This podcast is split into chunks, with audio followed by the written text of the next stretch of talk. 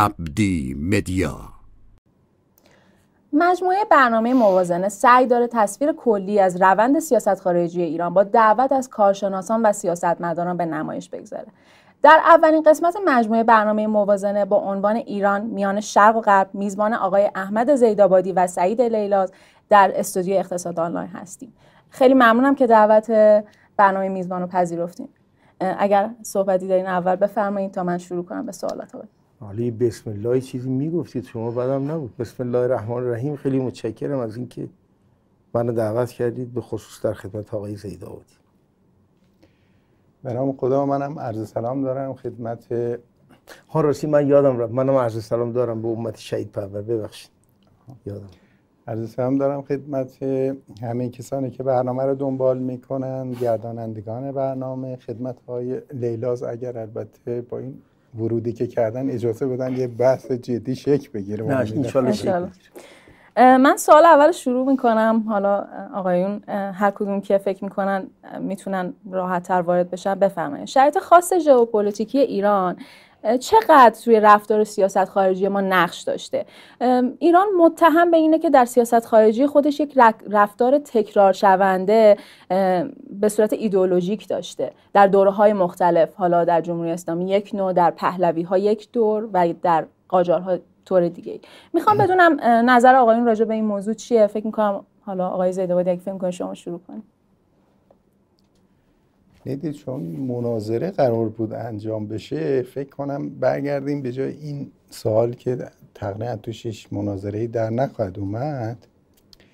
به اون بحثی که آی لیلاس مطرح کرده بودن و من منتظر فرصت بودم که ببینم این پشت این در واقع اظهار نظرات چیه در واقع. برگردونیم به اونجا که خب به این هم برمیگردیم ما. یعنی عملا به جای اینکه از این کل به جز برسیم ما یک جزئی رو شروع کنیم که این کلیت هم تویش جواب داده بشه. من حقیقتش به صلاح حالا بیکارم دیگه. این سایت ها رو دنبال می‌کنه از چپ و راست و میانه و برانداز و اصلاح طلب و اصولگرا. بعد دیدم یه بخشی از صحبت های لیلاز رو این در واقع رسانه های خیلی تند اصولگرا هی منعکس می‌کردند و تقریبا براشم یه حالت تقدس.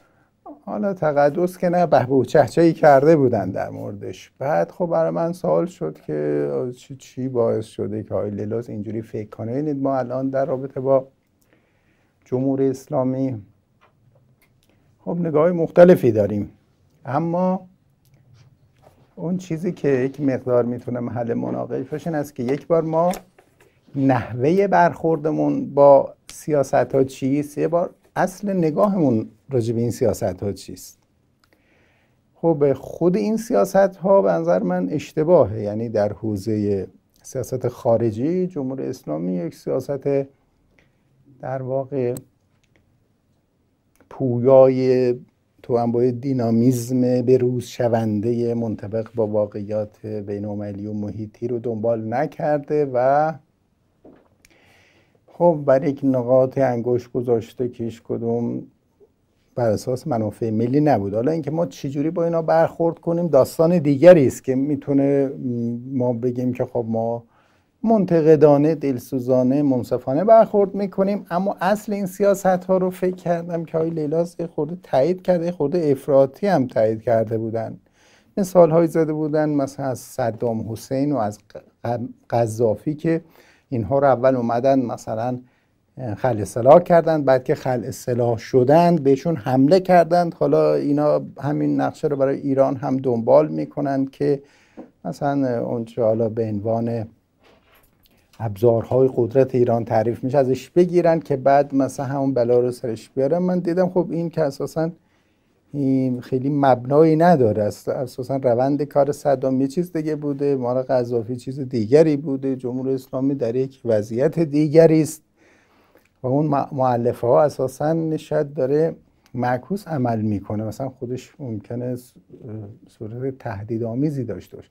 حالا من از آقای لیلاز می‌خوام اون بحثشون رو اگر همچنان بر سرش هستند یه به طور خلاصه مطرح بفرمایند بعدش من مثلا بله. البته من این سوالو می‌خواستم از. جفت آقایون بپرسم که با شکلگیری توافق برجام از سال اه، 2019 که شروع شده به مذاکره موافق هستن چون تا جایی که آقای لیلاز صحبت جدیدش بله آقای لیلاز موافق ساختن بمب تا جایی که ما می‌دونیم بودن و می‌گفتن ایران باید به یک تا یه جایی حرکت می‌کرد که نه بوم نه حالا توضیح میدم بله. حالا توضیح میدم سپر سپر ژئوپلیتیک هم بله. بله. و آقای زیدآبادی خلاف این رو خب حالا من. بهتون عرض می‌کنم که اول- اون پرسشی که شما کردید خب من به اصالت ایدئولوژی معتقد نیستم اصلا معتقد نیستم که ایدئولوژی سمت و سوی سیاست های خارجی یا اصلا سیاست های کشورها رو تعیین می‌کنه اونجایی که منافع حکومت ها ایجاب می‌کنه میگردن ایدئولوژی مناسبش رو هم پیدا می‌کنن. به همین دلیلی که شما می‌بینید ایدئولوژی ها انقدر لرزان و پاره پاره هستن نه در ایران همه جای دنیا. یعنی فکر کنید جمهوری اسلامی با ایدئولوژیک حرکت نمی‌کنه در حوزه سیاست به خارجی؟ هیچ وجه بر حتی در من- منطقه؟ اصلا اون نکته اون اختلاف نظری هم که با آقای زهید آبادی داریم همینه. من به سیاست اشتباه هم معتقد نیستم. اصلا معتقد نیستم که سیاست خارجی اشتباه داره یا درست داره.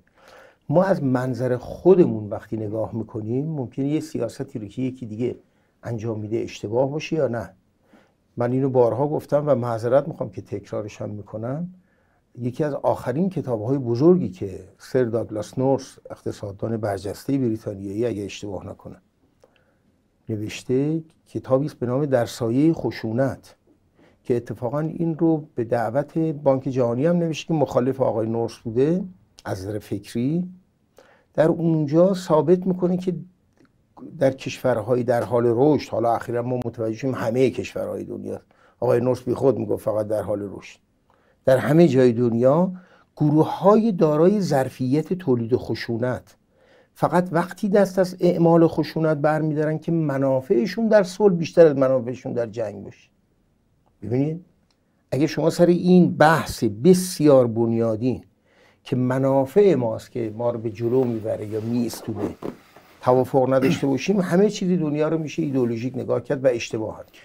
حالا بحث ایدئولوژیک یک چیز دیگه است. من می‌خوام به شما اتفاقا همین که سیاست اشتباه که شما میگید پاسخ نه شما رو دارم میدم. من یک کلمه این ایدئولوژی رو توضیح بدم. ایدئولوژی اساسا مفهوم خوب معنی خوبی نداره معنی مثبتی نداره. یک پوششی است برای تعقیب کردن منافعتون به یک زبان عامه خب پسند من- به شاید اخلاقی. آره نه می‌خواستم حرف ایشون از همین وسط بلند. اساسش هم مال فردریش آره، انگلسه پس- که لباسی است بر تن آره واقعیت دقیقا حالا پس بذاریمش کنار بحث ایدئولوژیک آقای- غیر ایدئولوژیک رو بذاریم آره. کنار. زید آبادی آقای خب. زید آبادی اینجا یک بحثی هست نه جمهوری اساس ما بیان اساس می‌کنه- فکر خانم رو ریختیم به. آره خب، نه آخه جمهوری اسلامی. بیان می‌کنه که ما در عراق و سوریه حضور پیدا کردیم یک بخشش بحث ایدئولوژیکه هیچ چیزش بس ایدئولوژیک اگرم باشه میگم ایدئولوژی لباسی می‌کنن خانم که شما ببین من اگر قدرت طلب باشم نمیام میگم که من قدرت طلبم که چون همه بهم میخندن و بهم رأی نمیدم میگم که من می‌خوام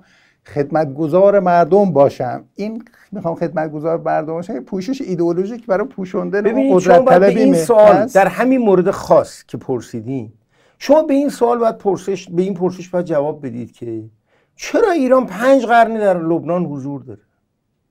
ها؟ حالا ما چه ما حضور داریم؟ چرا عربستان حضور داره؟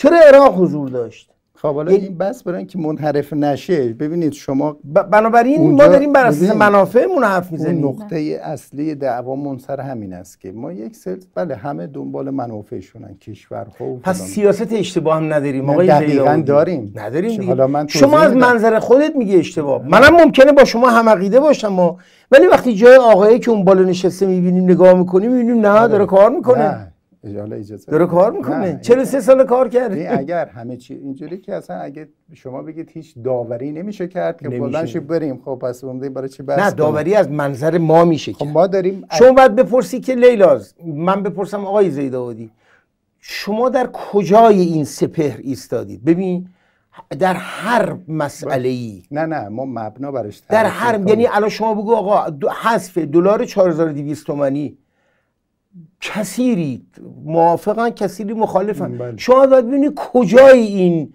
چی گیرت میاد از این دلار 4200 تومانی که موافقشی یا مخالف من میفهمیدم فکر کنم آقایون نه، اگر اجازه نه. بدن سیاست ها رو طبقه بندی بکنیم سیاست خارجی اینا در منطقه در برجام. توضیح احمد آقا؟ نذاش من سوالی نه، کرد از نه، من که اومدم جواب بدم نذاشتید داشتی کاملش کنم ببین داشتی اصلا به جایی می‌رفتی که به درد نه ما خانم بخور چون نه به درد. خان من در؟ پاسخ شما رو نه میدم حالا اتفاقا به همین جایی که هست ببینید شما یک سلسله معیارهایی رو قطعا برای حکمرانی درست برای سیاست اشتباه برای سیاست غلط در سطح ملی می‌تونید اعلام کنید یا تعریف کنید؟ نمی‌تونید تعریف کنید. یعنی از کجای اعمال خب. آقای ترامپ؟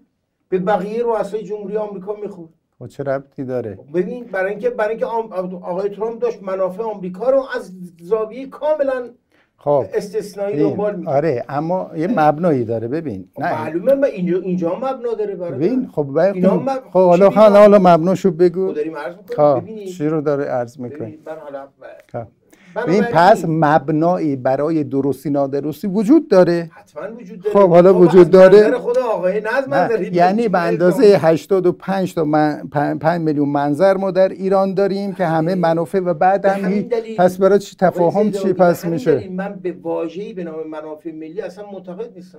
منافع ملی یعنی منافع اکثریت جامعه. خب بله این میشه نه. این خیلی مهمه. اکثریت. من تازه. یعنی از نظر نه من ببین. نه الزاما از از نظر مثلا دبیر محترم شورای نگهبان. خب طبیعیه ولی ببینید متوجه خب، همه یه اینا که سیاست‌های هم اندازه نیستن که. ببین. پس از نظر تو از یک منظر بخوایم نگاه کنیم سیاست استالین با هیتلر با مثلا چرچیل با فرض کنید صدام حسین با آقای خمینی با هر کسی که تو دنیا چه ردش کنیم چه قبولش کنیم همه یک سطح و یکسان ما فقط همه می داشتن به لحاظ. شخصی میگیم که خوبه یا بده همین؟ نه از نظر ببینید ما از نظر علمی وقتی می‌خوایم بررسی کنیم پرنسیپ تاریخی نمیگه دیگه. از نظر علمی بررسی کنیم داوری ارزش که نمی‌تونیم بکنیم. بعد بگیم چرا این کارو کردن اینا؟ بر مبنای چه منافعی چه مسائلی چی تو چشم اندازشون بوده؟ چی مجبورشون کردن؟ چه بافت ژئوپلیتیکی اینها رو وادار کرده به این رفتار که در بعضی اوقات شما وقتی 500 یعنی ما هیچ داوری اساسا؟ نمی خب پس وقتی داوریم داریم آخر سر نه آخر سر چی. اتفاقا اصلا یعنی چی ملاک. علمی نداره اصلا اصلا علمی یعنی چی تو این وسط این داست... ویلدوران میگی این آقا شما در سایه پسبینی. میای میگی ناپولون اشتباه کرد به روسیه حمله کرد این پسبینیه ولی اگه پیروز شده بود همه می‌گفتیم باری کلا چه کار درستی کرد خب. خب ببینید این که دیگه شما اگر بخواید صحبت کنیم با هم یک مبنایی بعد وسط بگذاریم اگه بگن اینجوری خب من حرف خودو می‌زنم هم بی‌نهایت تو میگه خب نظر خود تو گفتنم نظر خود ببین خیلی جا یک- من با شما نه ببین مبنا اون آقایی که اون بالا نشسته داره اون کار رو انجام میده الزاما مثل من و شما فکر می‌دونم. فکر نمی‌کنه اما برای همین من میگم اون اشتباه فکر می‌کنه. از منظر من و شما. نه از منظر من و شما نه منظر از ما. منظر یک ملاک هایی که خارج از خب من و شما من وجود ببخشید اینجا داره. می‌تونم یه نه، چیزی بپرسم.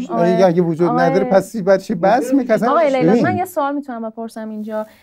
شما گفتیم به منافع ملی اعتقادی نداریم خب وقتی نه، تصمیم های واژه‌ایه. خب منافع ملی ببین ببینید منافع ملی منافع من که حالا یه ملاکی دارم به قول آقای زیدودی من که میگم تصور اکثریت خب. فکرم من به شدت به دموکراسی معتقدم خانم تحت هر شرایطی.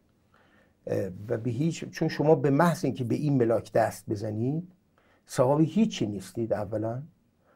ثانیا خودتون ممکنه اولین قربانیش بشید. خب منافع ملی منافع اون اکثریت رو. باید خب تامین بکنه اینو تعریف کنیم بریم جلو. ببینید ما چ- یک مفهومی به اسم منافع ملی در روابط بین الملل به عنوان مبنای سیاست خارجی ملت دولت و شکل گرفته و مصطلحه این که مصادیق این چیز من قبوله. این یک چیز ثابتی نیست و بخشم جنبه ذهنی هم خیلی داره. وقتا هم پیچیده است و فوق العاده پیچیده تناقض‌آمیز همه حرفا. به این سادگی نیست. اما ببینید چی به یک امری به اسم منافع ملی اساسا مشروعیت میده؟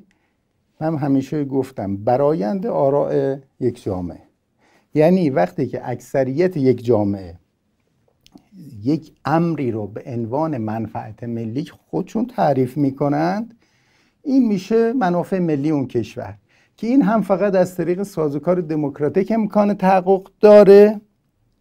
و لزوما هم همیشه چیز مقدسی نیست که همیشه بگیم هم از تو صندوق رأی در نمیاد. خب نه. چرا که خود دموکراسی هم همیشه از ما نه، طیف نه، بسیار بسیار اتفاقا- متنوعی از دموکراسی داریم در جهان غیر غرب که الزاما می‌دونید باشه، حالا ببین، بحث- بحث مشروعیت اون وقت اگر آره بله دقیقا. ببین منافع ملی پیوند می‌خوره به مشروعیت.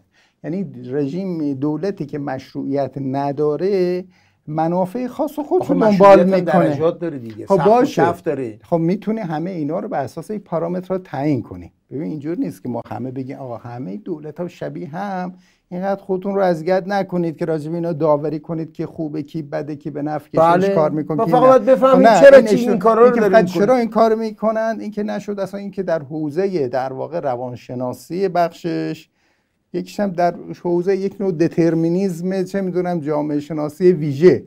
بالاخره یک حوزه برای اختیار آدم ها هست برای تصمیم گیری هست برای اینکه خودشون رو از منافعشون جدا کنن و اون داره این کار انجام. میده. نه اگه می‌کنه پس معیار هست. نه ببینید ما پس ببین اینا رو باید بذار. همه همه تعاملات همه اتفاقاتی که داره انجام میفته حرکت هایی که داره میفته این برایند تعاملات همه افراد و طبقات اجتماعی است. برایند تمام نه منافع نه؟ لزوما ببین؟ نه یه خب، در, یک- در یک. جامعه باز اینجوری در جامعه اشتباه بسته نه اصلا. من اینو قبول ندارم چرا نمی... وقتی در یه جامعه بس من که به شما از داگلاس نورس مثال آوردم چیکار داگلاس مثلا؟ داگلاس نورس بذار میگه. در میگه طبقه کارگر همیشه گمراه کننده اصلا خارجی رو بذار کنار این خارجی رو گفتن کنار، گرم. کن. ببین کن داداش،. من میگم الان عقل متعارف صحبت کنیم نه نه عقل صدام حسین. باش پس چی قبول داری تو؟ متعارف چه مغل خودم قبول دارم. متعارف اتفاقا خیلی هم ممکنه گمراه کننده تر از حرف یعنی همین که. من و تو بتونیم با. هم دو کلمه شد یه حرفی. به هم منتقل کنیم. خب. فکر کردم داری راجع به سطوح متوسط نه نه نه. عقل متعارف یعنی همه عقل چیزه. عقل سلیم دیگه. عقل سلیم که قبول داری. ببین بر اساس عقل سلیم مثلا این جامعه مثل عراق فرض کنید در زمان دولت صدام حسین که یک اکثریتی بودن خب بالاخره شیعه بودن سرکوب می شدند و دولت صدام حسین یک نوع سیاست خارجی و داخلی خاصی داشت که دنبال می‌کرد. این از نظر مثال خوبی زدی آره. خب. صدام حسین مشروعیت داشت تو حکومتش یا نه؟ نه نداشت. و چرا به زور سرنگون شد؟ چون که بدون نیروی نظامی مسلح سرنگون نمی‌شد خب. و وقتی هم که سرنگون شد اینقدر خونین و خسارتبار. همه اینها به دلیل- طوری که آمریکایی ها این الگو رو برای تمام دو قسمت دیگه دنیا خب. گذاشتن کنار. حالا اجازه بده چرا نداشت؟ به دلیل اینکه میزان سلطش و استفادهش از نیروی سرکوب به قدری زیاد بود که هیچ کس و اکثریت ملت عراق امکان بیان نظرات خودشون رو و هیچ گونه اقدام انتقادی و اعتراضی نسبت به صدام حسین پس نداشتن این که بگن- مثلا عراق بغداد در قبل از شروع جنگ ایران و عراق عروس شهرهای خاورمیانه ترقی می‌شد. این که بهترین سیستم بهداشتی جهان عرب رو داشت. این که بهترین سیستم توزیع ثروت در جهان عرب رو داشت اینا هیچ کدوم مشروعیت نمی نه نیورد صدام. براش ببینید چرا نه؟ به دلیل اینکه ببین با این همه اشتباه سرنگون نشد توسعه یه نفر از توی حزب بحث عراق حاضر نبودن چون جرأت نمیگه. این توسعه فاشیستی قطعا می‌تونه خیلی هم در واقع دستاوردهای مادی خیلی زیادی داشته. خود هیتلر رو نگاه کن هیتلر نه ما داریم راجع به مشروعیت حرف نه. خب نه چرا؟ من می‌خوام میگم بگم من, خب من میگم رژیم مشروعیت نامشروع نمیمونه اون بالا. بابا اساس مشروعیت به رضایت اکثریت یک جامعه حالا از هر طریقی یک بار مثلا یک جامعه بومی مثلا قبیلگی مردم رضایتشون یک جور اعلام می‌کنن یک بار جامعه پیشرفته تر از طریق صندوق رأی. تو نمی‌تونی بدون رضایت اکثریت مردم بیاد بگی من هستم مشروعم. هستم هر کارم ببینید، خب در, سال در؟ جوان 1941 وقتی آدولف هیتلر می‌خواست به اتحاد شوروی حمله کنه فرمانده حالا ما در سایه اسنادی که بعدا منتشر شده اینو می‌دونیم فرماندهانش اومدن بهش گفتن آقا ما نمی‌تونیم شوروی رو تصرف کنیم عمق این کشور اینقدر زیاده که نمیشه این کشور رو گرفت هیتلر می‌گفت اینو منم می‌دونم. ولی این ساختمان ساختمان بولشویسم اینقدر فرسوده و پاره پاره است که کافیه یه لگت به در بزنی. کل ساختمان فرو میریزه و من می‌خوام اینو بزنم. خب. نریخت.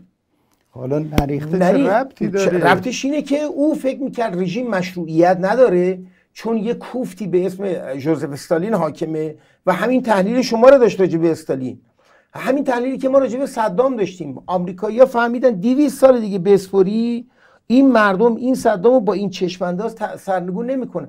ببینید من میگم سرنگون نمی‌کنن که در دولت فاشیست اصلا نمیشه سرنگون؟ کرد مگه چجوری دولت های فاشیستی دیگه سرنگون نه؟ کدوماشون هیچ کدوم سرنگون نشدن. مثلا موسولینی نشد. جنگ تو جنگ جهانی اومدن بیچارش اگر. مردم ایتالیا و. مردم آلمان نمی‌خواستن ببین. غیر ممکن بود جون تو الان مثلا پنج 15 نفر اینجا باشن بنده هم مثلا یه نفر فقط طرفدارم باشه ما اسلحه داشتشون هیچ کدوم نداشته من باشه. اینا چجوری هیچ می‌تونن منو سرنگون کنن؟ برای نامشروع بودن رژیم صدام حسین؟ همین که تا قبل از نداریم. همین که اکثریت اتفاقا داریم مشروعیتش و ملاکش خب رو مشروعیتش چرا از باب این که خب بجز چرا انتخابات برگزار چرا حزب نداشت آقای- نه اینجوری که. اصلا من سال اه، ببخشید، من یه 1374 لحظه می‌تونم- رفتم عراق خانم.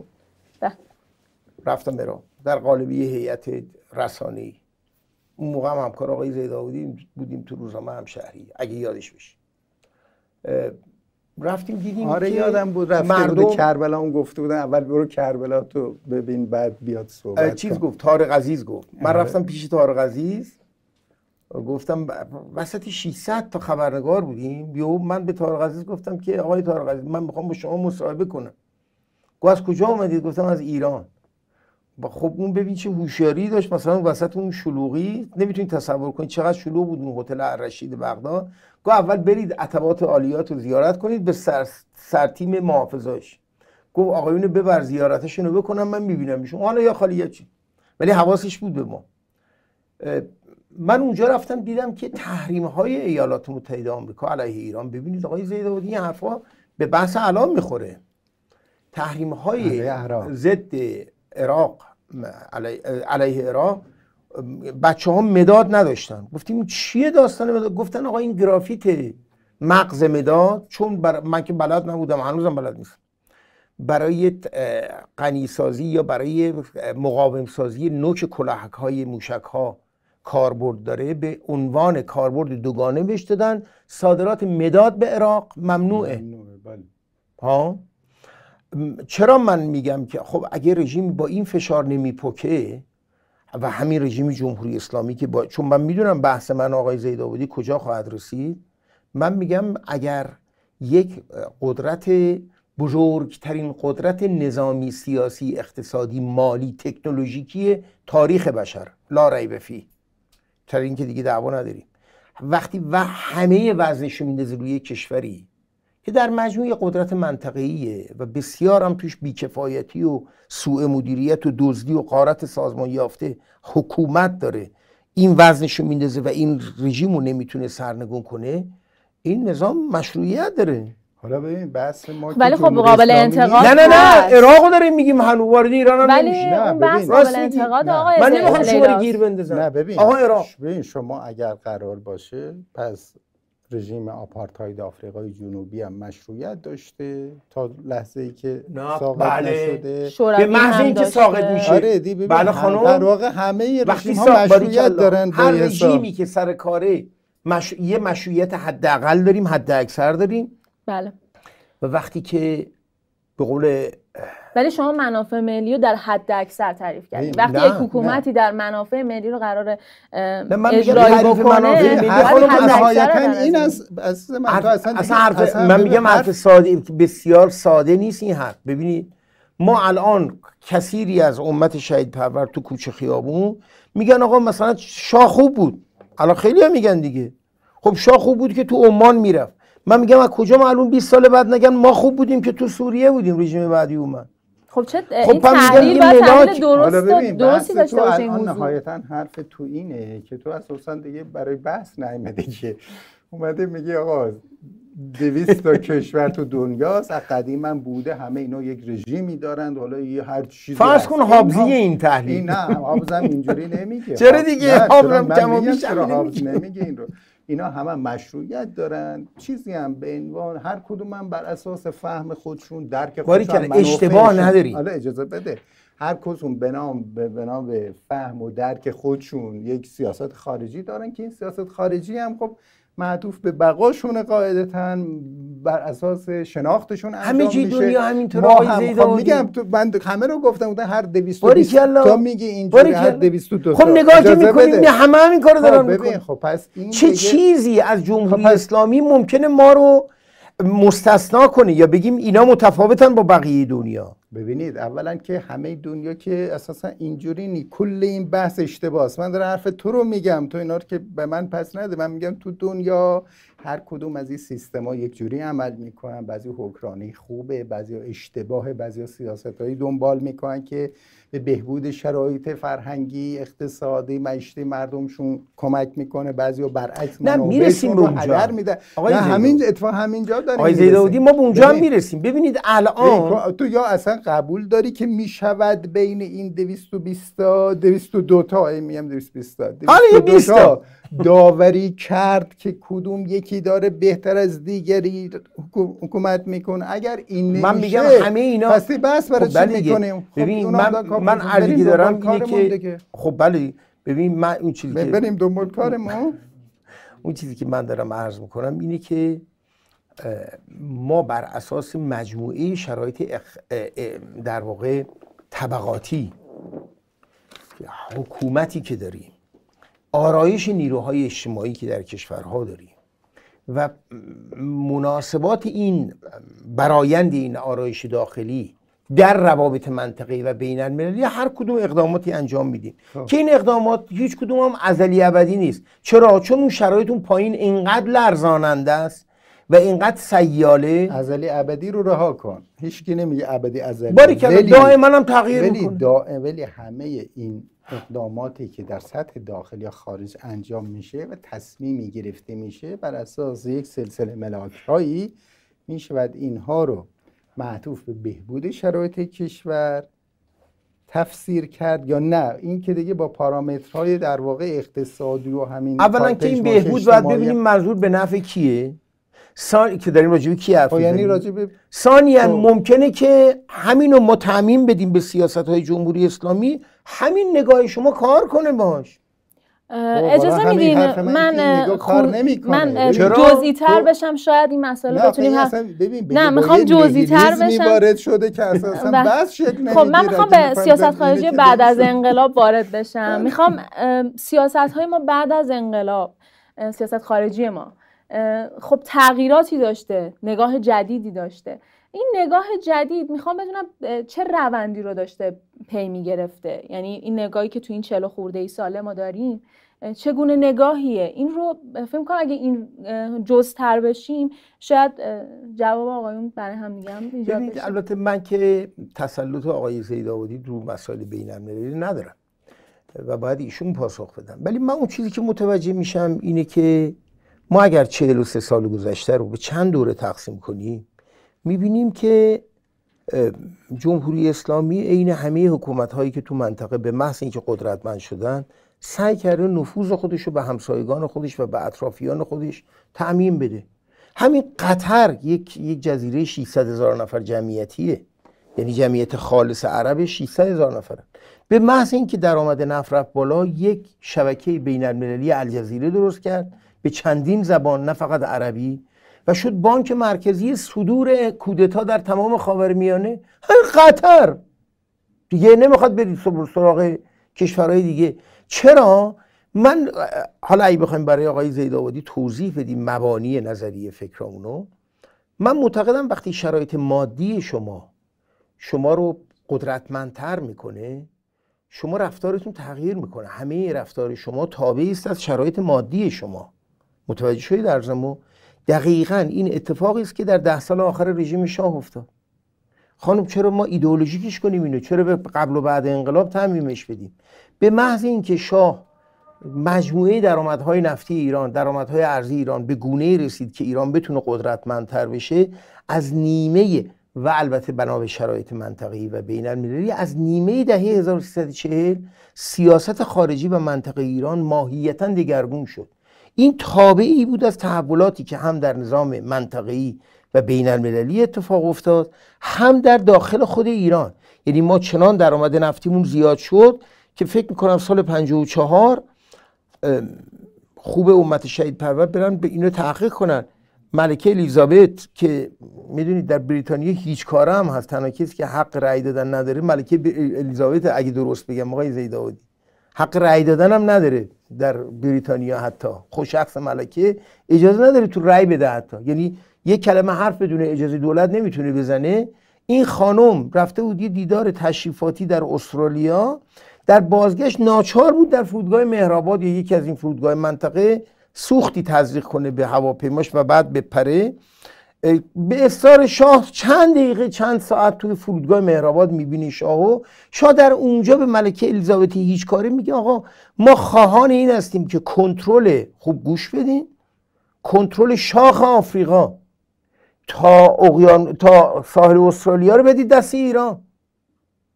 و میره یه پایگاه دریایی در چابهار می‌سازه. من رفتم دیدم این پایگاه دریایی رو. هنوز جمهوری اسلامی خانم به ادعای اون سال شاه نرسیده. خب، من می‌دونید چی می‌خوام بگم؟ من می‌خوام بگم شرایط عینی و مادی شما رو به جای ایران هم مثل عربستان مثل قطر مثل کویت مثل امارات عربی متحده وقتی در قیمت نفت یک باره منفجر میشه در اواخر دهه 1990 میلادی برای بار دوم. برای بار دوم این اتفاق میفته ایران ایران عربستان شروع می‌کنن به اینکه حوزه های نفوذ خودشونو گسترش بدن. در همین سال 1353 و 4 امیر اسدالله علم میره پیش شاه میگه آقا این امام موسی صد پول می‌خواد. خب بخونید تا شما اونجا رو. خب حالا شما شما چی فکر می‌کنید آقای زیداوی در فکر اجازه بدید من تموم کنم امام موسی صدر رو. شاه میگی این آقا حالا اون یه اصطلاح دیگه به کار می‌بره بسیار شخصیت محترمی آقای صدر. میگه این آقا من فوش میده من چرا باید به این پول بدم؟ آقای اسدالله علم به شما میگه قربان شما اعلی حضرت کشوری شیعه هستید. ما نمی‌تونیم نسبت به لبنان بی بمونیم عراقی هم هستن عربستان هستن همه کشورهای منطقه هستن. ما هم باید باشیم. توی چرا؟ این مال این تابع این تغییر شرایط مادی منطقه‌ای و بین المللیه که وقتی اتفاقا برعکس میشه هم مثل الان پایان جنگ سوریه و اینا که یک آرامش داره اتفاق میفته چون قیمت نفت داره میاد پایین. درآمدهای نفتی کم شده تو کل منطقه.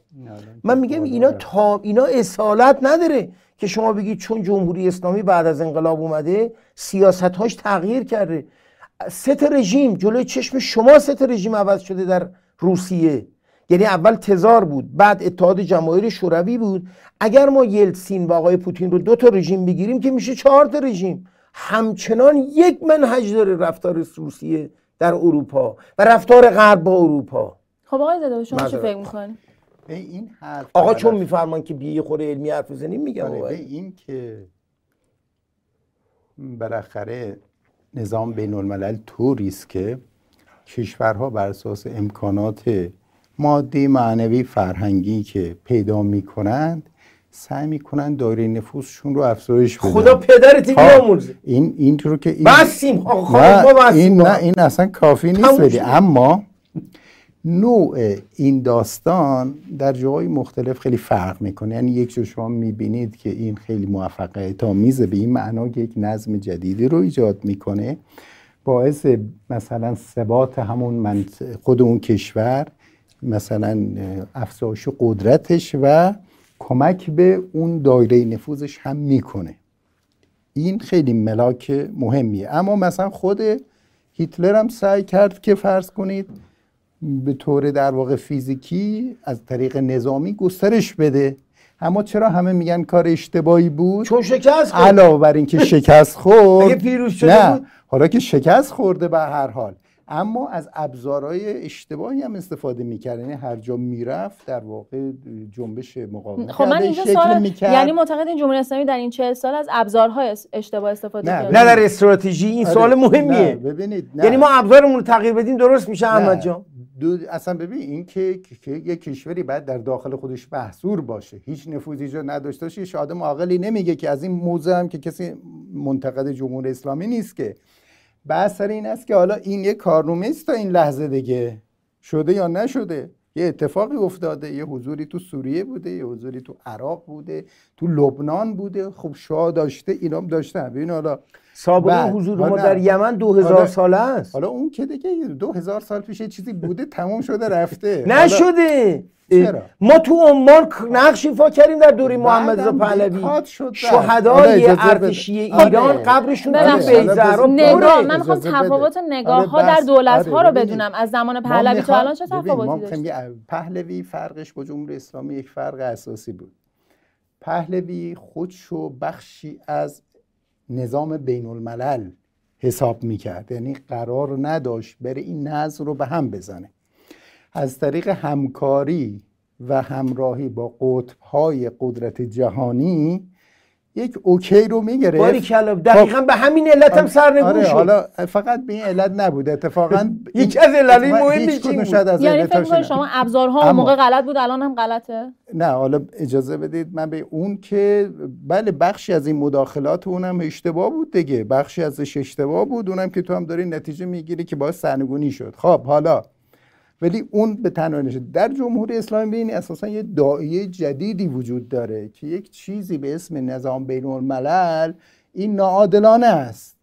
این برخطاست این اساسا باید تغییر کنه و ما باید یک منظومه پیرامون خودمون درست کنیم که این در مقابل اون هماوردی کنه و در این حال اینقدر بزرگ بشه روزی که کل جهان رو بگیره. این داعیه اولا در امکانات ایران نیست کشوری مثل ایران با مجموعه هم امکاناتی که میگی. بعد هر جای رفته ما داریم نتیجه سیاست ها رو هم نگاه می‌کنیم.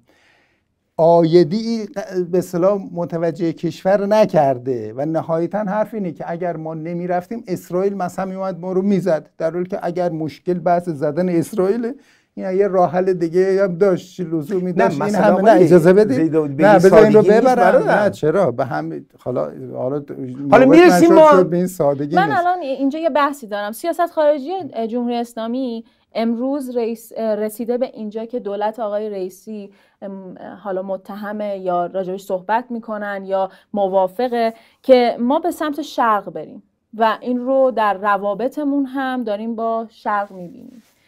من از آقایون می‌خوام بپرسم که خب ثمره سیاست خارجی چهل خورده سال ما به اینجا رسیده که ما یک برجامی داریم روی میز و یک روابطی با شرق. این رو چگونه تفسیر می‌کنین جمهوری اسلامی قراره با برجام و روابطش با شرق که انقدر بولدش می‌کنه چیکار بکنه؟ من اون ته رو اون توضیح بدم. ما یک سلسله هزینه های مالی هزینه های در واقع نظامی در کشورهایی در یک حوزه انجام دادیم. این عوارضش اینقدر سنگین بوده که یک عالم تحریم برامون ایجاد کرده فقر در داخل کشور ایجاد کرده بیکاری ایجاد استدلال کرده. اجازه بده. حالا شما حالا بذارید من دارم تو میگم. حالا تو اینجا اونجا هم هیچ موهبتی نداشته. یعنی اولا ثبات لازم رو برای اینکه مثلا فرض کنید عراق یک ثباتی پیدا کنه که ایران بتونه از مثلا تجارت در اونجا استفاده کنه اتفاقا نیفتاده. اونجا رو بیشتر بی, ثبات کرده. ادعای قدرت منطقه‌ای شدن هم شما نمیپذیرید. ببین قدرت منطقه‌ای شدن اگر بر اساس معیارهای معقولی باشه اگه ایران الان مثلا فرض کنید این تنش رو با آمریکا نداشت به نظر من.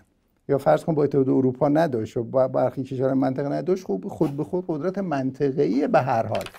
اما ابزارهای اشتباهی استفاده شده. در جاهای اشتباهی هم استفاده شده سودی هم نداشته و بعد ایران رو منزوی هم کرده در عرصه جهانی و آنچنان تحت فشار قرار گرفتیم که الان کی می‌تونه انکار کنه وضعیت اقتصادی که باش روبرو هستیم؟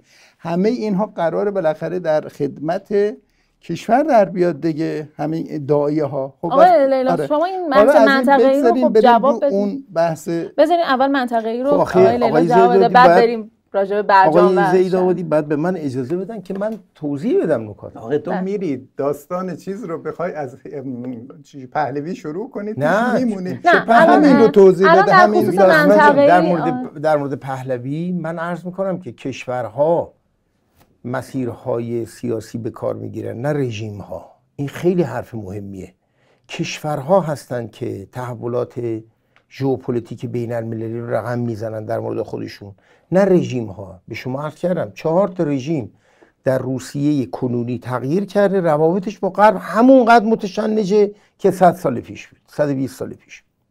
هیچ فرقی نکرد نه این چرا دیگه؟ ده ها بار فرق کرده نه اساس. ژئوپلیتیک بحثش که این رقابت بین شرق و غرب همین ب- حالا بعد به من اجازه بدید صحبت کنم. ببینید اول این که مسئله منطقه‌ای اولا که شما میگید سیاست های ایران در منطقه فقر ایجاد کرده و بدبختی ایجاد کرده. خب این اشتباه برادر. اصلا این نگاه این تحلیل شما تحلیل نادرستیه. این به نظر من در هم در همگامی با اکثریت حکام جمهوری اسلامی این سیا حرف شما هست. که می‌خواد تمام قارت ها و سوء مدیریت های داخلی رو بره پشت این دع- دعوای بین المللی قایم کنه ما اساسا مشکلاتمون احمد جان جای دیگری است در حوزه اقتصاد ببینید من چطور نمی‌تونم توضیح بدم برای یعنی مردم و برای شما نداره؟ کی این حرفو می‌زنی خب، حرف تو بسیار احمقانه است خودت. میگی نه دیگه. من میگم نقش تعیین کننده و اصلی نه نداره یعنی فروش نفتی که سالانه نقش مثلا 70 تعیین 80 کننده و اصلی نه نداره خب بذار خب، من برای توضیح بدم احمد آقا. بگو. ببینید بین سالهای 1394 تا 1000 بابا این دیگه شغل منه. حالا بین سالهای دیگه. 1394 تا 98 بین 80 تا 100 میلیارد دلار از ایران سرمایه فرار کرده. فرض کن ما اون نفتارم فروخته بودیم. الان بغل جاستین ترودو کانادا بود. اون بقیهش هم. ببین وقتی تو پایپلاینه فرض کن منزل شما لوله کشیش پاره پاره باشه. این که تو چقدر آب میریزی اصلا اهمیت نداره بابا این بشکه ته نداره خب پس. خب بذارین اجازه بدیم اجازه توضیح. بدم. بذارین بگن. اساس مسئله در مورد اقتصاد ایران مسئله داخلیه. من اتفاقا فکر می‌کنم بخش بخش روشنی از بذار من از شما رادیکال تر حرف بزنم. که بدونی من بخش م-. بخش مح- محکمی بخشی مهمی از حاکمیت جمهوری اسلامی دوست داره این تحلیل رو که بره پشت این تحریم ها قایم بشه. و بگه ما اساس بدبختیامون تحریمه. آقا شما از سال 1349 تا الان از 1349 تا الان جمعا 5 سال تحریم داشتید 60 سال تورم. از دهه 1340 تا الان. تورم دو رقمی. رشد نقدینگی 61 درصد ما داشتیم 45 درصد داشتیم 50 درصد داشتیم. در هر شرایطی این ماشین چاپ پول در ایران کار می‌کنه. با یا بدون تحریم؟ وقتی تحریم میشه خوشحالترم است. می‌دونید من تخصصم اینه. برای چی؟ برای اینکه من تو مرکزی بودم که اگه بخواستم بدزدم میدزدیدم ولی دزدشناس خوبی هم بودم در این حال. بهترین فضا برای تحریم برای دزدی آقای زیدآبادی قوا من چون شخصا شما رو می‌شناسم می‌دونم چقدر شریفی و شرافتمندانه زندگی کردی بهت میگم. بهترین دو- دوران برای دزدی و قارت سازمان یافته از یه ملت زمانی است که توی قباری درست می‌کنی به نام تحریم و به نام تورم و به نام این حرفا. مشکل اصلی اقتصاد ایران تورمه که این اساساً ربط وسیق تعیین کننده با تحریم نداره. مشکل ایران فقدان بهرهوری تسلط دولت بر اقتصاد فساد وحشتناک دا- داخل حکومت. اینا قبل و بعد از تحریم هم بوده دوره شاه هم بوده. این بحث اقتصاد. و اما سیاست های ایران در منطقه. اینجا بگم. خب بفهم بذار من توضیح بدم من قرضم خب. خیلی یادم میره آخه. نه بنویسه این ببینید ضمن این که بهتون بگم خانم ایران قدرت منطقه‌ای که هست هیچی به نظر من فرامنطقیه من یکی از عوا ببینید ما یه بیسی داریم ببین حالا. همین ببین تو سیاست خارجی که شد گفته آقا همین دولت ها یه جوری عمل می‌کنن بالاخره هیچ معیار و ملاکی هم برای اینکه ما داوری کنیم اینا خوب دارن عمل می‌کنن یا من میگم بر اساس منافع. خودشونه حالا اقتصاد که شد یک دفعه تو موزت عوض شد نه نه نه خب نه چرا باریکلا؟ من ببین میگه که میگم بستگی داره فاسده ببین من میگم آیا این فساد باریکلا. از منظر تو یا فساد واقعی اجازه بده؟ اجازه بده. خیلی سوال خوبی کردی من چون دوز نیستم و دوزا خوشم نمیاد تو تلویزیون دارم اعلام می‌کنم جلو امت شهید پرور. من چون فاسد نیستم فاسدا رو دوست ندارم. ها؟ چون ندزدیدم هر جا دزدی بشه صدا می‌کنم. خوشم ناراحت میشم. و مسئله اقتصادی ایران اصلا مسئله ایران در داخلشه. آخرین باری که از خارج در تاریخ ایران اثر تعیین کننده داشته به نظر من جنگ جهانی دومه. بعد از اون ما اساسا مسئلهمون داخلی بوده. خب من مثلا مسائل کودتای 28 منطقه- مرداد اساسا یه مسئله خب داخلی مسئله می‌دونم منطقه چی؟ حضور ببینید، منطقه ما رو چطوری تایید حضور؟ منطقی. ببینید خانم وقتی انقلاب ما باید با از یه مبنایی شروع کنیم به نام انقلاب اسلامی که من هم مشروعش می‌دونم هم طرفدارشم هم خودم رو دنبال کنندش می‌دونم. من این بیس رو این مبنا رو قبول دارم. اگر ما نپذیریم که یک انقلاب بزرگی که من سومین انقلاب بزرگ تاریخ بشر می‌شناسم این انقلاب رو. اتفاق افتاده ممکنه که به قول آقای زیدودی اصلا مبنای بحثمون به هم بریزه.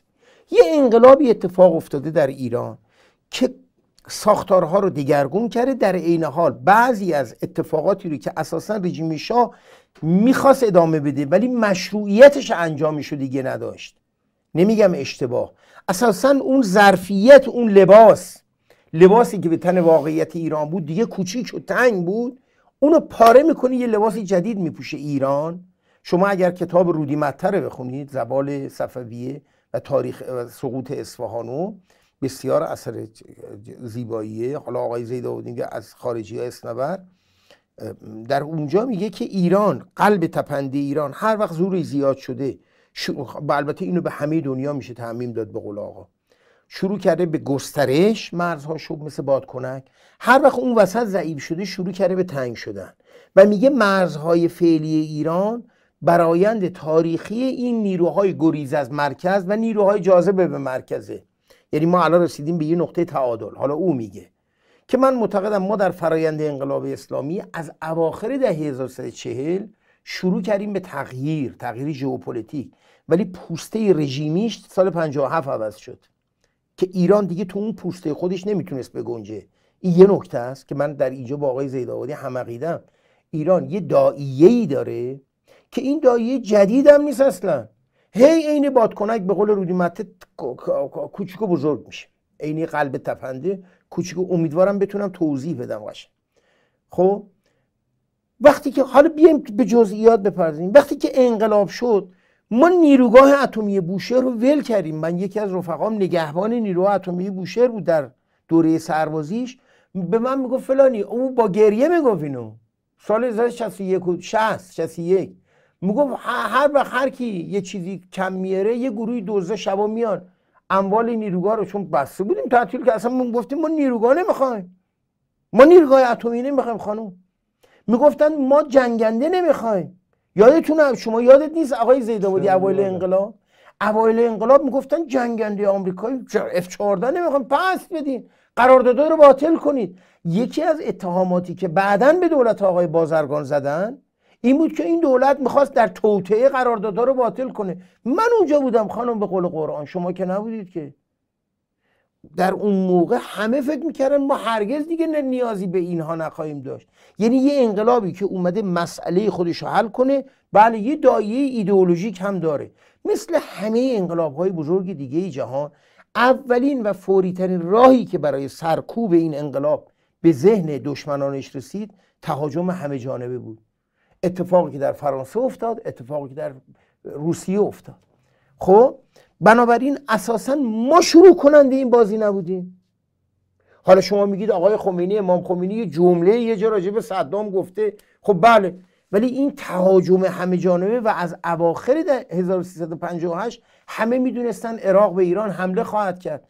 ما دوستانی داریم که میگن کودتای نوژه اساسا توطعه اتحاد شوروی سابق بود. علیه انقلاب اسلامی برای اینکه قدرت برابری ارتش ایران نسبت به صدام رو تضعیف کنه. صبر کنید. جنگ شد. جنگ شد و ما مورد بدترین تهاجم ممکن نظامی در تاریخ ایران قرار گرفتیم. خودمون رو گول نمی‌زنیم. تمام دنیا پشت سر صدام حسین ایستاده بود. تمام دنیا. بله ایستاده بود و ما یواش یواش خودمون رو جمع کردیم. تونستیم به صدام حسین غلبه کنیم. بعد که جنگ تموم شد چه اتفاقی افتاد؟ در سال 1374 ایران با شرکت کنوکوی آمریکا می‌دونید بزرگترین خریدار نفت ایران در سال 73 دولت ایالات متحده آمریکا بود. نه دولت ها کشور ایالات متحده آمریکا بود. چهار میلیارد دلار نفت ایران خریدن. و ما رفتیم یه قراردادی ببندیم با شرکت کنوکو. کجای این امپریالیسم خانم؟ ما گفتیم آقا می‌خوایم با آمریکایی‌ها کار کنیم. هم نفت میفروشیم هم می‌خوایم بیایم قرار اولین تحریم فرامرزی تا اونجایی که من می‌دونم شاید به استثنای کوبا در تاریخ رو دولت آمریکا اعمال کرد که اصلا یه ترم حقوقیش اون موقع پدید اومد تحت عنوان قانون داماتو. و ایران رو به بدترین تحریمی تحریم چیز کردن؟ تحت تحریم آقای همه اینا چطوری می‌رسه به حضور منطقه ما؟ اجازه بدید ما به این جنبندی یقینی رسیدیم. سعید لیلاز من اصلا با آقای خامنه‌ای کار ندارم الان.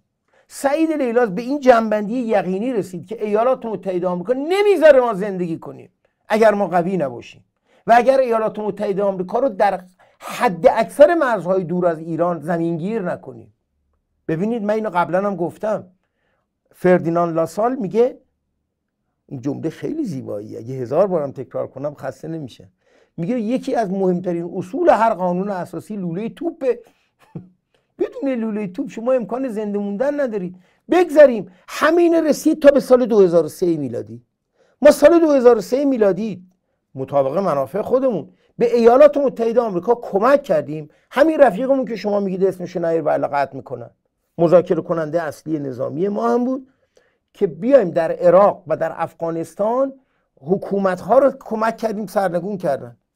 آمریکایی ها به محض اینکه این اتفاق افتاد ما شدیم محور شراره خب آقای زیدان شما در مقابل اجازه بدید خب با اینکه تاریخش که ادامه نه تاریخش من می‌خوام بگم بعد ما رسیدیم به برجام 2015 در برجام 2015 یه توافق کردیم که از نظر من بسیار شرافتمندانه بود.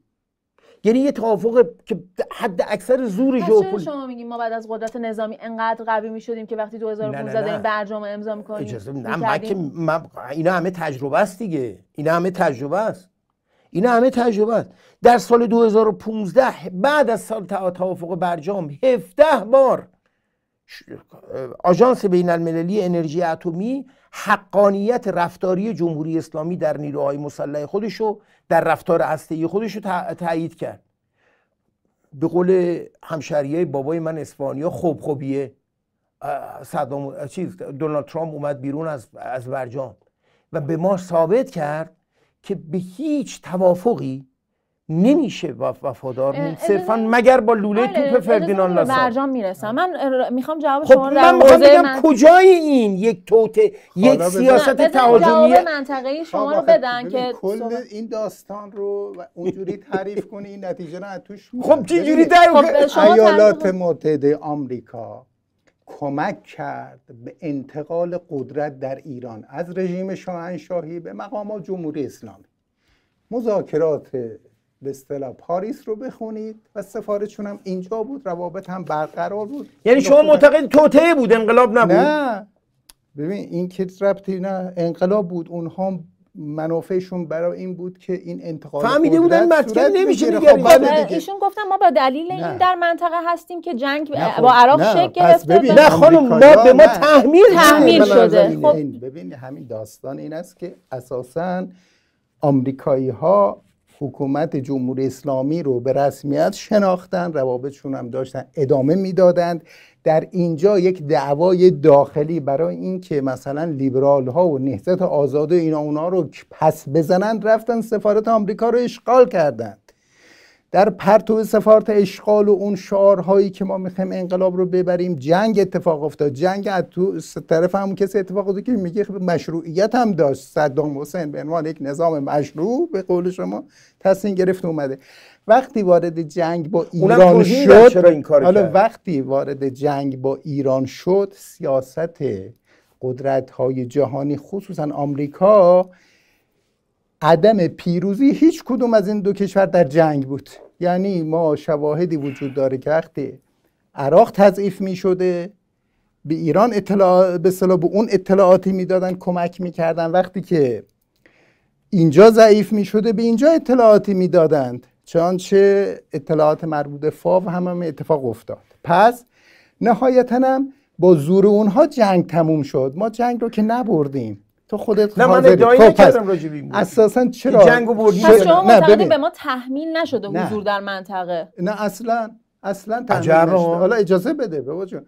وقتی آقای زیداودی حالا ما برجام داریم. ساعت گفتی حالا بذار دو ساعت که نشد ولی خب. دقیقاً ربع ساعت 20 دقیقه گفت ببینید بعد هم که ببینید سیاست قدرت های جهانی که مشکل با یک موجودیتی به اسم ایران می‌خواهی بود دوره شام بود به قول ایشون چون که اون خب جمهوری اسلامی نه اجازه بده شما به علاوه با ایران هم می‌خواست تضعیف کنن با شام می‌خواست تضعیف کنن نه اون که خودت گفتی نمی‌خواستن این کارو بکنن. حالا اگه برگردیم ایرانو می‌خواستن مهار کنن حالا برگردیم به این داستان. ببین اگه می‌خواستن خیلی کشورها دیگر هم می‌خواستن این کارو کنن.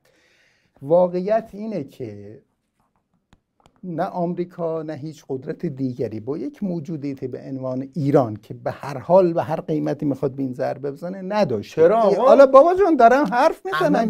نه اجازه بده من میگم یه آقایی است به نام برنارد لوئیس. اتفاقا ایران شناس بسیار بزرگیه بابا ایران زیادی بزرگه. هیچ وقت حرف نزده برنارد لوئیس همچی حرفی نزده. ایران اصلا خیلی بزرگ نیست. ایران کجاش بزرگه؟ نه نسبت به اسرائیل می‌گفت زیادی بزرگه. به اسرائیل داره اجازه طرفدار اسرائیل بود. اصلا برال لوئیس هم اینقدر بدنامش کردن. الکی. یک کتاب تاریخ راجع به ایران نوشته بخونید. خیلی هم کتاب منصفانه است و این حرفا هم گذاشتن تو دهنش.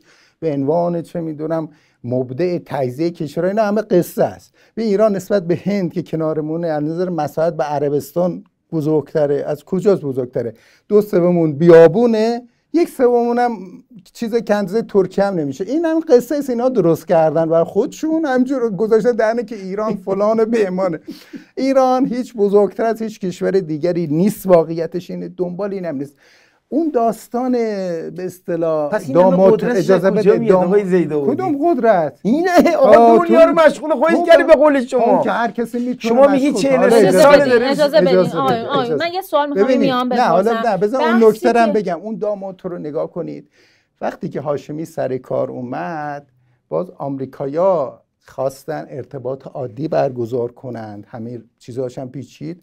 اونجا رفتن مشکل این فلسطین رو حل کنن در مادرید. اولین که تنها کشوری که در دنیا شدیدا موضع گرفت و احمد جبریل و همه اینا رو دعوت کردن در ایران. آیا هاشمی رو براشون سخنرانی کرد؟ که به هم بزنن داستان رو. ببین کی این رو جز منافع وظایف ایران اجازه بده داودی میگه آمریکایی‌ها یه یک گورستان می‌خوان به نام ایران تا دست از سر ما بردارن. این با آموزه انقلاب اسلامی مغایرت داره. آقای آموزه انقلاب آقای زیداودی من زیر بار این نظم آمریکایی نمیرم برادر. اصلا لازم نیست. می‌دونم من میگم ما نمیریم زیر بار این نظم. خب همینه خب تو ببین همین زیر شما میگید نظم آمریکایی بر دنیا حاکمه؟ هیچ کس هم اجازه نداره روش نقطهشو عوض کرده. ببین این نه. ببین نه اجازه بده. تو تا حالا حرف چیز دیگری بود. یک دفعه شد نظم آمریکایی.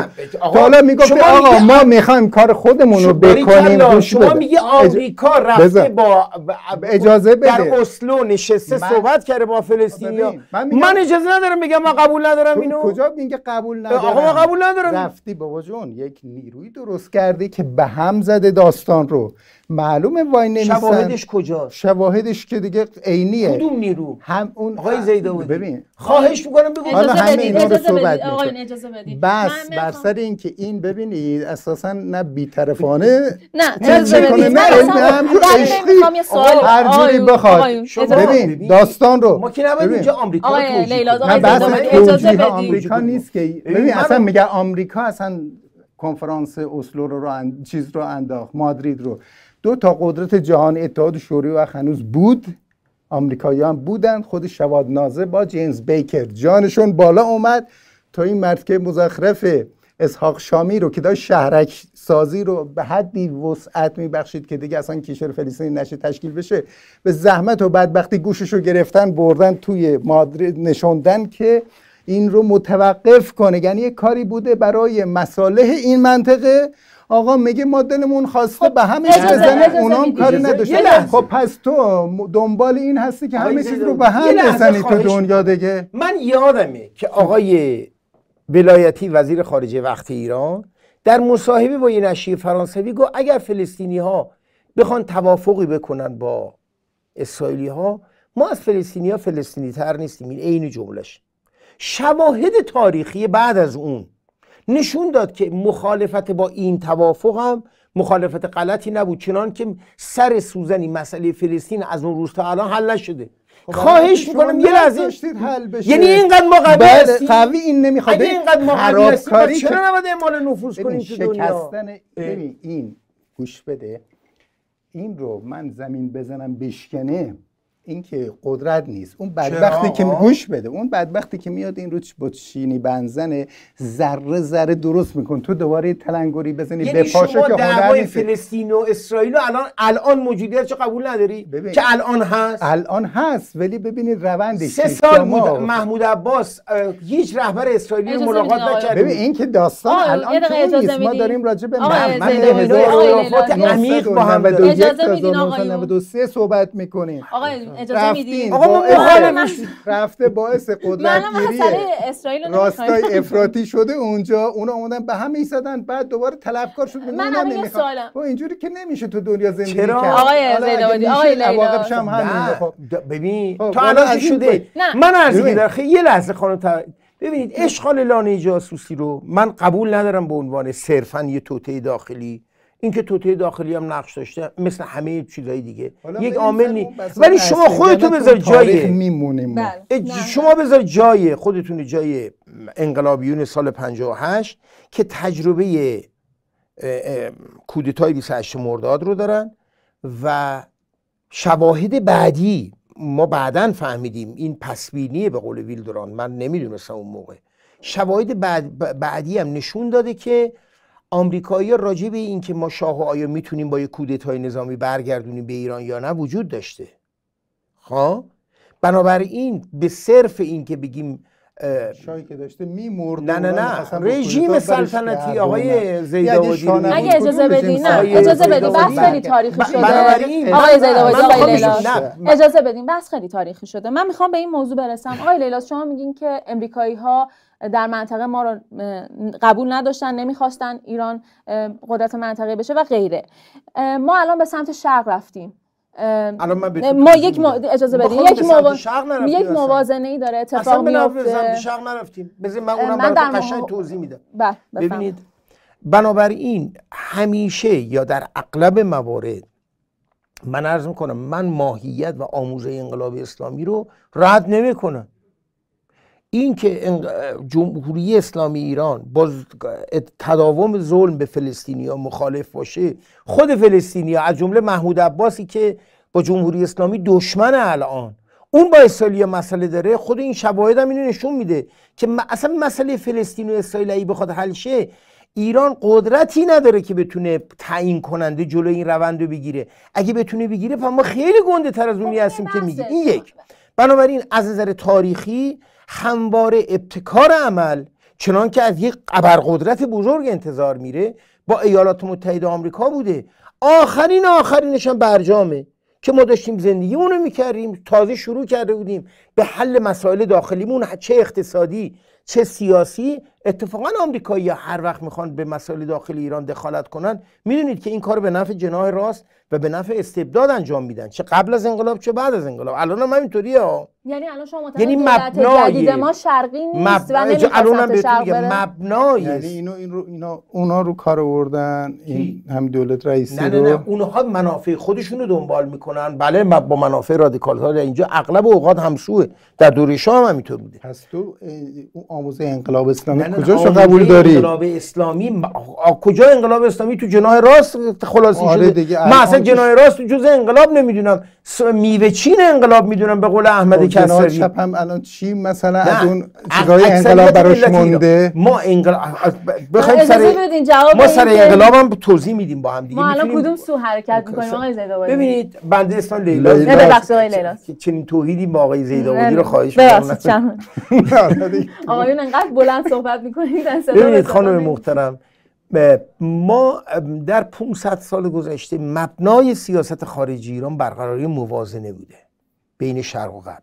هرگاه این موازنه به درستی رعایت شده ما تونستیم به قول احسان تبری خرک خودمون از این وحل به جهانی دقت فرمودید. اگر نشده نتونستیم. این که این موازنه مثبت یا منفی باشم اونقدر برای من اهمیتی نداره. گاهی وقتا مثل قاجاریه مثبت بوده یا مثل صفویه. گاهی که فقط هم نگیم قاجاریه. گاهی وقتا منفی بوده مثل امیر کبیر مثل مرحوم دکتر مصدق مثل جمهوری اسلامی. ماهیتش اینه که ما موقعیت ژئوپلیتیک و تاریخیمون به نظر من به گونه ایه که نمی‌تونیم در هیچ کدوم از این دو تا بلوک به تنهایی بگنجیم. هرگاه در ایران هم دولت های دموکراتیک اومدن رو کار دولت هایی بودن که یا به اروپا گرایش پیدا کردن یا به در اون دنیای دو قطبی روسیه شوروی و آمریکا. یا به چین.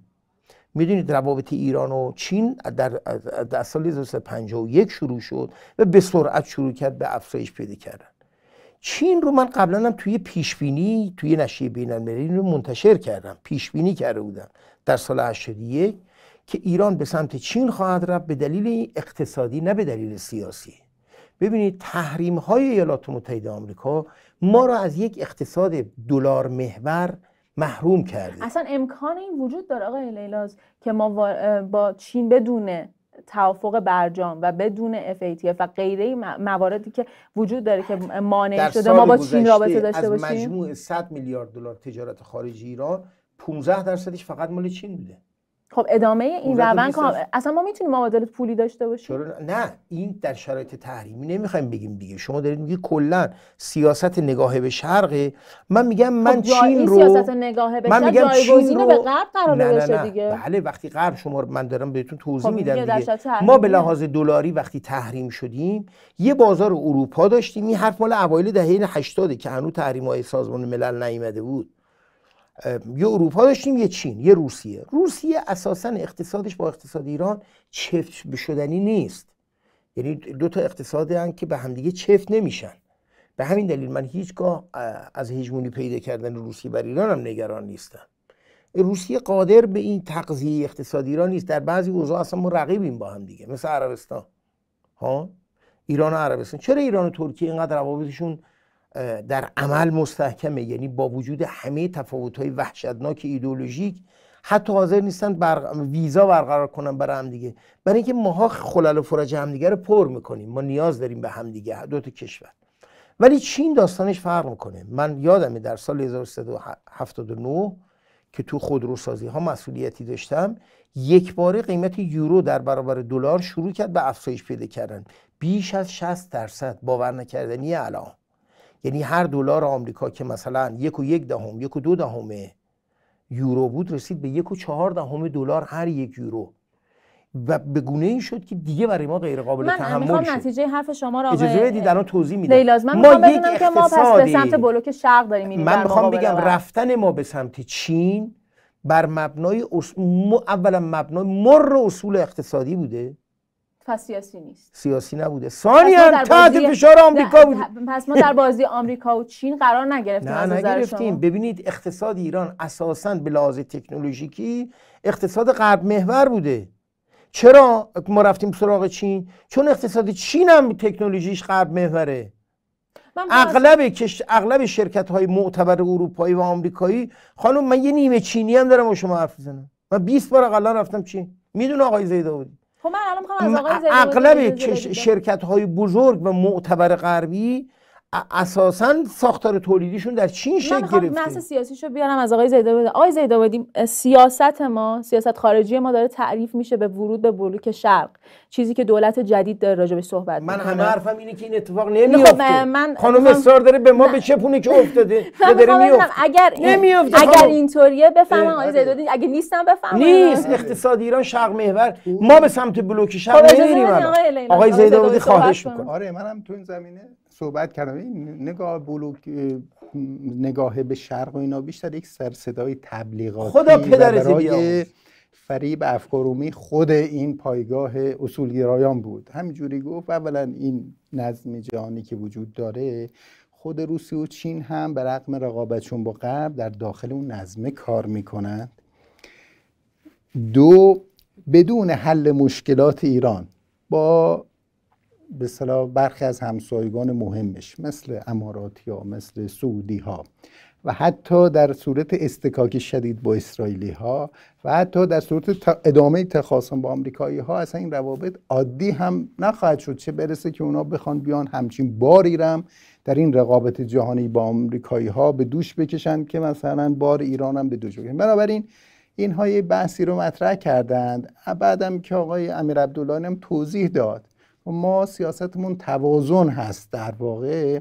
حالا توازن بعد ببینیم از طریق احیای برجام شکل می‌گیره. اگر شکل بگیره یک شانسی برای ادامه وجود داره. اگر که شکل, شکل نگیره می‌گیره؟ که من که متوجه آره شما شکل می- می‌دونی می‌گیره. می‌گیره. اگرم نگیره بنابراین بنابراین خانم خیلی یک, پرسر و یک بحث. ژورنالیستی و یک توهمه که بگیم ما داریم به سمت شرق میریم. سمت شرقی وجود نداره. آره شرقی. فشار ایالات متحده آمریکا بر اقتصاد ایران ما رو برای گریز از وابستگی به یورو سوق داد به سمت چین. من پیش بینیم این بود که بعد از امضای برجام اول چین همچنان شریک اول ایران میمونه. اینم من به شما بگم. به طور کلی اقتصاد ایران در حال فقیر شدنه. ببینید. ما در ما ملتی هستیم در رو به فقیر شدنیم الان. در تمام 15 سال گذشته. برخلاف همه تحلیل ها و نظرات من معتقد نیستم این اساسش خارجیه. این اساسش مال سیاست های داخلی مونه ها؟ ما این فقیر میشیم و اقتصادی که داره فقیر میشه روز به روز چینی شده چینیزه تر میشه. این به خاطر فشار چین بر ما یا روی کرده آقای خامنه‌ای یا آقای رئیسی نیست. به خاطر اینه که شما طبیعتا باید بری یه کالایی یا یه جایی بیاری که بتونی به این امت همیشه در صحنه بفروشیش ها؟ و بنابراین یه اقتصاد ارزان می‌خوای. اگر با همین دست فرمون ما ادامه کنیم این اقتصاد در آینده ویتنامیزه خواهد شد. باور کنید یا نه این اقتصاد در آینده ممکنه بنگلادیش بنگلادیشیزه بشه. یعنی چی؟ یعنی دائما بریم به سمت جایی که تو کالا رو تو ارزانتر هی تولید می‌کنه.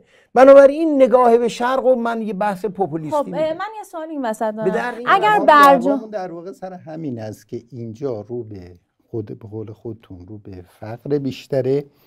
این فقر مبتنی بر یک سیاست یک نوع زمامداری یک نوع حکرانیه تو بخش داخلیشو تو حوزه اقتصاد میپذیرید بخش خارجیشو کلا منفک من اونجا همه چی خوب پیش رفته نه، نه،. اونجا هزینه بار کشور نکرده فقط اینجا دزدی کردن خراب شده تاریخ وقتی- خب این یه پکیجیه دیگه بابا جون من همه اجزایش مشکل داره وقتی شما تاریخ خب می‌خونی تاریخ منم مثلا نگاه. می‌کنی خب. می‌بینی که فرض کنید اتحاد شوروی استالین در داخل شوروی کارایی می‌کرد هرچی. میشه ساعتها بحث کرد راجبش ولی این که این نظم بین المللی موجود حتی قبل از ظهور استالین می‌خواسته شوروی رو نابود کنه و نگاه اینا همواره به سمت شوروی بوده.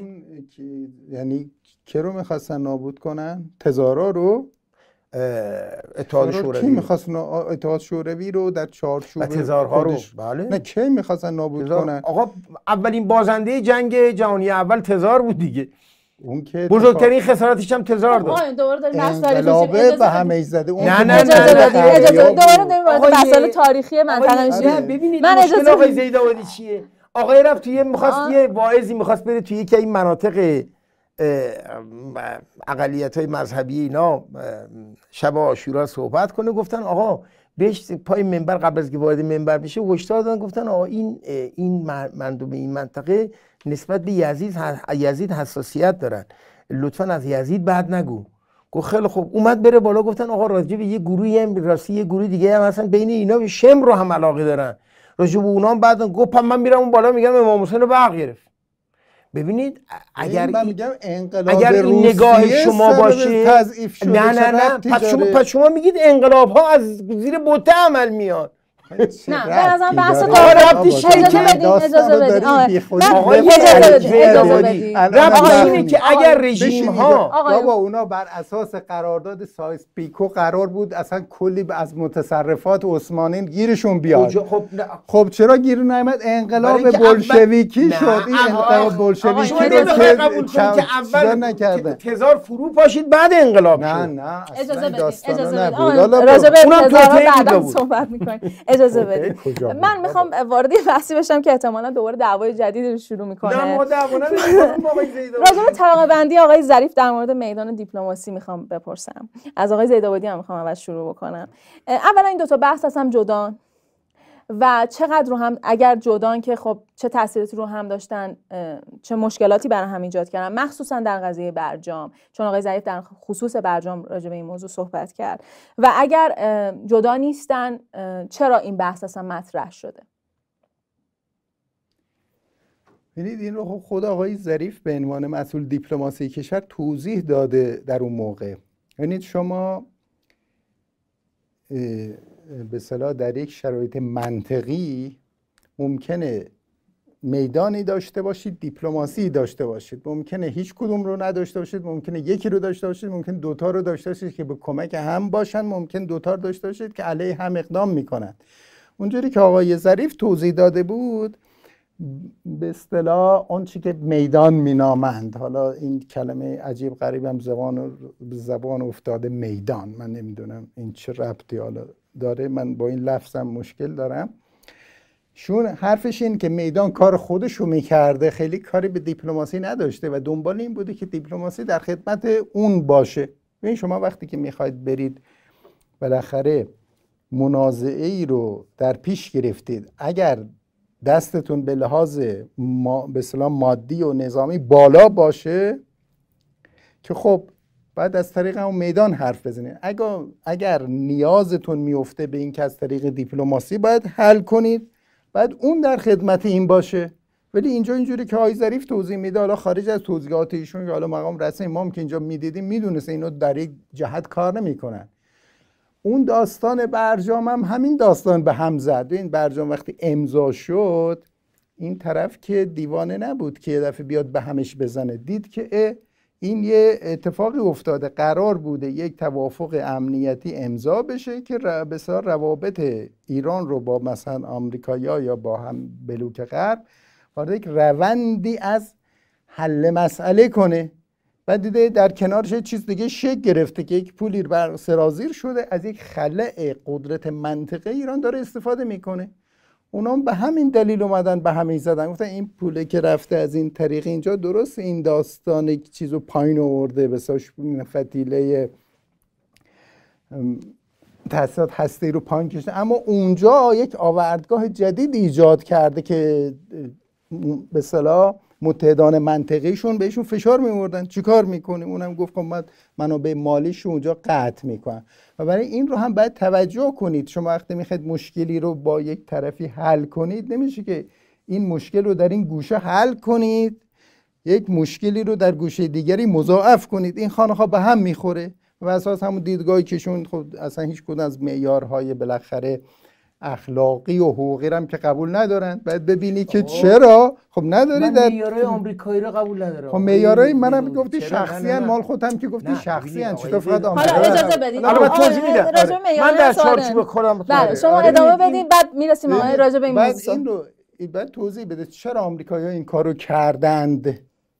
خب یک دلیلی داشته دلیلش هم همین بود که احساس کردند اونها از برجام همینجوری بارها تاکید کردم یک فهم استراتژیک داشتند. یعنی برجام سرآغازی است برای اینکه ما با یک کشوری مثل ایران در همه حوزه هایی که با هم اختلاف داریم بریم بشینیم حل کنیم. ایران نگاه تاکتیکی داشت به این قضیه. گفت که من به پول نفلان احتیاج دارم تحریم های بین توافقی بکنیم و بعدم هیچ عوض نشده. و اون موشک هوا کردن با اون شعار هم همین معنیش بود. یعنی آقا هیچ عوض نشده. خب طبیعی بود که اگر اونم مثلا آقای ترامپ هم نیومده بود خانم کلینتون هم بود داستان همین می‌شد. حالا اون ممکن بود که از برجام خارج نشه ولی از اون مکانیزم ماشه یا حالا از یک طرق دیگری همین فشارها قرار وارد بشه. به هر حال اون چیزی که ایشون میگه علامت قدرت ماسون تو لوله چه می‌دونم چی؟ فردینان ماسال. آره. لاسال لاسال. این این اتفاقا به جایی که برای به کمک ایران بیاد به نظر من خودش در یک مراحلی ایجاد تهدید کرده. یعنی تمام بسیار کشورهای منطقه‌ای که علیه هم بودند و تعارض منافع داشته اینا همه رو متحد کرد علیه ایران. خب رو همه کشورهای عربی هر گونه به ارتباط و مذاکره و رابطه با آمریکا با اسرائیل رو منوط و مشروط کرده بودن که یک کشور فلسطینی اونجا باید تاسیس بشه. همین که این اتفاق افتاد اتفاقا ترسیدن اون رو نادیده گرفتن الان رفتن با هم همکاری امنیتی نظامی می‌کنند و آمریکا بالا سرشون. خب این چه نفعی این چه خب حالا شما بفرمایید. راجع میدان دیپلماسی آقای زیداودی مسائل تنگه تایوان و مشکل بحران اوکراین رو گردن تنش و تضاد ایران با آمریکا نمیندازه. مسئله فلسطین خیلی ربط داره. حالا اجازه بدین آقای بدین آقای لیلا جواب دارم توضیح میدم. نه ببین شما در مسئله فلسطین.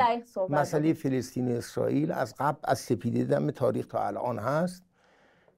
سه هزار سال قبل از جمهوری اسلامی بوده. که دیگه نبوده. چرا؟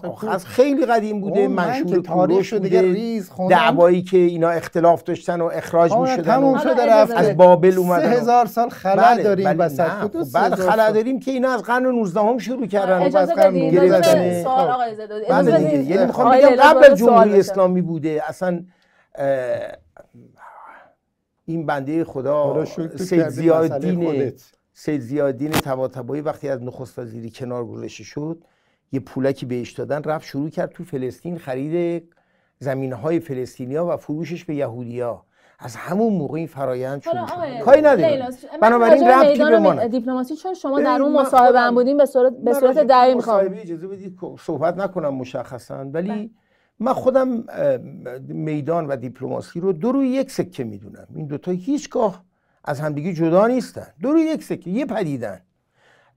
هر کدوم حرف اون یکی رو در جایی رو متقابل باستاب میدن.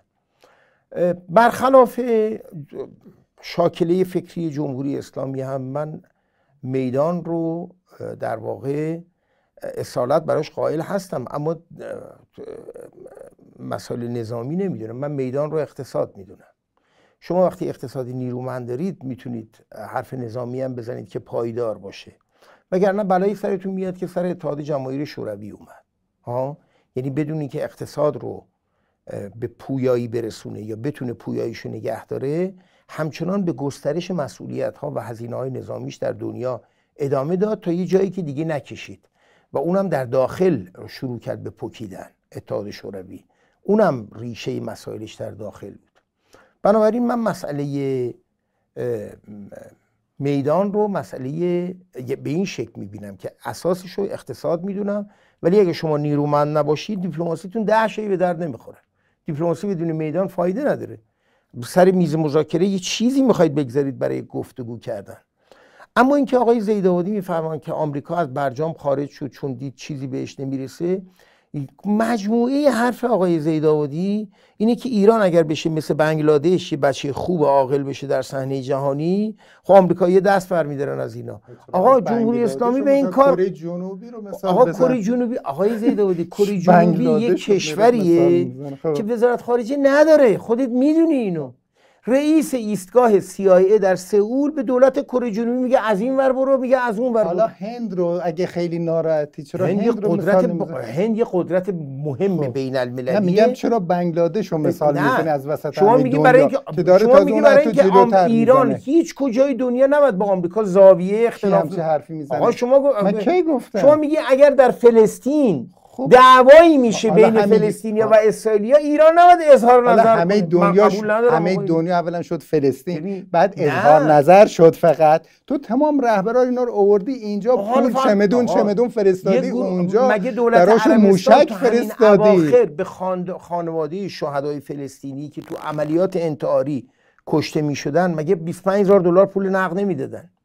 خب. تو همین اواخر می‌دادن دیگه. بنابراین این که تو موشک بفرستی. نه ببینید بس یعنی داره که سیاست شما ایران تو فلسطین مثل سیاست عربستانه. آخه این چه چیز روشنی؟ شما داری شما میگید من می‌خوام یک پدیده اونجا خب وجود نداشته باشه آخه. من سکوت کردم. استدلال آقای زیدادی من یه جای دیگه هم تکرار کردم. این استدلال اون آقا است که به دوستش تعریف می‌کرد. این همسایه دیوار به دیوار ما دیشب ساعت دو نصف شب دیوونه شده بود. با مشت و تموش میکوبید به دیوار اتاق ما. رفیقش گفت عجب آدم بی ربطی تو از خواب پریدی؟ گفت نه خوشبختانه ما اون موقع داشتم شیپور تمرین می‌کردم. ببین این از تنگاه کردن به صدر که نمیشه که. شما اگر بگید که چون ما با فلسطین مسئله داریم آمریکایی ها چی کردن؟ خب خوب بود برجام امضا نمی‌کردن. چرا نگو چرا؟ برای اینکه حتی اگر ما از فلسطین هم دست بشوریم میگن آقا این حقوق بشر آخر سر میان خب. مثل کاخای صدام حسین. توی فقط برای اینکه تحقیر کنن دولت عراقو. خانم تو یخچال های شخص صدام حسین تو اتاق خوابش درش وا می‌کردن یه انگوش می‌کردن تو مربعه ببینن این مربعه یا نه برای تمسخر. آقا انقلاب اسلامی و ایران چنین تحقیری رو بر نمیتابه آقای زید آبادی. کره جنوبی شدن بر نمیتابیم ما. باری کلا من می‌شناسم خراب می‌کنی داستان رو. ببین در مسئله فلسطین دو تا موزه در جهان. یکیش موزه بالاخره حقوقی مشخص.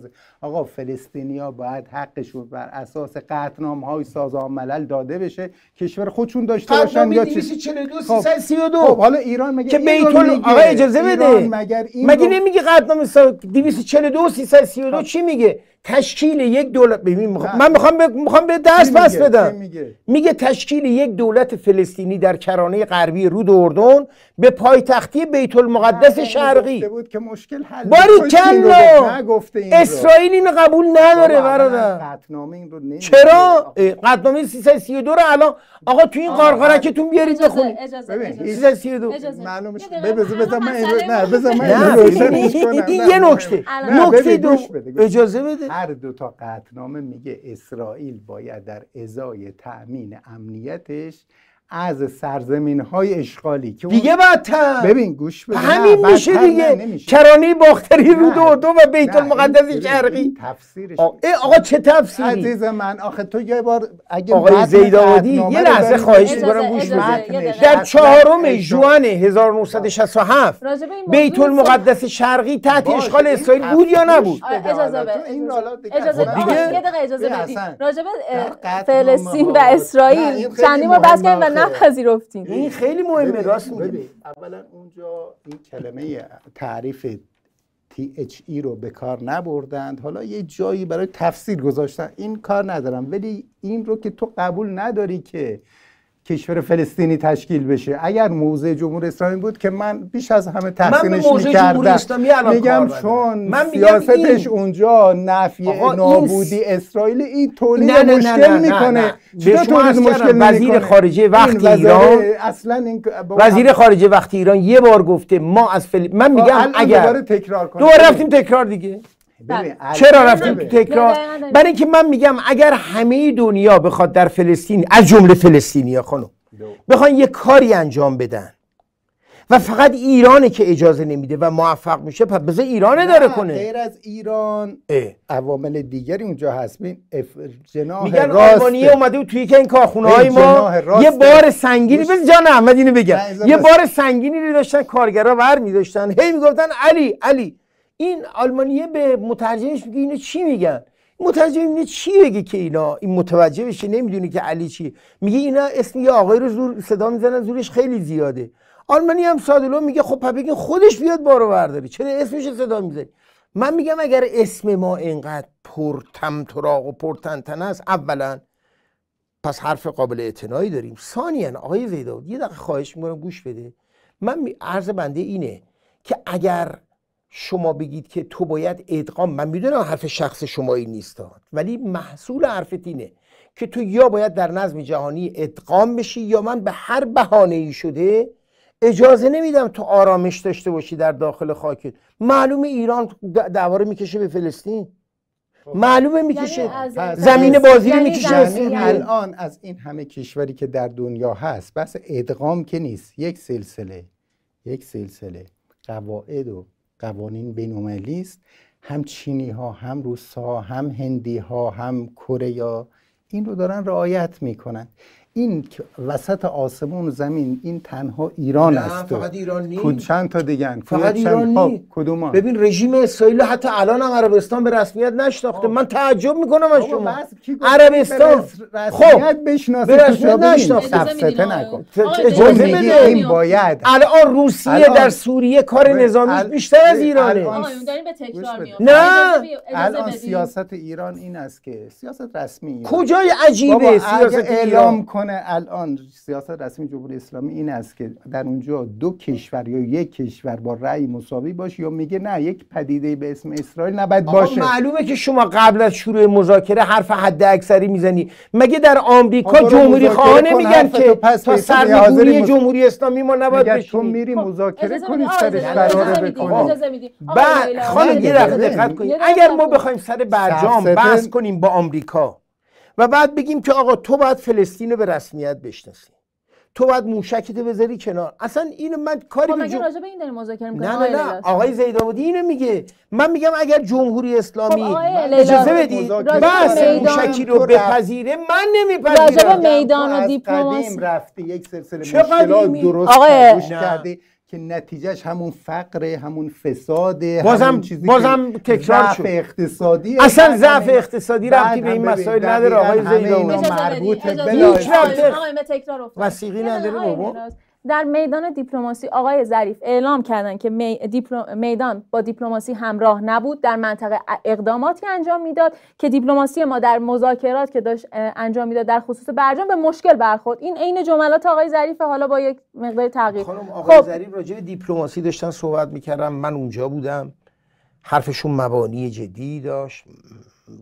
تو, خب تو بافتی انجام شد. الان. یعنی از نظر میدان ما با دیپلماسی و میدانمون هیچ مشکلی نداشتن و مشکلی ایجاد نشد. من چیزی که دارم عرض می‌کنم اینه که بعد از برجام و بعد از جام... بعد از دسامبر 2017 یعنی روزی که آقای دونالد ترامپ اعلام کرد که آمریکا از برجام خارج خواهد شد.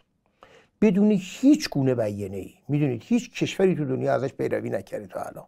خب مبنی بر اینکه ما برجام رو به هم زدیم. اینا سه تا حرف اساسی داشتن که خود آقای امانوئل مکرون می‌گفت این سه تا حرف اساسی با جمهوری اسلامی قابل تره بدون دعوا. بذارید خیلی سریع با هم صحبت کنیم. بدون خروج آمریکا از برجام قابل گفتگوه ما بعضی روزا ده ساعت بین آقای کری و آقای ظریف گفتگو داشتیم. تلفنی حضوری. بنابراین قبح این مطلب ریخته و چی؟ اصلا آقای ترامپ با شعار خروج آمریکا از برجام و فشار حداکثری بر ایران به قدرت رسید. شما در اینجا نمی‌تونی بگی که آقای اون آقایی که شما گفتید اسمش نبریم اون شهید بزرگوار نرو با آمریکا انگشت کن تو چشم آمریکا.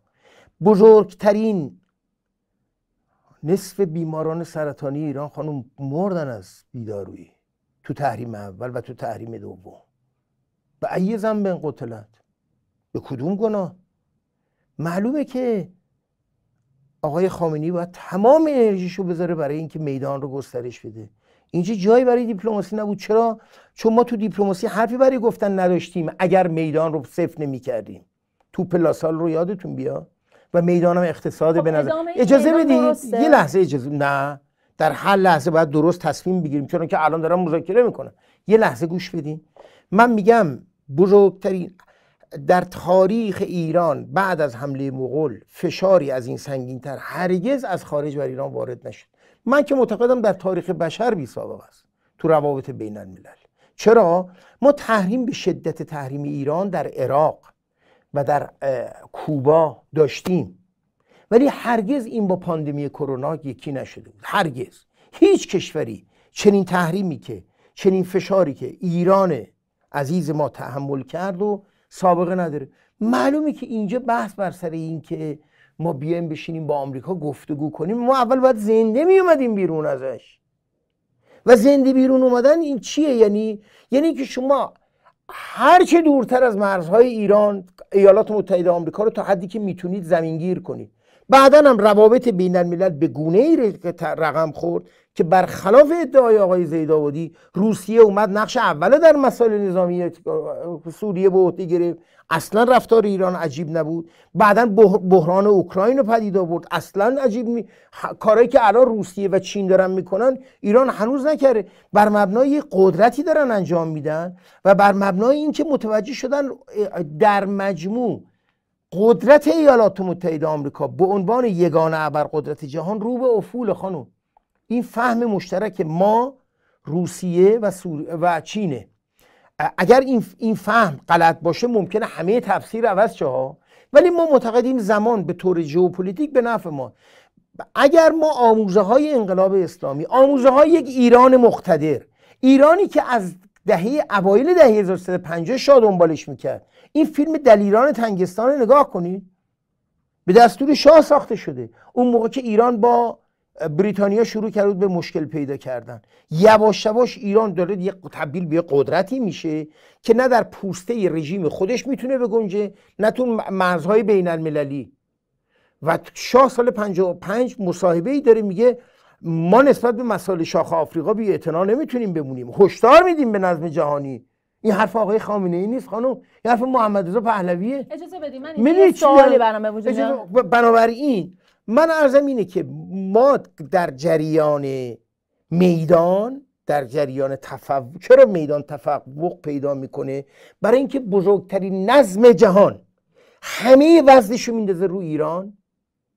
همه وزنشو میندازه رو ایران به گونه ای که ما دارو قادر به وارد کردن دارو نیستیم. نبودیم. نبودیم. در همین تحریم دوم. چرا؟ اینا در ظاهر گفته بودن دارو غیر مجازه. مجازه. ولی زنگ می‌زدم گفتن دارو صادر کنید خودتون می‌دونید و خودتون. خب؟ و ما تونستیم اینو بشکنیم. حالا که شکستیم دیپلماسی میاد وسط خب من الان یه سوال اینجا برام ببخشید آقای زیاده بذارید من این سوال از ایشون بپرسم. آقای رابط مالی برای تضمین به ایران در راجع به این صحبت می‌کنه که شرکت های آمریکایی بیان ایران و ما این تضمین دولت بایدن به ایرانه. در دور اول در دور اجازه بدین. در دور اول توافقات این اتفاق قرار بود بیفته و شرکت های اروپایی اشتباه می‌کنید شما. و گفتن ممنوع این اتفاق. نه خانم اشتباه خب این بار اگه بخواد این تاریخ غلط این اصلا وقتی شما اشتباه دارید میگید خب اگه این دفعه بخوان شرکت دفعه اولم غلط بود اینطوری نبود. اجازه بدید این حق طبیعی هر اقتصادی بابا من اقتصاد گردانم دیگه. من خودم تو کار اقتصادی هم. این که بگه آمریکا بگه من با تو سوال می‌کنم به شرط که واردات هویج به ایران آزاد بشه هیچ کشور اینو نمیپذیره.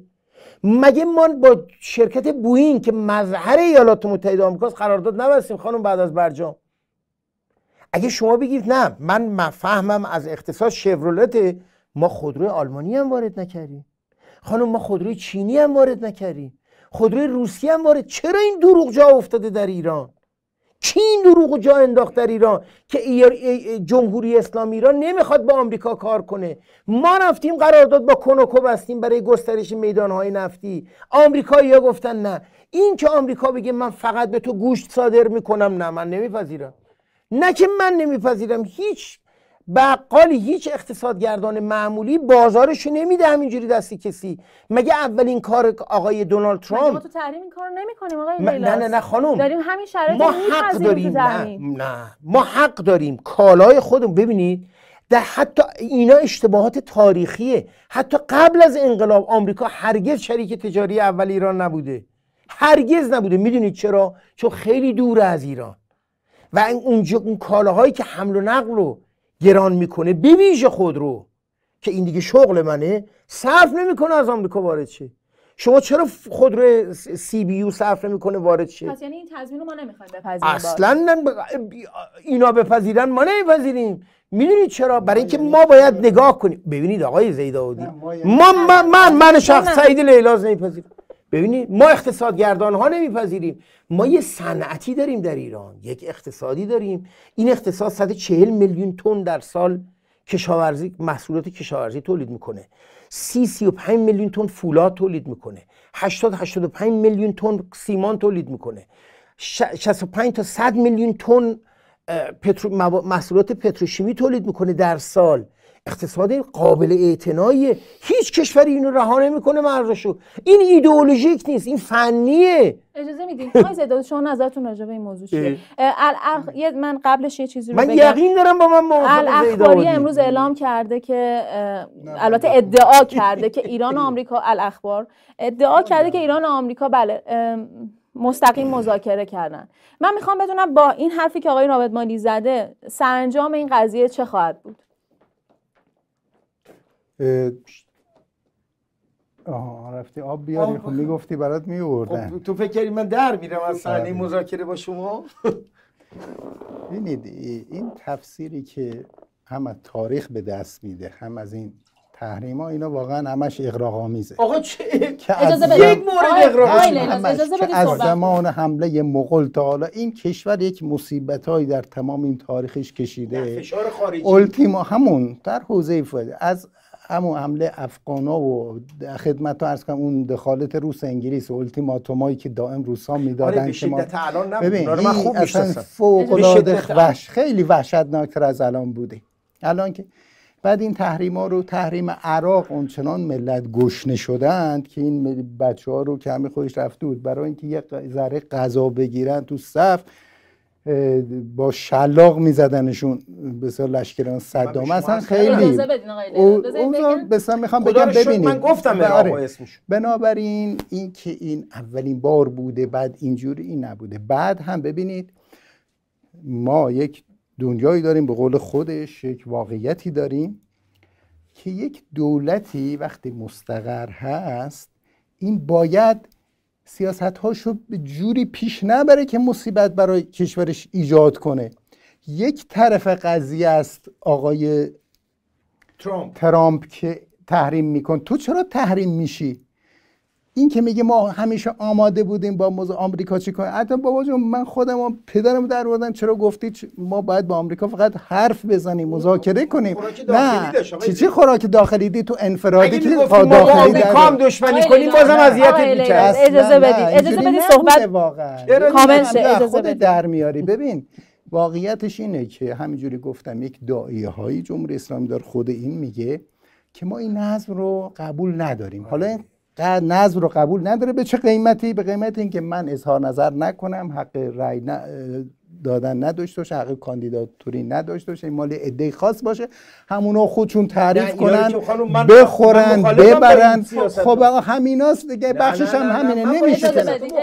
نه. اصلا مخالف. همه رو داری توجیه نه می‌کنی آقای دونه دونه. زیداودی ببین ایران نه، رو نظارت استصوابی به خاک نه سیاه فقط نظارت بدید. بخشی از همین نه، نمی‌تونی پکیج می‌کنم. ب- راجع به انتخابات صحبت. اجازه آره باشه. بخشی از می‌دونید بذار حرف چیه؟ بده.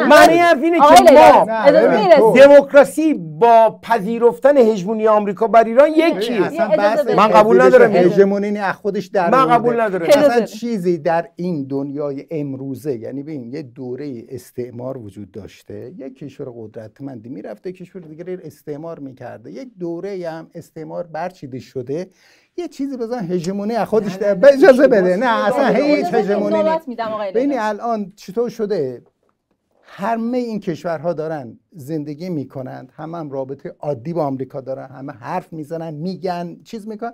ایشون حالا اومده مدعی شده که ایران یک تافته جدا بافته. ما اول اول که میگه که میگه با اونا می‌خوان مثل همه با تو رفتار کنن. میگه نه نمی‌خوان. بعد وقتی شاهد میاره که می‌خوان میگه ما هژمونی رو نمیپذیریم. پس تو خودت انتخاب کردی که با یه سیاست پیش بگیری که توش دائم تشنج دائم تحریمه.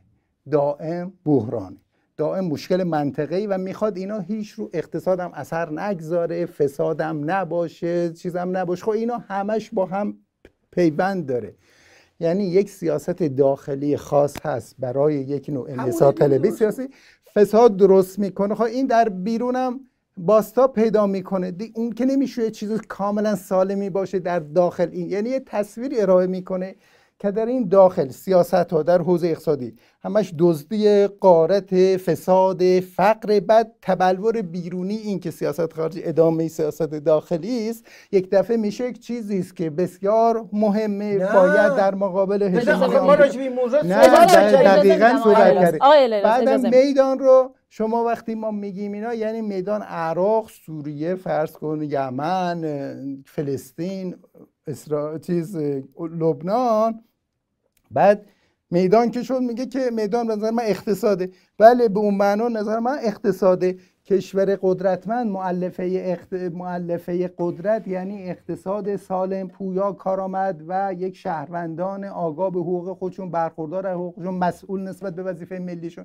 مثل همه عربستان. اینا رو چیکار عربستان نه داری؟ خب اغلب خاورمیانه. اون بیچاره ها بعد که از اصلا ترکیه ایران دموکراتیک ترین کشور خاورمیانه اونا- هست یا نیست؟ آقای خب زیدان پس این همه فسادی که میگه کجا تولید بذار شده؟ الان توضیح میدم خب میدان نه، خیلی چی- بذارین حرف آقای بعد. هم آقای اولا کی میگه این رو در اصلا در عربستان مگر تقاضای مشارکت برای به اصطلاح دموکراسی برای مجلس اندازه ایرانه که اصلا مقایسه می‌کنی اصلا این قیاس بدید. مع الفارقه آقای لیلا، کشوری که موضوع رو بدید. من- 120 سال پیش مجلس داشته الان مجلسش اینه بعد این میگه خیلی دموکراسی پیشرفت کرد با او چند تا قبیله بیچاره که با هم متحد شدن کشوری تشکیل دادن حالا روزگارشون رو یه جوری ترنس شما فکر می‌کنید ما الان ش- با توافق با این دولت توافق بخواد چک بگیره و تضمین ورود شرکت های آمریکا باشه ما میپذیریم اونها شرط ورود چیزها رو که نخواهند گذاشت. شرط خدمتتون شرط ارز کنم برجام. ورو آره شرط برجام ورود شرکت های آمریکایی نیست. حرف بر این این تضمینه. ف... ببین اگر اونها مشکل حل بشه که اونا چند دور هجوم آوردند ولی هر دور با یک مشکلات سیاسی مواجه شده داستان. مشکل حل بشه ببینید. یعنی ما وا بدیم به آمریکا. خب یعنی آقای چی, یعنی چی وابدی. یعنی الان چی ازت می‌خواد که تو ببینید، خیلی؟ معلومت میگم دیگه شما. شما خودت داری؟ میگی شما. میگی که آقا ایران تمام وجوه منطقه خودش رو با آمریکا هماهنگ کنه خب ته نه، حرف اینه کنه هماهنگ کن نمی‌کنن اینا خب برادر یعنی تا ابد می‌خوای بجنگی نه نه؟ اجازه ما؟ نظم جهانی در حال تغییر من نوبت من شد بله. ببینید اولا که نه، این بحث. هژمونی بزن جواب بدن این بحث. هژمونی که آقای زیداودی چیزی میگن هنوز با تمام قوا برقرار خانم. ما شیوه های کلونیالیستی رو نباید فرض کنیم چون قدیمیاش رفته دیگه وجود نداره. الان تجسم امپریالیزم آمریکا در هژمونی دلاره. اصلا من معتقدم دعوایی که آمریکا با بقیه جهان داره دعوای هژمونی دلاره. می‌دونید این دعوام از این تناقض در میاد. امیدوارم صحبت که می‌کنم قابل فهم باشه. یعنی من بتونم ارزه, ارزه داشته باشم بگم. سهم ایالات متحده بر در اقتصاد جهان در تولید ثروت جهان بر اساس شاخص برابری خرید حدود 15 تا 17 درصد جی دی پی جهانه. خب؟ ولی 62 درصد مبادلات جهانی با دلار انجام می‌گیره. یعنی آمریکا یک هژمونی در دلارش داره که این ناشی از پایان جنگ جهانی دوم و اجلا... چیز برتون وودزه. اون جل- اجلاس بر- برتون وودزه. که این چون متزلزل شده در حال شکسته شدن مثلا در همین سی سال گذشته 25 درصد از سهم دلار آمریکا رو یورو گرفته به تنهایی. الان یک چهارم مبادلات جهانی به یورو انجام می‌گیره. می‌دونید این مبادلات وقتی مبادلات وقتی با دلار انجام می‌گیره یک تسلطی به آمریکا میده که مثلا نمونهش اینه که کسری بودجه دولت فدرال آمریکا در سال 2020 میلادی حدود 16 درصد جی دی پی آمریکا بوده. این هر کشور دیگه ای انجام بده این کارو یه تورم وحشتناک بهش در میاد. مثلا یه تورم 20 درصدی بهش میده. ولی در آمریکا اصلا هیچ تورمی اتفاق نمیفته چرا؟ چون میگن از هر 100 تا اسکناس از هر 100 تا اسکناس 100 دلاری که آمریکا منتشر کرده 80 تاش در خارج از خاک آمریکا. جریان داره. یعنی آمریکا در تمام 50 سال اخیر 60 سال اخیر دائما تورم ایجاد کرده در کسی بودجه خودش رو جبران کرده به خرج بقیه جهان. متوجه میشه در زمان؟ این کار رو جمهوری اسلامی چون نمی‌تونه به خرج بقیه جهان کنه همه رو داره میریزه تو ملت ایران. به همین دلیل ما تورمون 40 درصده. اگر این این هژمونی بشکنه آمریکا میشه مثل ایران میشه مثل روسیه میشه مثل چین مثل هر کشور دیگه ای که نمی‌تونه بدون پرداخت صورت حساب بره چلو کباب بخوره. الان آمریکایی‌ها دارن چلو کباب می‌خورن. به خرج ما می‌دونید که اینا 4 5 هزار میلیارد دلار برای پاندمی کرونا خرج کردن و اقتصادشون رو برگردوندن سر, سر جاش. عمدتا به خرج بقیه دنیا. دعوای آمریکا نگه داشتن این هژمونی آقای زیدآبادی. اساسا. به همین دلیل دعواش با یورو همونقدر شدیده که با یوان.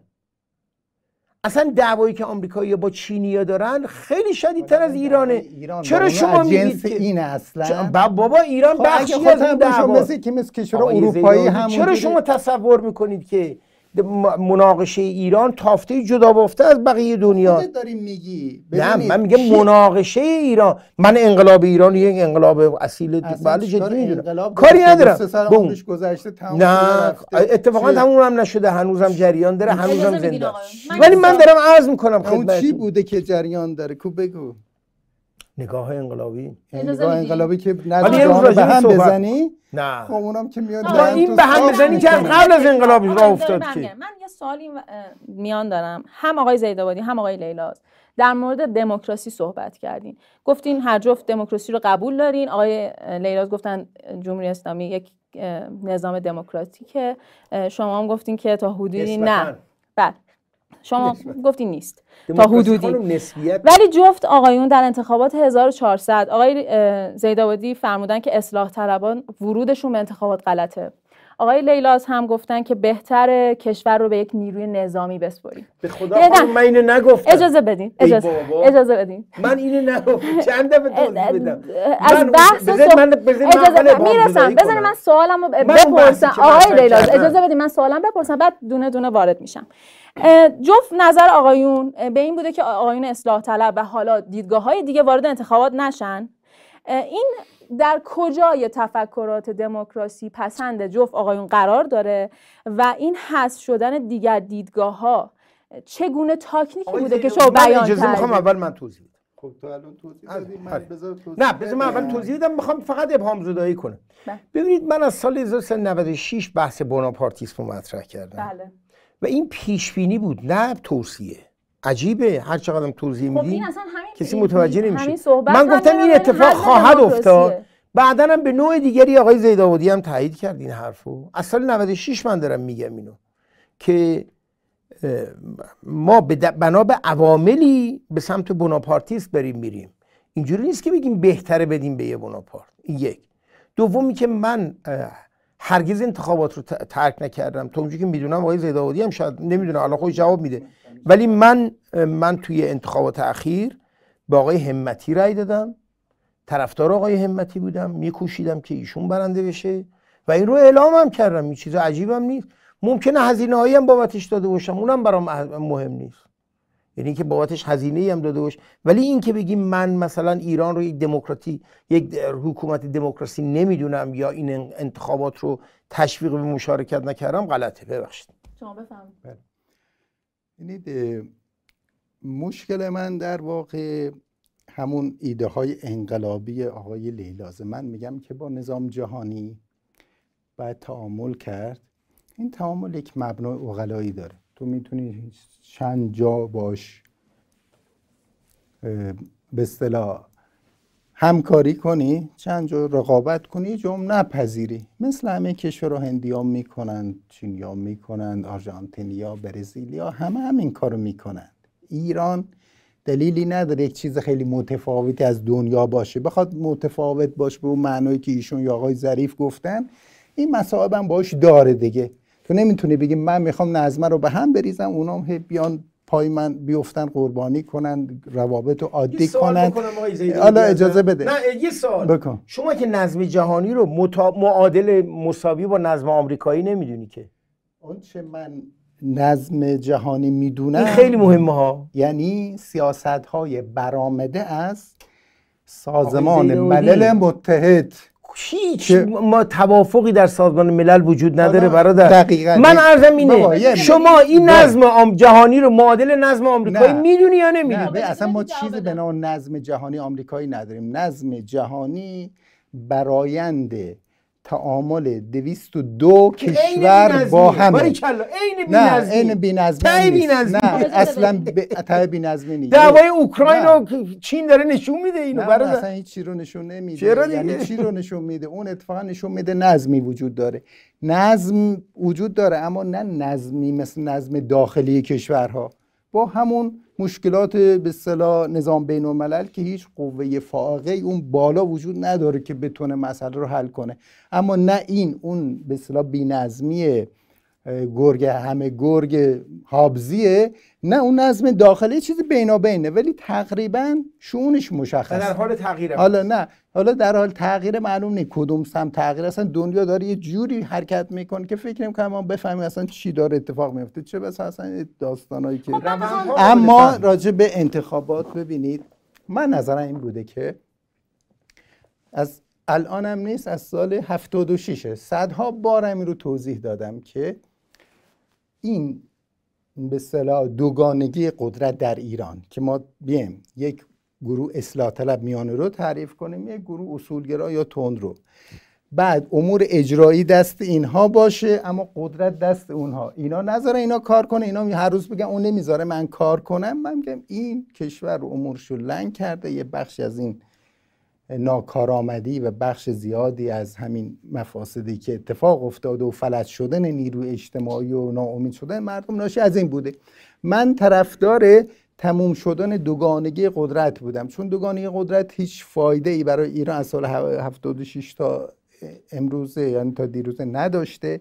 من حرفم بود یا باید به نفع این تموم بشه به نفع اون. یعنی کسی که میاد اقتدار لازم رو برای پیشبرد سیاستاش داشته باشه مسئولیتش هم به عهده بگیره. بفهمیم کی چه کار است و این کشور چیکار و نهایتا این تاشو بگم.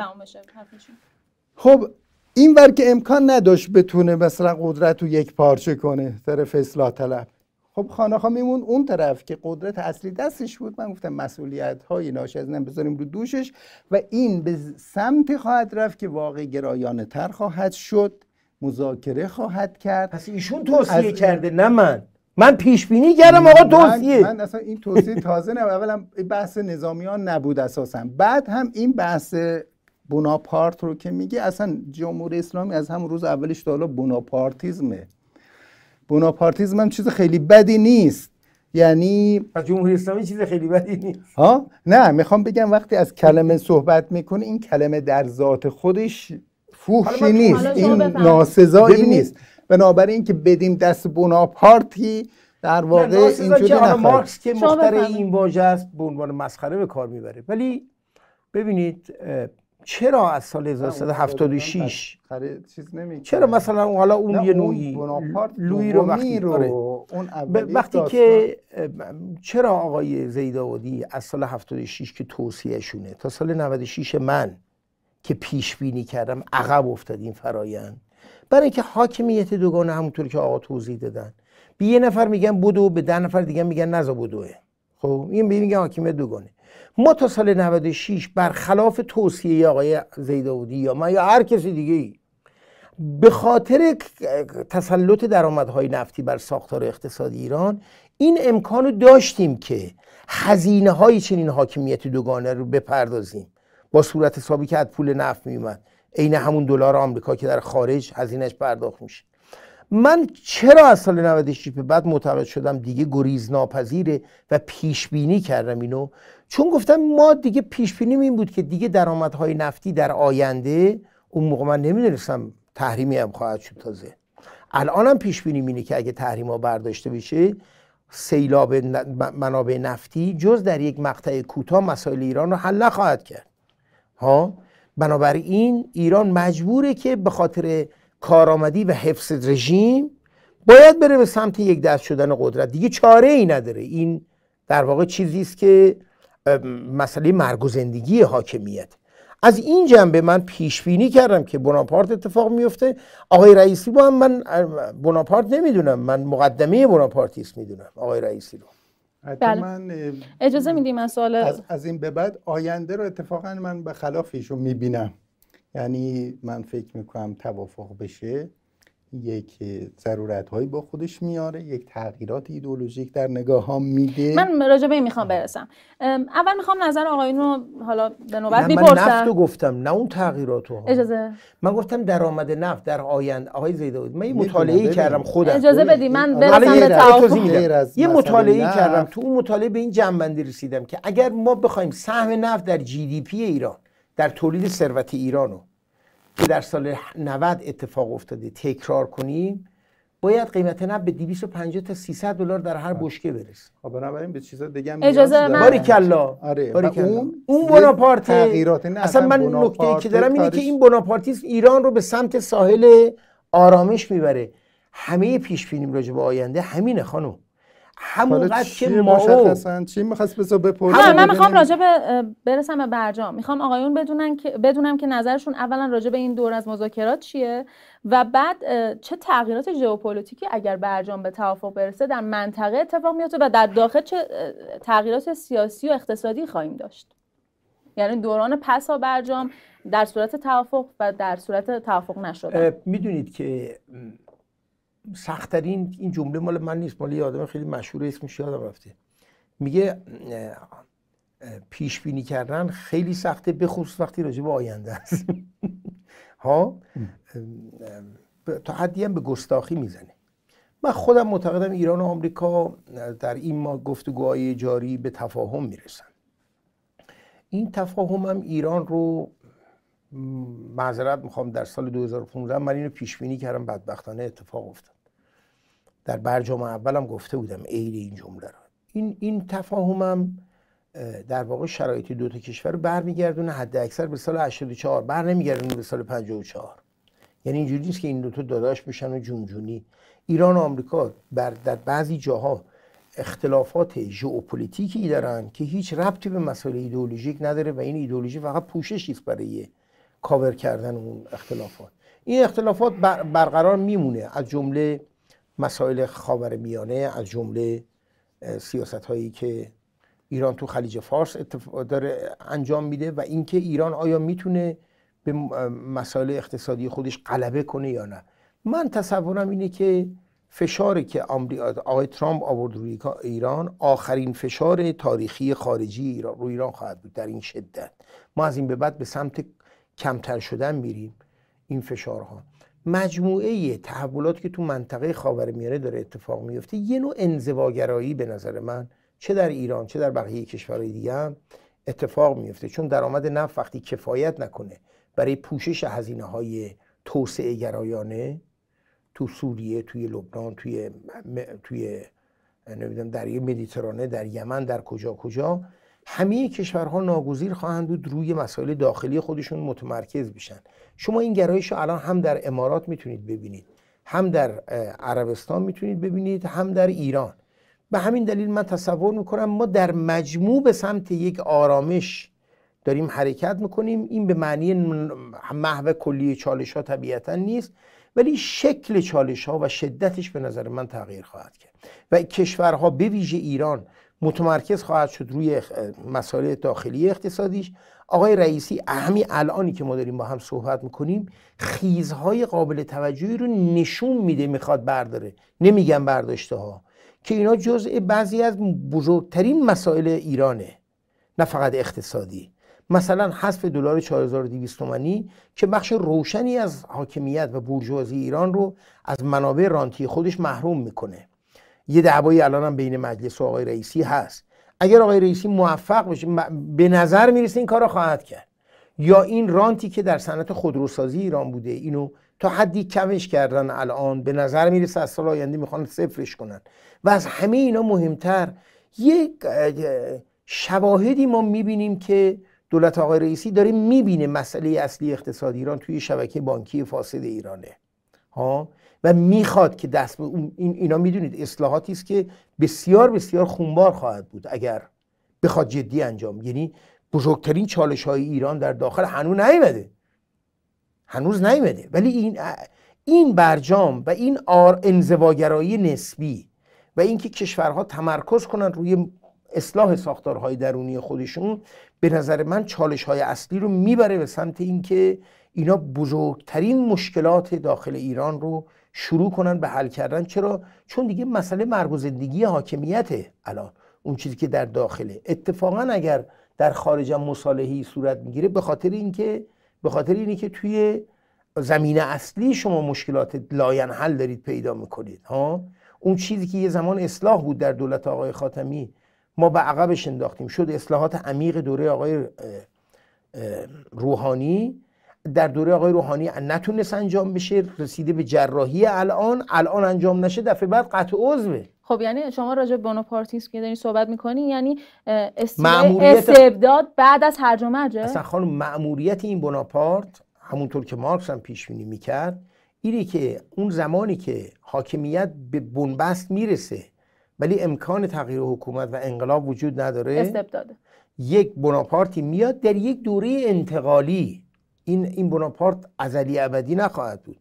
در یه دوره انتقالی که من حدسم بین چهار تا 6 ساله. نه بیشتر. چهار تا 6 سال برخی از بزرگترین و مهمترین تصمیمات عجیب و غریب و وحشتناک رو می‌گیره. کاری که بروس یلتسین کرد و زمینه رو کاملا آماده کرد برای آقای پوتین. دقت فرمودید. ها یه دوره انتقالی بناپارت بناپارت که یه رژیم دائمی نخواهد بود. رئیسی پس معتقدین شاید طبیعتا آقای رئیسی که دیگه حد اکثر عمرش 8 سال دیگه بیشتر که نخواهد خب فکر اصلا ما دولت رو مظهر بناپارت من نمی‌دونم. من اجازه بدید که در اینجا تو همین حد من معتقدم شاکله نظام میره به سمت اینکه بزرگترین مسائل داخلی خودش رو حل کنه. ما عین این تغییر رو خانم در روسیه بعد از فروپاشی اتحاد شوروی دیدیم و عین این تغییر رو در چین بعد از ماو دیدیم. و ایران هم یک انقلاب بزرگ و در خود فرانسه. یعنی انقلاب های بزرگ انقلاب های بزرگ حکومت انقلاب هایی که تغییرات جدی درست می‌کنن در پایانشون یه دو یه دوراهی بیشتر ندارن. یا یک استبداده یا به سمت ساحل دموکراسی میرن ولو از طریق بناپارت من فکر می‌کنم ایران به سمت ساحل آرامش نسبی خواهد رفت و یه چیزی شبیه مالزی اتوش ممکنه در پایان در بیاد اگه خوش شانس بشه آقای زیدآبادی نظر شما راجع به چی؟ ببین راجع به بناپارتیز باید توضیح بدیم. مارکسشون دولت رو طبقاتی می‌دونه و معمولا دولت حاکم نماینده طبقه مسلط هست. یه شرایطی رو فرض می‌کنه که هیچ طبقه ای نمی‌تونه بر طبقات دیگه مسلط بشه و یک دولت فرا طبقاتی شکل می‌گیره. اون بوناپارتیزمه. یعنی اون اصلا بحث استبداد و غیر استبداد نمی‌کنه. یعنی یک دولتی که وابسته به هیچ کدوم از این طبقات اجتماعی نیست و از توازن قدرت و بین اینا شکل میگی الان معلوم نیست اصلا شرایط ایران از طبقاتی چیه چون مطالعه خیلی روشنی نیست که همه چی به هم ریخته. حالا این بوناپارتیسم اصلا کنار بودن شاه هم بوناپارت بود یه جوری جمهوری اسلامی. یعنی هر کی نفت داشته باشه بوناپارت دیگه به معنا. چون این نه نه. بوناپارتیسم به این معنا که طبقات اشت... یعنی یکی به سلام یه جا شما دوگانگی قدرت رو مذمت آره. کردی دیگه خودت اون دوگانگی اون قدرت... یه دونه حل کنه بوناپارت اون دوگانگی قدرت که در سطح بالا بود. این بحث سطح اجتماعی است داستان. ببینید اون که قابل حل بود با یه کلمه ای که شورای نگهبان چجوری تصمیم بگیره اون که خیلی پیچیده نبود. بحث ایران آینده ببینید اگر توافق نشه که اوضاع رو من فوقالعاده خطرناک و نابسامان می‌بینم در همه ابعادش. چون ببینید مهمترین تاثیرش هم تاثیر روانیه. الان خیلی از اقشار اجتماعی منتظرن این اتفاق بیفته و فکر می‌کنم بعد از این گشایشی است یا حالت صبر انتظار. اگر احساس کنن این تحریم ها ادامه داره که اصلا معلوم نیست رفتار اجتماعیشون چی بشه و فلانه بشه ولی اگر این توافق بشه خب من به خلاف اون توافق اولیه که به دست یک نیروی صورت گرفته بود که اون کور اصلی قدرت قبولش نداشت. آنستیبل بود به قول فرنگی ها پایدار نبود. این اگر امضا بشه پایدار خواهد بود. این رو میشه گفت. چون همون نزدیک به حاکمیت بله خود حاکمیت داره این کارو می‌کنه. اونجا بالاخره بازی بود که حالا کرد ولی نپذیرفت مسئولیت شو که و بعد هزاران نفر تونست علیش حرف بزنن. الان فکر کنید مسئولیت رو بپذیره آقای زدابادی وقت کی می‌خواد چیکار کنه؟ پس. هنوزم نخواند ببینید خانم بسیگی داره به رفتار آمریکا. نه این تا وقتی که کار کنه برای ما اگر امضا بشه من کردم. نکنه میگه من نکردم. اگر امضا بشه دیگه فعلا نمیشه. این دوباره یک شقاق جدیدی در درون جناح اصولگرا که بگاره این رئیسی خائن است و خیانت کرده و امیر عبدالله چنین و چنان و فلان. اصلا دی استعداد همچین چیزی وجود نداره. نیرو از همچین رمقی دیگه وجود نداره. بخواد شکا... شکافی باشه بخوادم باشه اساسا جواب نمیدیش که هم قبول نمی‌کنه. یه دستش کردم برای همین آره این این خانه ولی اگر این توافق بشه به این پیامدهاش خیلی دامنه داره به نظر من. یعنی کل همون جنایی که حالا انقلابیست و یه دعایه هایی داره وارد یک پروسه از یک نوع دیپلماسی برای حل تقریبا مجموعه مسائل مجبوره بشه. و بخش از اینا مسائل منطقه است. حالا اونا نه اینکه آمریکایا بشینن با آمریکا حل کنیم. مثلا خود روسا و چینی ها علاقه مندن در این منطقه یک نوع نظمی مستقر بشه امنیتیش تأمین بشه. خب یه کنفرانس امنیتی برای منطقه خاورمیانه می‌گذارن که خب سعودی ها خواهند بود اماراتی ها ایرانی ها به طور غیر مستقیم مثلا بعضی کشورهای دیگه که مورد حساسیت ایران یا ایران مورد حساسیت اونهاست. و این روند همینجور که پیش میره این ذهن ها و نوع ایدئولوژی هم دیگه تغییر خواهد کرد. اسرائیل داره با کشور منطقه وارد یک اجماعی میشه علیه ایران در حقیقت. فکر می‌کنی با توافق اون چه اتفاقی براش میفته ببینید اسرائیلی ها دوست ندارن این توافق بشه. ولی مشکلشون اینه که چون اگر اینجا توافق بشه اونها فشار روشون زیاد خواهد بود. میشن دستور کار جامعه بینانی بعد اکرانی باختری عقب بشونن. پس اون خوشش میاد از اون چیزایی که آید لیلاز میگه اینا رو انجام بدن. میگه هرچه خرابکاری تک کنید من سودشو می‌برم. من از این موضوع بیشتر مخالف داستانم. و برای اون خودش تحت فشار قرار می‌خواد این نباشه. پس بنابراین یک بحران هایی رو دوست داره چیز کنه. ولی فکر می‌کنم که هیئت حاکم آمریکا این مسئله رو می‌فهمه. خیلی اجازه نمیده این داستان بخوان مثلا شیطنتشون یه حدی بیشتر کنن. به هر حال اونم باید با لحظه سرنوشت رو به رو بشه. اسرائیل بالاخره باید کنان باختری رو یا بالاخره ادغام کنه حقوق مساوی بده به فلسطینیا و یهودیا یا اینکه راه حل دو کشوریه. ولی این که بخواد به این شیوه و نظام آپارتایدی که مثلا عفو بین بیاد اینجوری علیش بیانی بده این دیگه ادامه دار نیست. بدن من نمی‌تونه. و حل اونم در گروه حل مشکل اینجاست اتفاقا که دیگه همچی مشکل هم نباشه. بگم حالا چی؟ یعنی اسرائیل تمام بهانه هاش برای عقب نشینه اونجا اینه که ایرانیا خرابکاری می‌کنن اونا میان اینجا مسلط میشن اونا ممکنه موشک به ما بینا بدن پرتاب کنن. این بهانه گرفته بشه.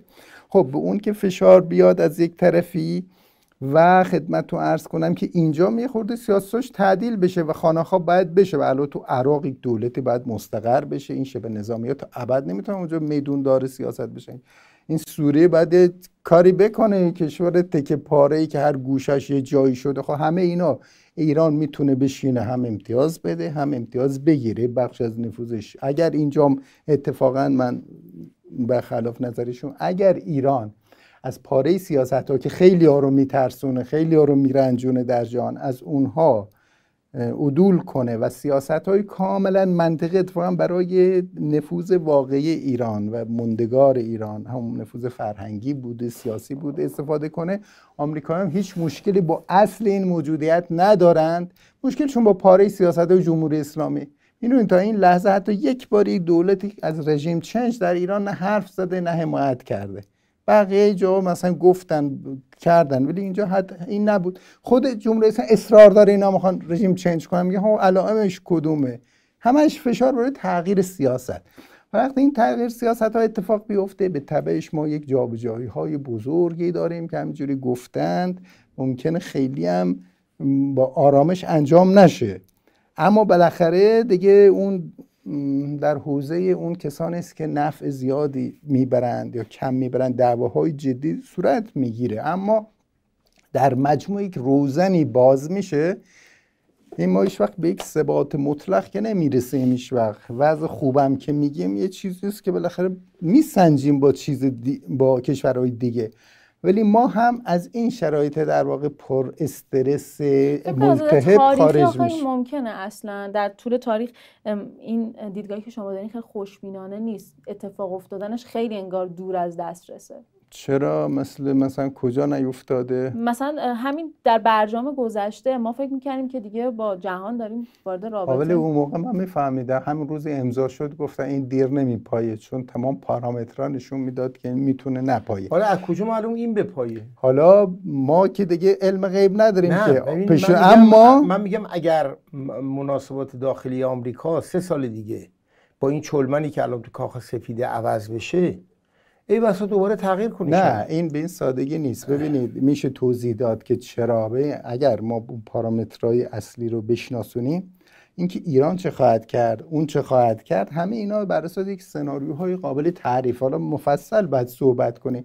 مجموعه اوضاع اولا ببین ترامپ که چی؟ اگر خواهرزادش هم سر کار بیاد دیگه عقب نشست چیز کار ساده ای نیست از این.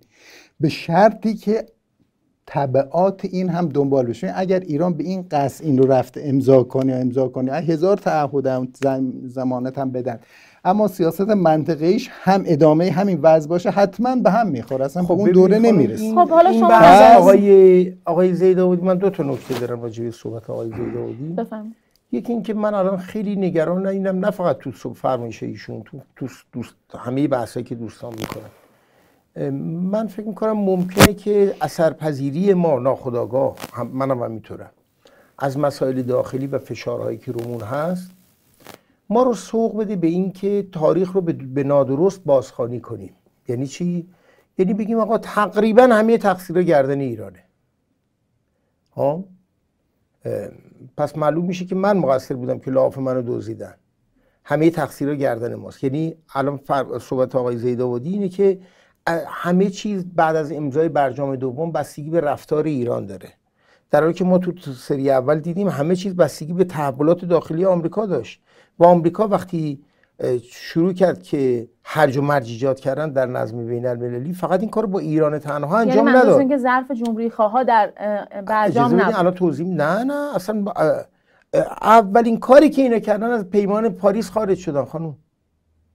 از پیمان پاریس خارج شدن. خب. از اجازه بدید نفتا رو بی اعتبار ایران کردن. ایران هیچ نقشی نفت- نداشت من میگم حتما داشته. ما که ما که قائل به پروان- میگیم. ببین ولی من میگم سهم اگر- کوچکتر رو داشته ایران. فرض اول سهم خودشو ایفا نکنه معلومه نمی‌تونن خارج زیداودی خب هیچ ایران کس در؟ ایران هیچ کس در ایران یک باره خودشو در واقع دستشو خالی نخواهد کرد. از اینکه یک قدار بندی به نام دونالد ترامپ یا این خانم نیکی هیلی بیاد روی کار و ایران مثل لیبی بشه یا مثل روسیه بروس یلتسین ببینید یه کتابی هست من ازت خواهش می‌کنم.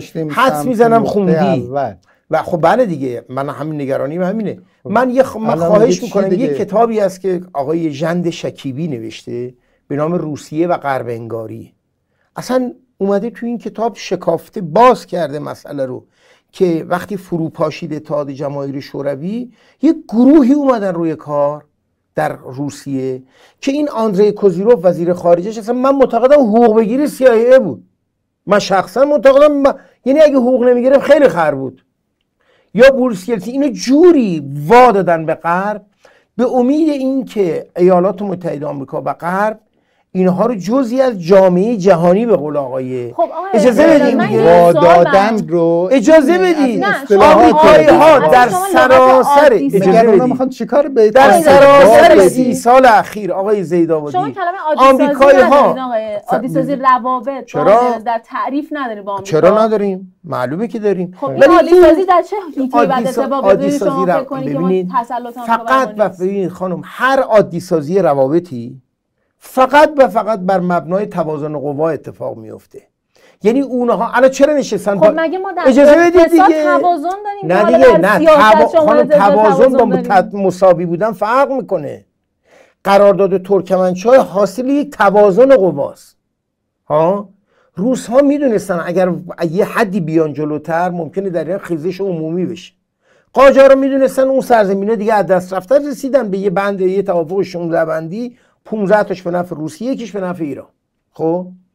اینم یه توازنه. آمریکایی ها به این یقین رسیدن که جمهوری اسلامی در اثر فشار اقتصادی سرنگون خب شدنی نیست. کجا خب دارم میگم؟ دیگه. اونا فهمیدن اقتصاد ما در اثر فشار خارجی نخواهد پاشید. خب؟ هر اتفاقی در ایران بیفته در داخله فهمیدن که میلیتاری اپریشن هم بلا موضوعه. عملیات نظامی هم در مورد ایران نمی‌تونه اتفاق بیفته. ثانیه به ثانیه ما داریم از این وضعیت فاصله می‌گیریم. نه نه روز به روز حتی. که عملیات نظامی علیه ایران این یه توازنیم. ایران هم قدرت منطقه‌ای پیدا کرده که می‌تونه در صورت یک تها... ببینید اسرائیل دوبار به ایران حمله کرد دیگه اخیرا. دوبار به ایران حمله کرد. اینا پاسخ نامتقارن دادن بهش. یعنی وقتی به نتنز حمله کرد 20 درصد غنیسازی رو بردن رو 60 درصد. نرفتن موشک پرت کنن سمت اسرائیل. کاری کردن که آمریکایی‌ها برن جلوی اسرائیلی‌ها رو بگیرن. چرا؟ وقتی شما دارید توی جنگ نامتقارن وارد شدید نمی‌تونید بگید نظم جهانی رو من رعایت نه هر وسیله داری ازش دفاع می‌کنید خب همون وقتی وقتی ابد نمیشه می‌دونم نمیشه. خب بنابراین یک اجازه بده.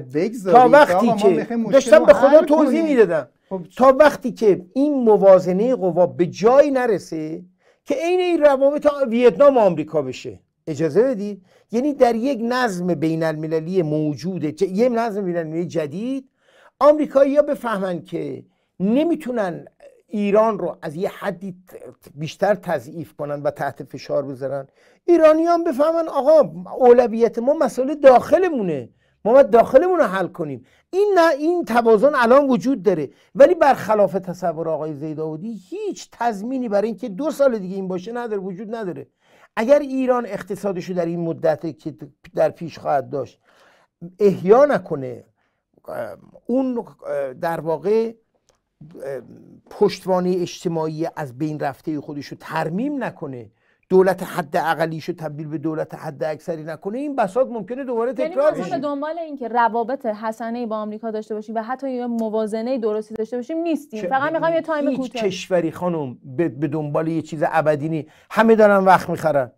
که تا اونجایی که ممکنه نی- نیرومند بشن من معذرت می‌خوام این این جهان واقعیت ماست من نگرانم این حرفا ایشون رو هیچ توافق ابدی وجود رو- نداره. این تاثیر رو بگذاره روی بعضی تصمیم گیرا که بگن خب خدا رو شکر اصلا گوش نمیدن به حرف ما خب شما نه، ببینید ببین، این- اجازه نگرانی اجازه دومو کارو بگم یه دقیقه. من می‌خوام این- راجع به موازنه. شما فکر کنید با موازنه با آمریکا چیکار. الان موازنه به طور کامل که این انجام نمیشه اینها یک ابزارهای تهدید کننده ای دارند خب اونم بالاخره قدرت جهانی است بله حالا تا این لحظه اگر به عنوان چانه زنی از این ابزارها استفاده بشه. خب شده دیگه. اما خب نه اما تو داری میگی که ادامهش بدن این داستان رو نه خب اگه این که من میگم دارن که من میگم مشکل جمهوری اسلامی ابزارهای قدرت خودشو خب. از دست نخواهد داد آقای دست. نخواهد داد که اگه بخواد یعنی چی؟ بره سر میز مذاکره باید یک فرمولی داشته باشند که به قول حسن روحانی برد برد باشه. تو نمی‌تونی ابزارات رو حفظ کنی همه معلومه مس- که خب، نمی‌تونی؟ پس برای چی؟ دارن الان بحث خب، می‌کنن؟ رو الان 2015 ناراحتیت همین از چیه ببینید خانم نه نگار. 2015 موازنه قوا به هم خورد. از طریق روی کار آمدن یک دولت رادیکال در ایالات شما متحده. اصلا ایران رو اجازه- مقصر نمی‌دونید من اصلا مقصر اصلی نمی‌دونم. اصلا داستان آقای ترامپ این بود خانم اجازه بدین. این داستان آقای ترامپ اولا عجیب و استثنایی نبود. آقا اونایی که می‌شناسن آمریکا رو می‌دونن آقای رونالد ریگان یه خورده کمتر از آقای ترامپ همین کوفت بود. جورج دبلیو بوش هم یه خورده کمتر از رونالد ترامپ همین بود. یعنی آمریکایی ها برای اینکه در واقع افول هژمونی خودشون بر اقتصاد جهانی رو به تأخیر بندازن دارن سعی می‌کنن که از قدرت نظامی خودشون برای به تغ- دارن قدرت نظامی رو تبدیل می‌کنن به قدرت اقتصادی. ببینید یه سنگی انداخت تو خلیج فارس آقای ترامپ. به نظر من هزار میلیارد دلار جیب عربا رو خالی کرد هزار میلیارد از کجا از؟ طریق انواع قراردادها میشه ثابتش همشون یک قرارداد انواع مثلا قرارداد. 20 ساله همشون جمعا کدوم خیلی اتفاقات میلیارد. افتاد آقای اینا قیمت نفت کجا. می‌برن اینا ببین دوباره از همون قصه است که کدوم قصه؟ دارم برات. توضیح میدم دیگه. این دولت یا دولت قبلی با اینا قرارداد نمیبنده با کی؟ با همین کشور حوزه چرا ببین الان یک میلیتاریسمی بفروشه نمی‌خرن یک آمریکایی‌ها آقا خب به خاورمیانه نه، بیشتر از همه فرو از می‌خوام طریق از آقای این اجازه به توضیح. از طریق یه سنگ انداختن تو روابطشون با چین موازنه اقتصادی با چینشون رو اصلاح کردن بر برعکس کردن ها. با, با, با کانادا می‌دونید متحدی نزدیکتر از کانادا آمریکا نداره در دنیا با کانادا زدن به تیپ و هم که بتونن این هژمونی اقتصادی رو به نفع کارگرای داخل آمریکا به هم بزنن. هر چند وقت یه بار آمریکا این اتفاق میفته اون که اصلا طبیعیه که این کارو بکنه میگه قرار باری نکنه. بنابراین این که احسن منم دنبال خب. همین بودم حالا این وسط تو این که شما بگید من... ببین این که ایران با یه اقتصاد کوچکی در این گوشه از جهان که همه جهان نشد که. تو دوباره همه جا رو میکشونی سر اینجا که اینجا یک چیز خاصی است نه این برای همه هست. من نگفتم یه خب چیز خاصی کانادایا اعلان جنگ کردن با آمریکا. نه نه نه. مگه مکزیکا نفت اومدن برای اینکه آمریکایی هم کانادا رو اعلام جنگ نکردن. آقای زید آبادی هیچ جا اعلام جنگ نه با ایران کردن. چه اعلام جنگ آقا بدتر جنگ از این با ایران. راه مذاکره رو باز گذاشت. من یه سوال ازت خب، بکنم. کجا شما یعنی قرار کجا جنگ کردن با ایران؟ این تحریم اخیر آقای ترامپ بخشنامه‌شو خوندی من خوندم. کدوم بخش اخیرش؟ همین که سال 2018 اعمال شد. خب از حالا اخیرش می. می. همین آخریه. آخری آقا جنگ که شاخدوم نداره که برادر. چهار سال پیش. جنگ خب. که شاخدوم نداره. بدترین جنگ رو به ما اعمال کردن اگه می‌تونستن هم نظامیش می‌کردن. نتونستن. نمی‌تونستن. بله اصلا این کار نبود. اون از هیچ از چیز نظامی استفاده نکرد. چون به از یه فکر دیگری بود حالا پس اجازه خانم دومین دغدغه الان میگم می‌رسم آقای زیدآبادی شما فکر می‌کنین که ایران بعد چه می‌کرد؟ چرا 2015 باعث شد که یعنی تقصیر ایران در 2015 برای خروج سوال خوبیه. خروج آمریکا چی بوده ببینید من حرفم اینه که ایران دیگه از در واقع دور دوم آقای هاشمی رفسنجانی که بحث زهران پیش اومد بحث میکنوس پیش اومد بحث به سلام مهار دوگونه دوگانه پیش اومد بحث داماتو پیش اومد بعد می‌رفت مشکلشو حل کنه. نرفت این کارو بکنه. تمام این ماجرای رابطه با آمریکا دستاویز جناهای سیاسی برای تصویر حساب با هم شد. آره. آره. هیچ وا دادنی هم نیست. یعنی تو, تو شاید می‌خوای بری بری وا بدی. بحث وا دادن نیست. بره حل کن آقای بله. زیداودی حد یه سال حد یقف این حل شدن کجاست؟ حد یقفش چیه؟ میگه ما رو چی مشکل داریم؟ کوکو بگو چند تا بشر داریم. خب. روی حالا حقوق بشر رو تو مثلا نقض کردنش خیلی افتخاریه که نمی‌خوای بری. خب چرا دقت نمی‌کنی نه نه حالا حقوق بشر. حقوق بشر یه مسئله بین ایرانیه اولم که ببین اولا حقوق بشر حقوق بشر که برای آمریکایی‌ها الان خودت اعتقاد داری که الان بریم تو صحبتش میگی نه این الکیه براش. ما مطمئنم اینو میگی. خب پس ببین اگه می‌خواستن آمریکایی به حقوق بشر خب، برسن به خب، عربستان پس مسئلهشون نیست هیچ میگه حقوق بشر. باری که بهانه می‌کنن خب باشه حالا بهانه می‌کنم میگه تو باید با نقض حقوق بشر بهانه دستشون بدی. پس این یه پس ما به هیچ حوزه‌ای نباید به آمریکایی بهانه بدیم این چه ربطی به آمریکایی؟ داره تو نقض حقوق مردم تو رعایت کن. چه حرفایی میگه من می‌خوام ببین ما چند تا مشکل داریم با آمریکایا. ملاک رعایت حقوق مردم ما چیه؟ بیانیه من دیدگاه آمریکا در مورد حقوق ملت ایران رو قبول ندارم. اعلامیه جهانی حقوق بشر رو تو برو اجرا کن. ببینم اون چی می‌خواد به تو بگه. می‌خواد اجرا به همه می‌خواد به سعودیا کم فشار میاد ابدا چه فشاری؟ بابا جون تو اگه نمی‌بینی که پدرشون رو در آوردن سر اخیرا آقای مکرون رفت. ببین حالا من داشتم چیز بگم. مشکلاتمون رو با آمریکا بگیم ما چه باید بکنیم که بشه به موازنه با آمریکا برسیم این در واقع مشکلش این است که ما یک مشکلی با آمریکا باید دائم داشته باشیم. اینکه بحث حل می‌کنه خدا من اینطوری تو همین دقیقا فکر می‌کنی. چون دو سه تا چیز که نیست. ببین مسئله فلسطین رو ما می‌تونیم به جایی که بگیم اسرائیل باید نابود بشه باید می‌تونیم بگیم. ما مدافع حقوق فلسطینی ها برای تشکیل کشور مستقل خودشون هستیم. آمریکایی‌ها می‌خوان راجع به این حرف چی بگن؟ و در همین زمینه هم علیه اسرائیل فشار نه اجازه نمیدن اجازه چون که ما همه سفسته می‌کنی به جایی که بحث کنه انصاف. همه چون برمیگردون سر جمله اولش. ما میگیم بابا اینها راه های مرزی طرفین این میگه می‌خوای وا غیر ممکنه. اصلا این واژه. سر و ته نداره. آقای زیداودی آقای مرزی لیلا، طرف دقیقاً. ببین، ما آمریکایا ببین یک بار مثلا به جزایر شما مثلا نظر دارن. می‌خوان خاکتون رو تجزیه آقا کنن، نئوکلونیالیسم اینو نمیگه این که رو استعمار نو. چی بوده استعمار نو اینو این نمیگه که. 200 تا کشور میگه من دیگه هم همشو هست. می‌خوام با رژیمشو 200 تا کشور دیگه هم هست. این حرفام نیست. چرا نیست؟ شما. فکر می‌کنید ببین اگر اون موقع ما می‌رفتیم حل می‌کردیم خب اون موقع نکردیم. تا کجا باید بریم؟ این؟ مناقشه. آقای این زیداودی. الان چه باید بکنیم آقای. زیدان؟ الان داستان خیلی روشنه. ببینید ما اول باید توافق کنیم بر سر برنامه هسته‌ای و بر مبنای همون توافقی شده حالا با یک چیزه. و در سایه این تحریم ها باز بشه. اما این کفایت نمی‌کنه. ایران احتیاج به سرمایه گذاری خارجی خیلی گسترده داره. ایران به روابط باز با کشورهای دیگه نیاز داره به اصلاحات داخلی نیاز داره. منطقه خاورمیانه اساسا کشورها با این همه از درگیری و این همه تنش. اصلا نمی‌تونن مسائل منطقه رو حل کنن احتیاج به یک همگرایی داره. در این همگرایی ما یه طرفیم اونام یه طرفن. ما یه حقی داریم اونام یه حق دارن. باید بعد از اون در یک کنفرانس امنیتی مشکلات این منطقه حل بشه از طریق مذاکره. لذا این راهی است که هم آمریکایا میپسندن هم اگر ما در واقع با ما که پدرکشتگی ندارن با یک سیاست هایی که این ما ازشون ناراحتیم ناراحتن خودش هم ناراحت ها. حالا اینجا میشونه یه دفعه مدافع همون سیاست ها میشه. آقا من میگم و آقا من بعد- بازم خیلی روشنه. نه. اصلا. موازد روشن نیست. تو اصلا معلوم نشد واقعا؟ اول تا آخرش. چی گفتی آره. صحبت آقای آره. آره می‌کنیم شما حالا ببینید آقا دیکتاتوری نه اینجا چی بزنم. تو که همش میپری وسط حرف. من آقا من عین زینب ستمچه گیری شما افتادم خیلی ببینید داستان این تو است چی که میخندی ما اگر مشکلات سیاست خارجیمون منطقمون حل نشه در یک مسابقه تسلیحاتی گرفتار میشیم که اگر پولی هم دستمون بیاد دوباره صرف همین جنگ افزار و اینجا و اونجا.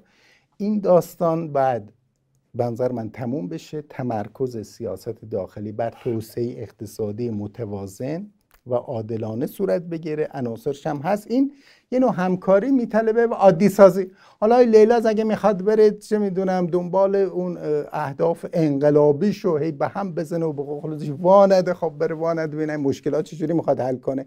بسیار از این مشکلات فعلی در نتیجه بخشی از همین سیاست خارجی است و بدون حل اونجا مشکل خب من حل شروع. کنم. و ممکنه که با این چیزایی که ایشون میگه همینی هم که هسته به. باد فنا خب بره اسلحه نباید بخریم از نظر شما چرا ما نباید اسلحه بخریم اسلحه رو کی, کی میگه نخرید اسلحه به صورت متعارف اگه راجع به بحث موشکیمون آره، یعنی وارد؟ بر اجازه بدید. خیلی خوب اومدی جلو بر اساس نیازهای چی مثلا موشک. جزشی یا نه نه خب اگر امریکا بگه دیگه هیچ موشکی ایران داشته وارد؟ نکنه نه هیچ. وقت اینجوری نمیگه ببین اگر شما راه مذاکره و توافق رو ایجاد کنیم خب چرا با همسایگان ما مخالف نیست با شما مخالف نخواهد بود خب شما الان در موضع دشمنی هستین میگه اینو نه اونو نه اگر در موضع. دشمنی میگه نباشید وا چی بدیم؟ درست همه دوباره. میگه تو می‌خوای دشمن آمریکا باشی و مثلا همه چیزا به خب، اجازه میدیم من خب من خیلی؟ آرزو می‌کردم جهان واقع همینقدر مامانی باشه که آقای زیدآبادی میگه و توصیه می‌کنه که گرگا بشینن با گوسفندا سر یه میز اون بگه من از گوسفند خوردن با می‌کشم کنار. اون میگه من خودمو به عنوان غذا میدم به تو دوستانه.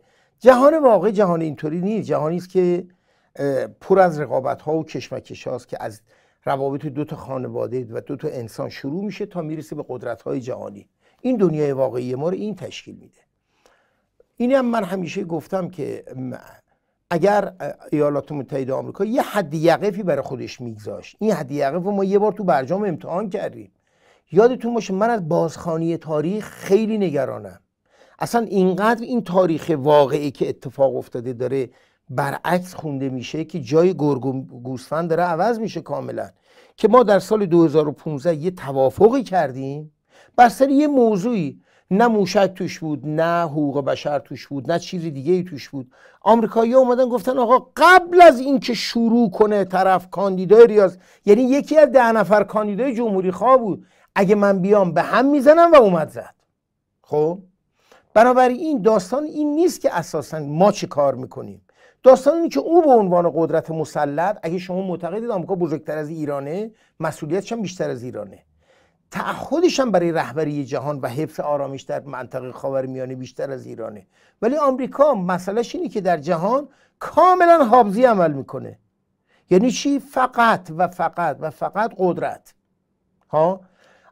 آقای زیدآبادی باید بگن حد یقف این که ما بشینیم با آمریکا مسئله اون حل کنیم کجا خواهد بود؟ چون بهانه ها که تموم شدنی نیست. یه زمانی راحت توضیح دادم. یه زمانی روسیه به ایران التیماتوم داد که اگر شما وزیر خزانه داریتون رو اخراج نکنید ما میایم تهران رو اشغال می‌کنیم.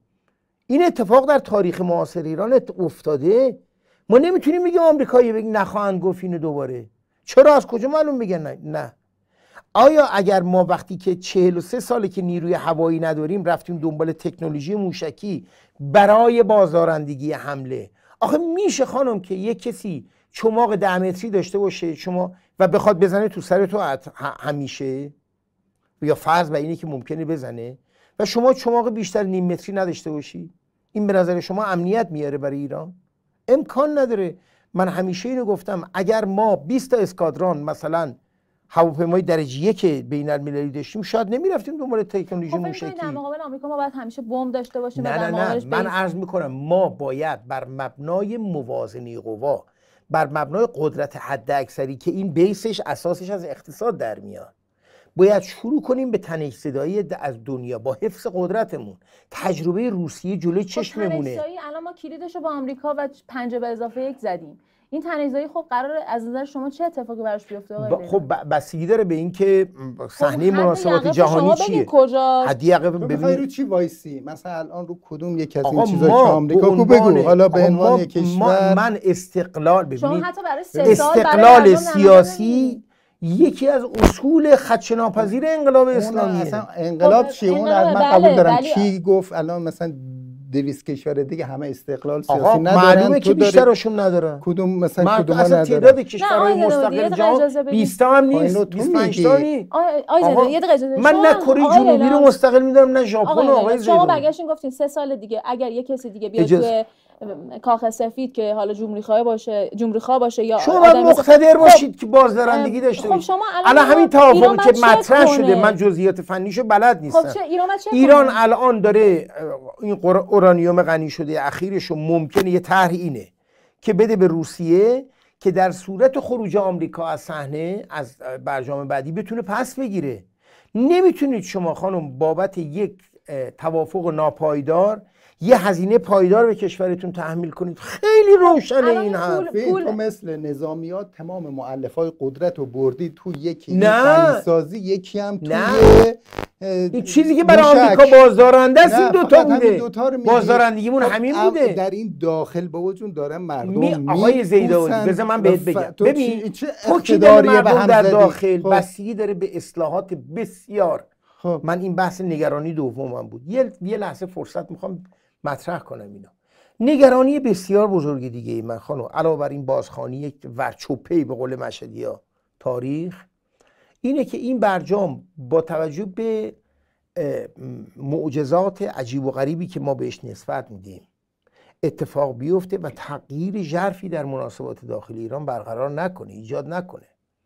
چون ببینید بر لق خروج آمریکا از برجام یه بار به اقتصاد ایران یه تورم وحشتناک داده.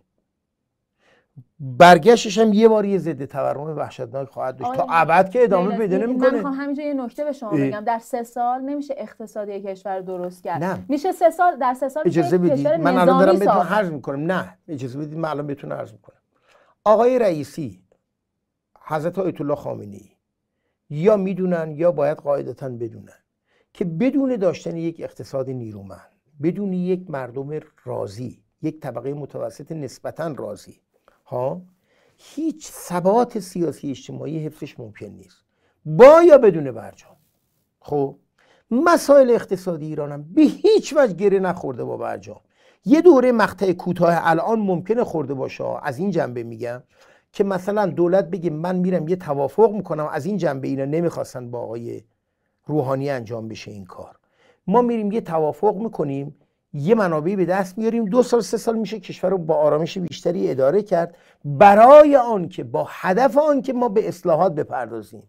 ولی اگر مثل یک جراح که هر چقدر زبردست باشه کاری که تا الان جمهوری اسلامی کرده اینه شما مریض تو بیهوش کنی ولی بشینی نسکافه بخوری این رسم جراحی کردن نیست چون موقع که ممکنه تیغه بگیری دستت مریضه به هوش اومده شروع می‌کنه به عربده کشیدن.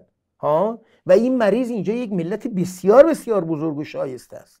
بنابراین ممکنه که این برجام به ما یه فرصتی بده برای اصلاحات داخلی. فرصت یعنی یه پیشران یه موتور محرکه مثل استارت ماشین. شما وقتی می‌خوای برید از تهران مشهد استارت می‌زنی ماشین رو روشن می‌کنی ولی با استارت نمیری مشهد که. این برجام حد اکثر کاری که ممکنه بکنه استارته. استارت اون خودروه. اصلاحات بسیار عمیق بسیار دردناک. در راه تلاطم های بسیار شدید در راه عمدش هم در درون قوای حاکمه است. عمدش در درون قوای حاکمه آقای رئیسی اگه خیلی بلد باشه و زرنگ باشه بره تو شبکه بانکی. اگه بتونه این کارو بکنه. ببینید ادعا کردی می‌خوام برم تو دلار 4200 تومانی چه مقاومتی علش میشه. من چی گفتم تو بحث بناپارتیسمم؟ گفتم اضافه کردم افزوده بعدشه که تضاد بین جناح راست و جناح چپ تبدیل میشه به conflict of interest به قول فرنگی ها حقوقی ها بهش میگن تضاد منافع یعنی چی؟ یعنی حاکمیت باید انتخاب کنه بین منافع اجزایش با منافع کلیتش متوجه شدید؟ این چالش اصلی پیش روی ایرانه در آینده. بذارید به عنوان خارجی آروم امکان نداره. یعنی همش یک پیشبینی یک پیشگویی سترگ. اینجا من براتون به یادگار بذارم که داستان تازه شروع میشه. این امیدی که ما به برجام بستیم امید به اینه که ما با استارت بدون موتور و بدون بنزین بتونیم برسیم به مشهد. در حالی که ما اصلاحاتمون در داخل اساس مسئلهمون داخل ریشه مشکلات اقتصادی ایران به هیچ وجه خارجی نبوده. من آقای زیداودی به هیچ وجه منکره. اتفاقا خیلی خطرناکه. تو میگی که دست به یک جراحی اقتصادی دردناک در همه حوزه ها بزن خیلی ها رو چیز می‌کنه. در عین حال سیاست خارجی هم همین جور بمونه و حتی تشدید بشه. اداره همش همین رو میگه. بازم بازم شما از تدیدی آه نه چه تو داره همه رو همین رو میگی میگی آقا تو اگه بخوای سیاست منطقه ای تو سیاست موشکی تو اتمی تو ادامه بدی به قول خودت. حالا شما صحبت کردیم خب. ببین این رادیکالیزمی که ایران الان تو سیاست خارجیش داره برخواسته و ناشی از فشاری است که آمریکا روش آورده. آقا فشار حد اکثری اینم جوابشه دیگه. خب جوابی بالاتر از این نداره شما فشار رو از روی ایران بردارید. خواهید دید رفتار ایران رفتاری است که با کنوکو کرد. یه دقیقه گوش بده. خواهید دید رفتاری که ایران می‌کنه رفتاری است که با عراق و افغانستان سال 2003 میلادی کرد. بله.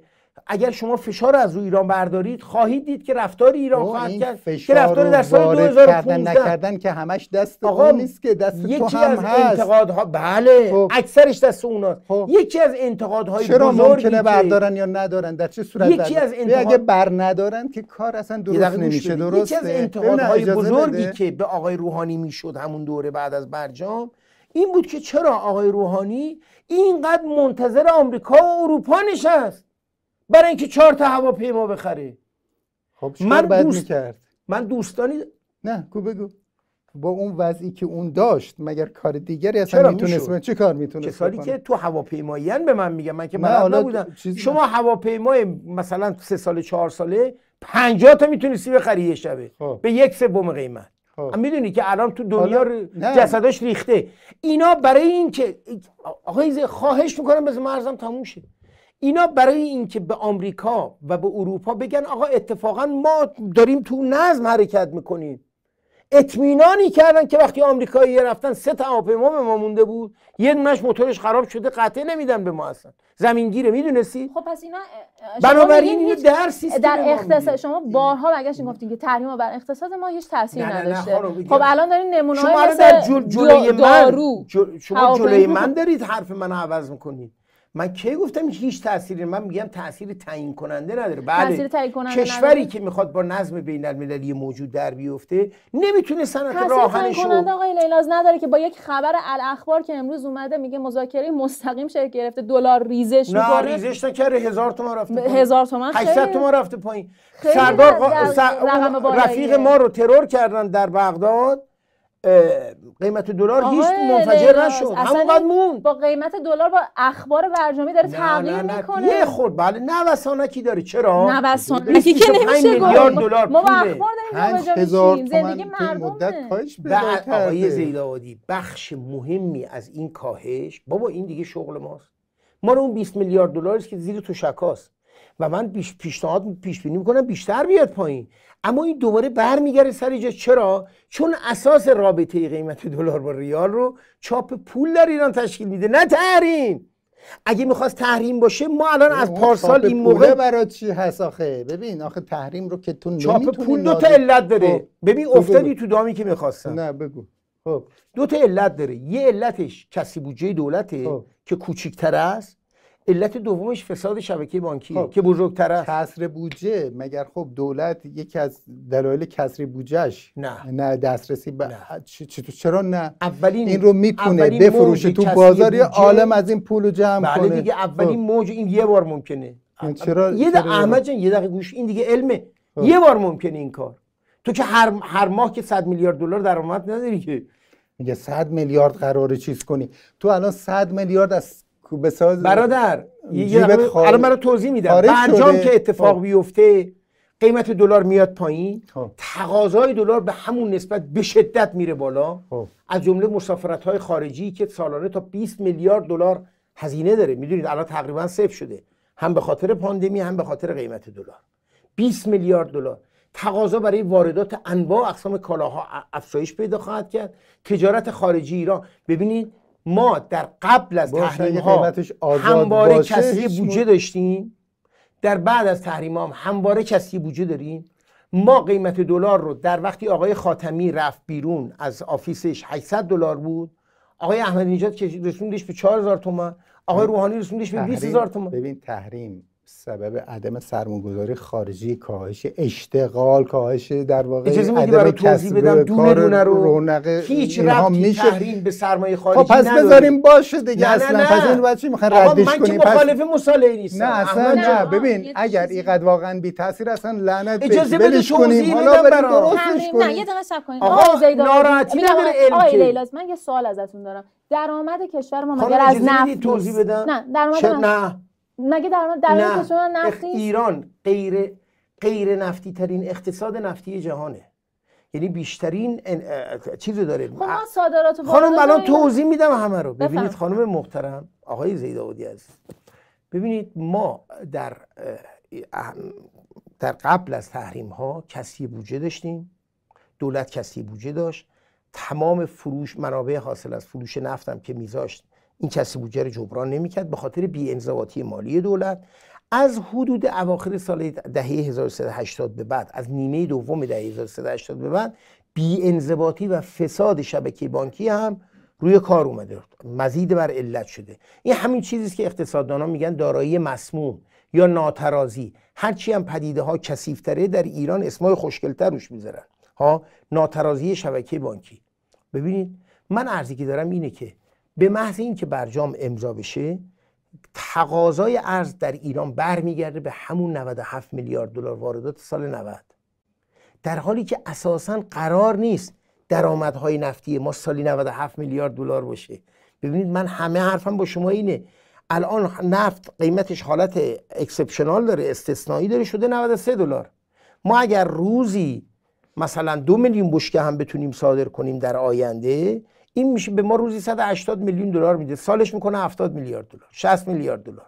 تمام درآمد نفتی ایران می‌کنه 60 70 میلیارد دلار. خب؟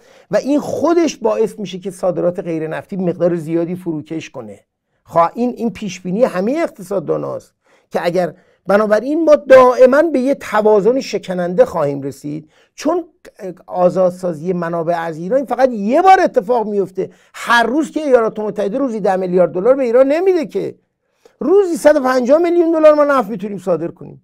و از سلام شد تمام. در بهترین حالت که الانه. در حد اکثرش. ها؟ بگو نه 200 میلیارد دلار. میشه سالش 70 میلیارد دلار. 200 میلیون دلار در روز. ما اگه نفت صادر کنیم میشه روز هفت که این آسیب های شدیدی هم به اقتصاد ایران خواهد زد.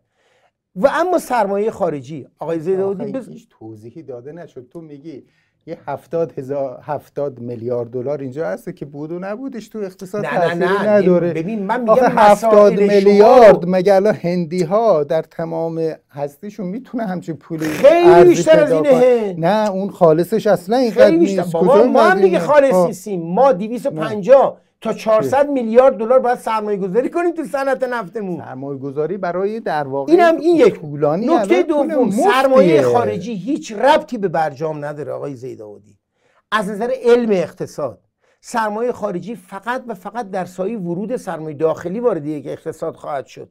حتی یک مورد در تاریخ و در, در طول تاریخ و عرض جغرافیا وجود نداره که کشوری فرار سرمایه داشته باشه ولی فکر کنه سرمایه خارجی حاضر بیاد خب، داخل. خب قرار اگر ایجاز بشه اونم نه نه نه اصلا نه شد دیگه. ما در دوره آقای روحانی هیچگاه نتونستیم در برجام اول یک ثانیه نتونستیم از سرمایه از فرار سرمایه خارجی جلوگیری کنیم. در دولت آقای خاتمی و دولت آقای هاشمی که اصلا موضوعه اصلا اون حجومی که در واقع شرکت ها آوردن اینجا همه داشتن صحبت می‌کردن مذاکره می‌کردن یه دفعه زیداودی والله این نیست داستان. بذار من برات من تو اون مذاکرات بودم تو همشون بودی؟ بابا بذار من برات اولا اونا هیچ کدوم سرمایه گذاری نبود. همه بی او تی و بی او او تی بود. سرمایه گذاری به معنی سرمایه گذاری خارجی به معنی FDI ها Foreign Direct Investment. به معنی FDI در ایران یک پاپاسی هم انجام نمیشه. معنی FDI FDI FDI یعنی چی؟ یعنی که شما خانم بیا یه سرمایه یه جا بذاری سود و زیانش مال خودت. ابدا اینطوری نبود. یارو میگه آقا من میام این تاسیسات نفتی رو توتال می‌سازم در ایران. ظرف پنج سال طلبمو برمیدارم با سودش. اینو بهش میگن بی او تی این اف نیست. دروغ این نه همون موقع که سالی 4 5 میلیارد دلار ما جذب می‌کردیم در ایران آقای زید خواهش می‌کنم گوش بده این آماره. بابا اینها رو ده بار شنیدی. تو الان نشنیدی هرگز. بگیری اجازه بده معنی نه نه نه. نشنیدی هرگز. ببین از ما در دولت آقای خاتمی بگیری که نتیجه مشکل داره. هی دوباره برو توی من میگم مسئله شما مسئله شما اساسا آمریکا و خارج نیست.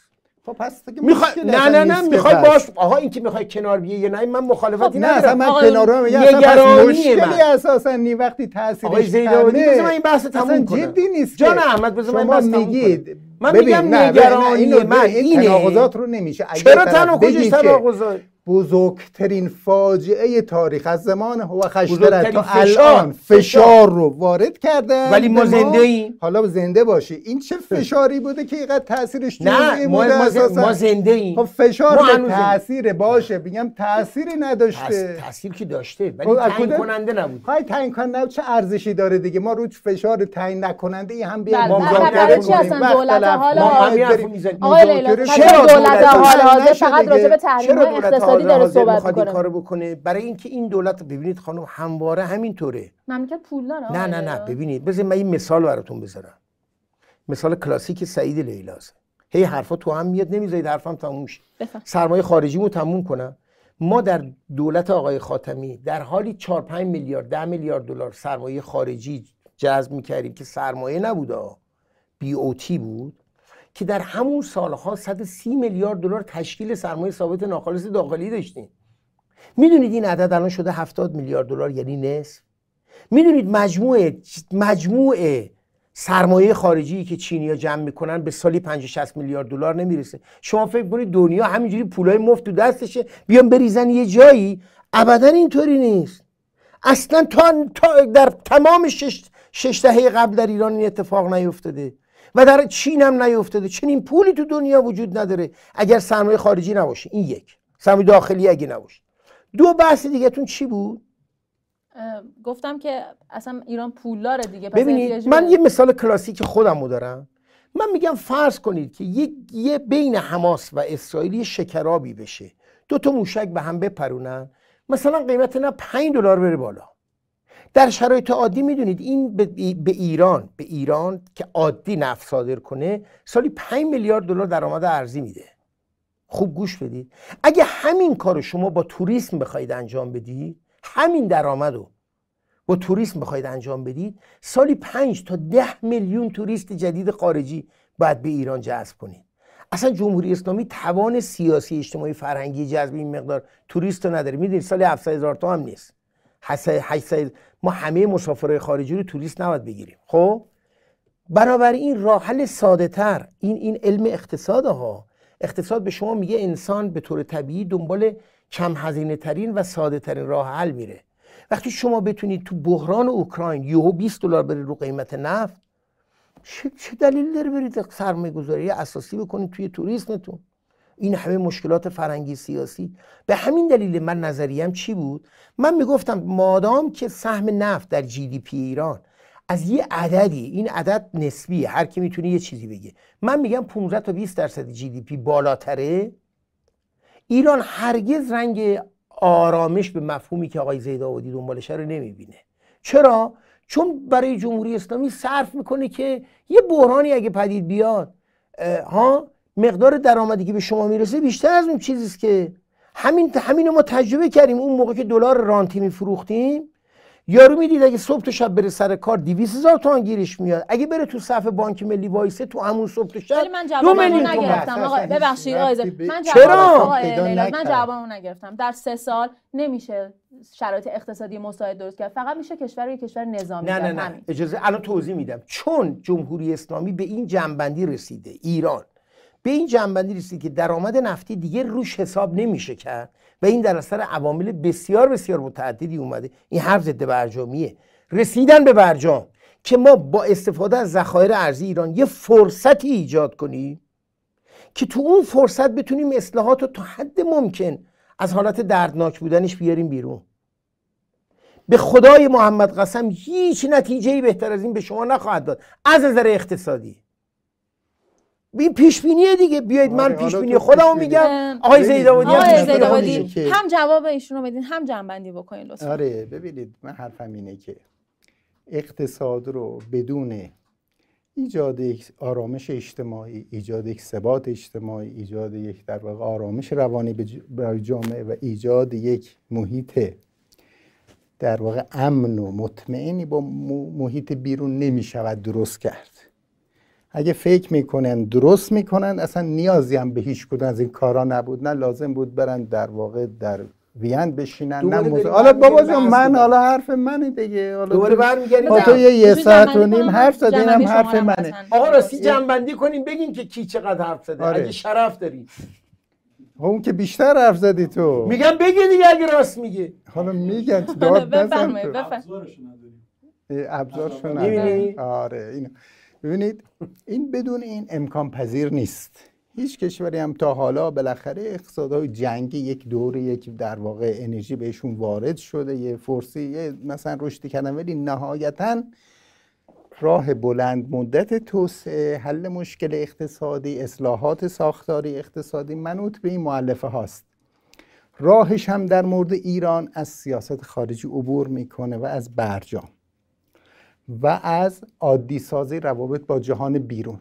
اگه آقای لیلاز می‌خواد بره به اصطلاح به قول خودش لا نده. تنها آره. مشکل من با زیدودی اینه که جهان بیرون رو با آمریکا یکی آره می‌گیره در عمل. ولی آمریکایی‌ها خیلی اثر دارن در مناسبات جهانی در بین در واقع در بین همسایگان ما خیلی مؤثرند به ویژه در این منطقه حضوری دارند کسانی که ما باشون باید در واقع رفت اومد کنیم بدبستانی کنیم تحت نفوذ آمریکا هستن و اصلا خودشون هم با سیاست های ایران مشکل دارند یعنی همون روس و چین هم که مثلا هر دوتاشون به اندازه اونها با سیاست ایران مشکل دارند الان هم تحت فشار قرار گذاشتن که اینها هم برجام رو باید امضا کنند هم اینکه برخی از سیاست منطقهشون خب تغییر دیگه بدن. آقای از برجام آمریکا خارج شد اون وقت تکلیف ما چیست این برجام بستگی داره که با چه هدفی امضا میشه.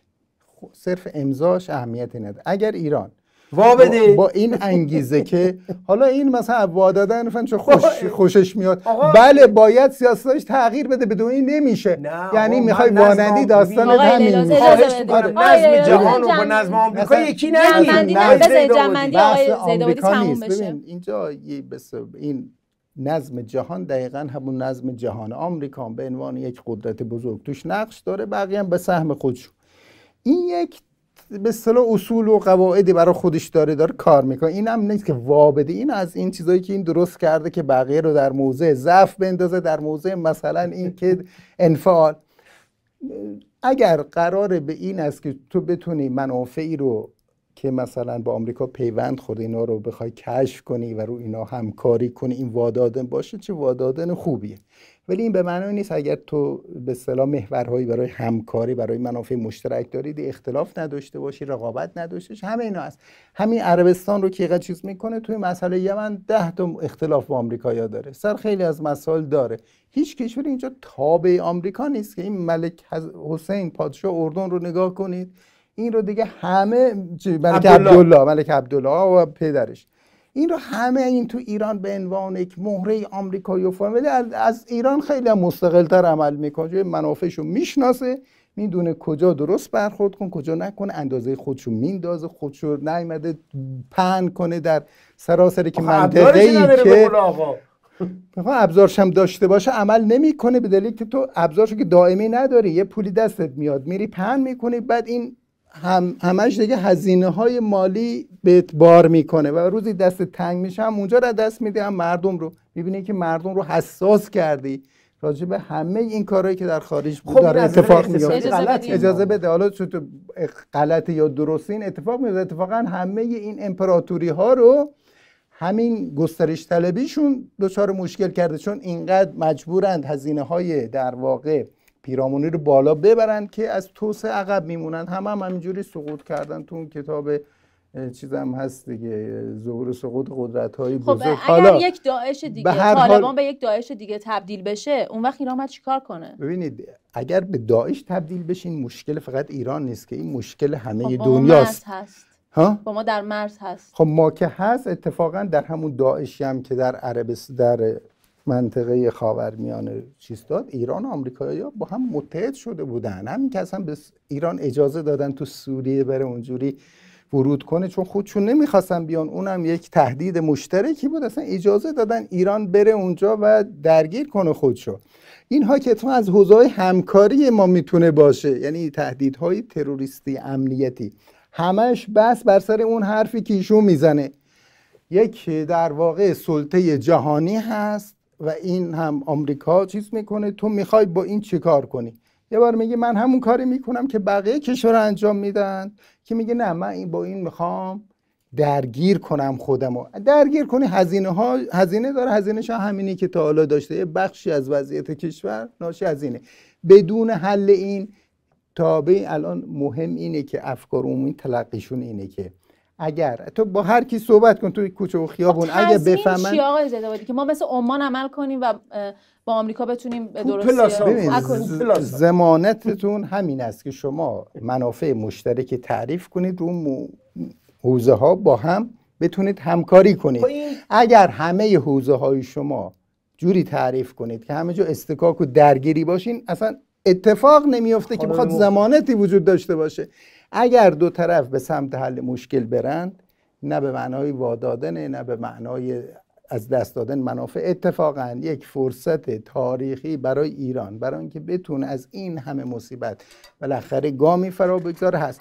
راه حلی که این پیشنهاد میده نهایتا تشدید اوضاع فعلی تا حد انفجار داخلی است. یعنی تمام چیزایی که میگه به همین سمت میره و بعد این رو از موضوع منافع منم از جنبندی موضوع اگه طرف مقابل این آخرین آه. سوال من از آقای زیده اگه طرف مقابل اه، ایجاد تنش بکنه و درگیری بکنه اون طرف مقابل طرف مقابل؟ بستگی داره سری چی بخواد این کارو بکنه طرف مقابل که دیوانه نیست همچون یک گاوی هم تو سرشون اگه انداخته، در ایران یکی یه بادی در بده ببین. خب شونه تکلیف. راه حل پایدار شما؟ پس راه حل پایدار همون ببین وقتی که منافع طرفینی باشه اون که به همش نمی‌زنه دیوانه که نیست اگر دیوانه است که نمیشه یه اصلا بار در این کردی این شرایط کارو. باش توافق کنی چون که تو رفتی اونجا وقتی اینجا پولی دستت. اومده بله بخشش زیادیش تقصیر شما اصلش بود. تقصیر ما بود. اصلش تقصیر تو بود. من- من- یعنی همین دیدگاهی که میگه. حالا اصلا نب... خب کاملا روشن بود. کی بعد از توافقی که تازه امضاش خوش نشده میاد اولا که اعلام می‌کنن که یک موشکی روش بنسن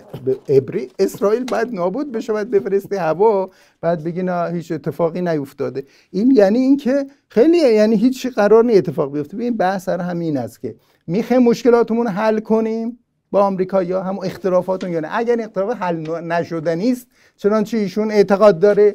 یعنی ادامه این وضع موجود تا کشور منهدم بشه.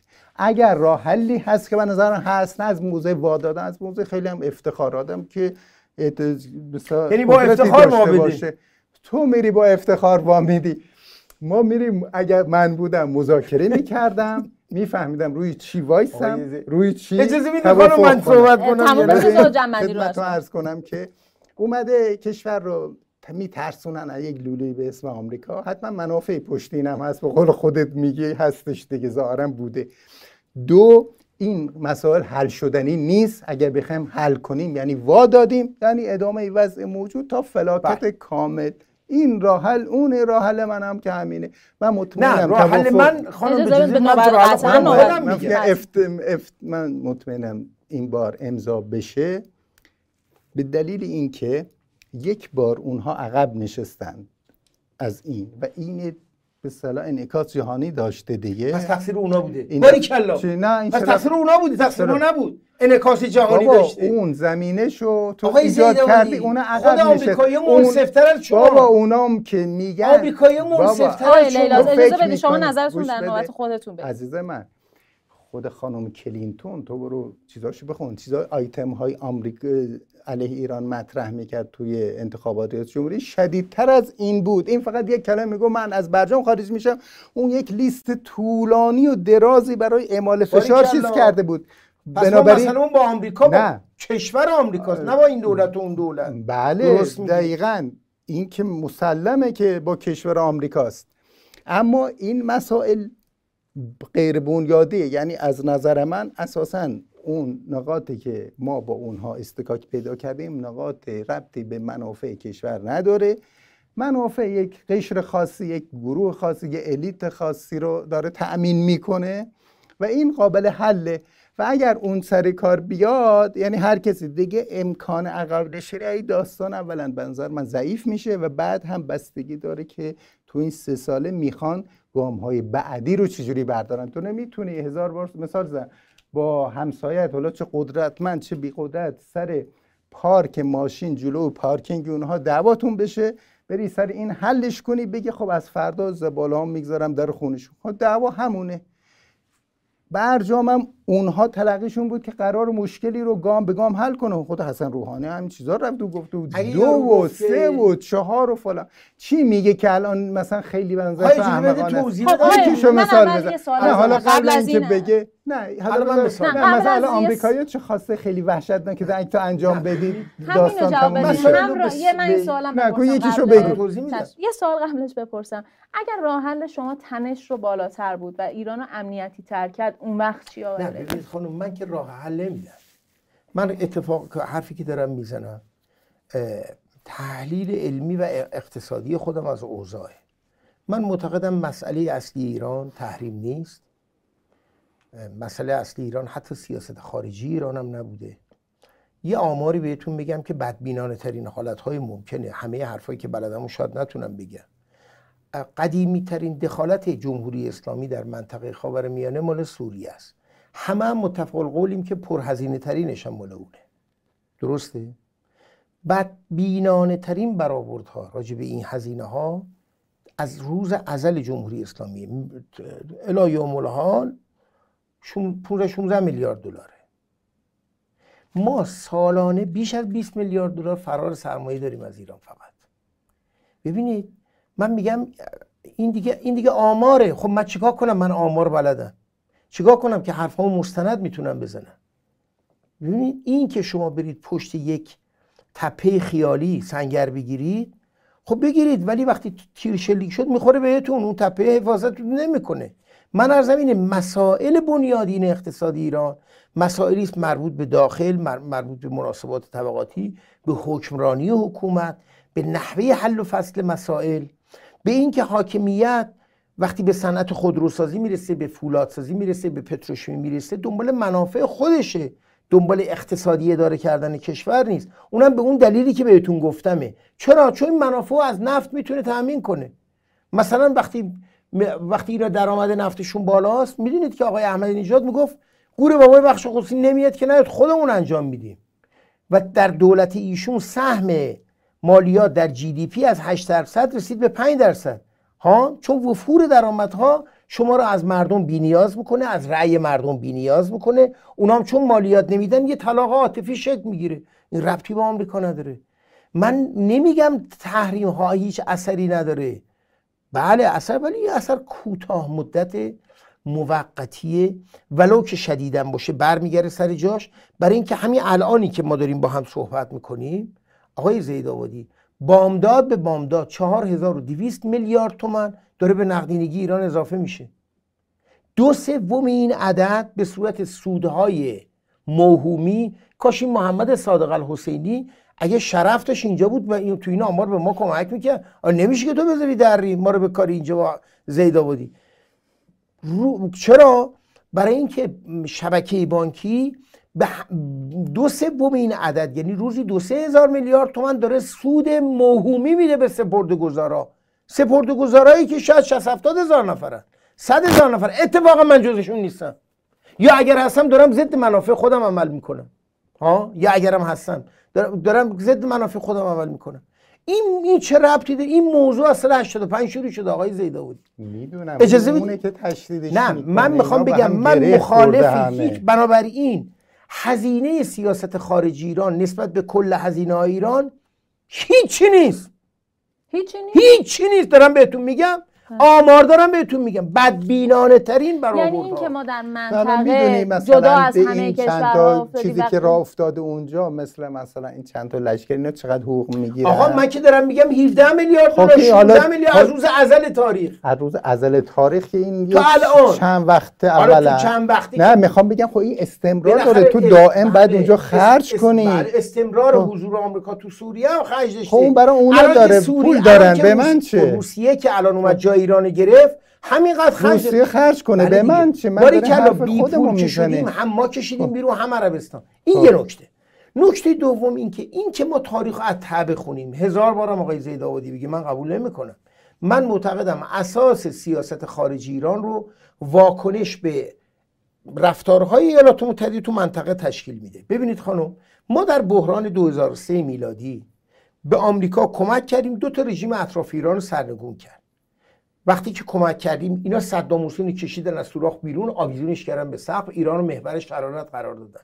اگر شما سه چهارم مرزهات رو به لحاظ نظامی بزرگترین قدرت جهان اشغال کرده باشه هر روزم بگی می‌خوایم سرنگونتون کنیم. کجا گفته نمی‌کنیم محور شرارت یعنی چی؟ سه تا محور شرارت داشتیم. یکیشو سرنگون کردیم دو تا دیگه مونده. این جمله من نیست. جمله دو جوری شما یعنی معتقد ما در بازی آمریکا در منطقه داریم بازی می‌کنیم نه نه. نه آمریکایی‌ها وقتی سه چهارم مرز شما رو به لحاظ نظامی نظامی اشغال کردن نه سیاسی پس آمریکا تعیین می‌کنه که شما کدوم کجا حضور پیدا بکنید ایران و ایران مجبور, ایران مجبور کرده به واکنش. بله برای اینکه حکومت می‌خواد زنده بمونه.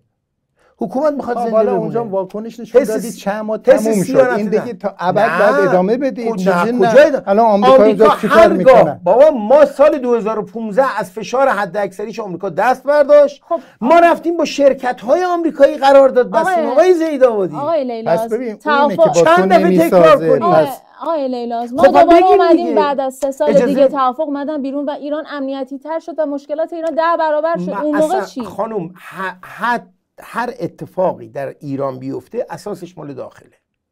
اصلا شما یعنی سیاست خارجی رو در نظر نمی‌گیرید در هیچ چرا در نظر می‌گیرم؟ خیلی هم خوب در نظر می‌گیرم. تعیین کننده و مهم نمی‌دونم. اصلی نمی‌دونم. اصلش داخله. خب؟ ببینید این نکته. نکته بعدی اینه که ما باید در مذاکراتی که آقای زیداودی میگن بریم بشینیم مسئله اون حل کنیم یه حد یقفی باید قائل بشیم برای آمریکایی‌ها. این حد یقف رو یه بار در خود ایران در مورد ایران دیدیم. یه بار در مورد روسیه دیدیم. یه بار در مورد بقیه کشور جهان دیدیم. در مورد لیبی دیدیم. عراق دیدیم.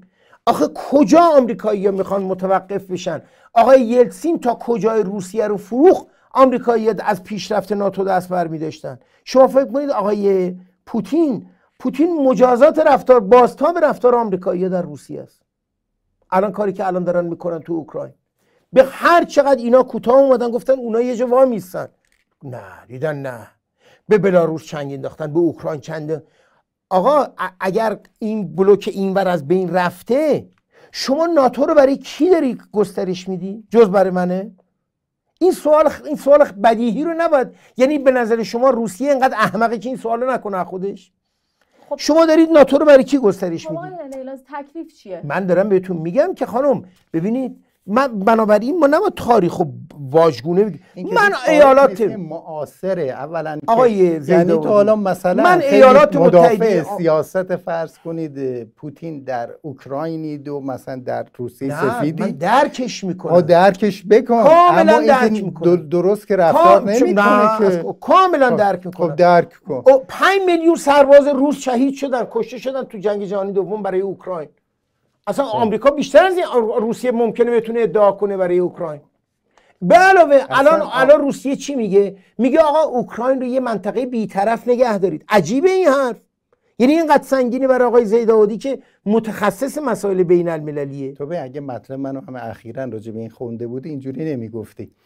نه من که نمیگم شما اینجوری فکر نه ببین بحث سر این است که وضعیت اونها یک چیزه وضعیت تو یه چیزه وضعیت لیبی یه چیزه. لیبی وقتی مذاکره می‌کرد چه کارش داشتن؟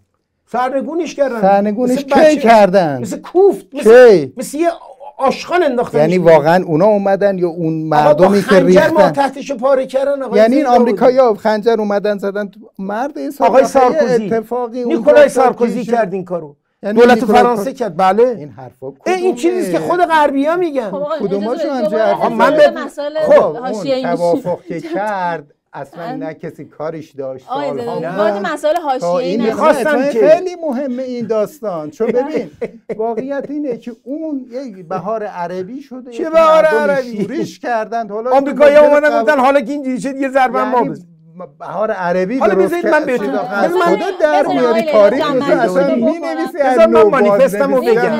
جمع خیلی بزرگه. بخواد در مورد کشور صحبت کنیم دوست داشته در مجموع من آمریکا رو یک قدرت در حال افول می‌دونم. ولی بسیار خطرناک هنوز.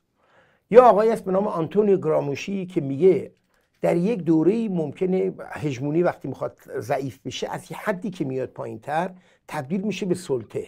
و در اون حالت دستگاه سلطگر بسیار خطرناکتر از دستگاه هژمون میشه. چون هژمون مشروعیت هم داره.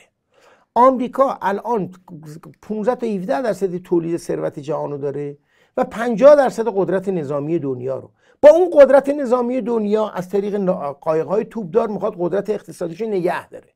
ولی شواهد از سال 1945 به این بر نشون میده به تدریج با سرعت‌های متفاوت البته.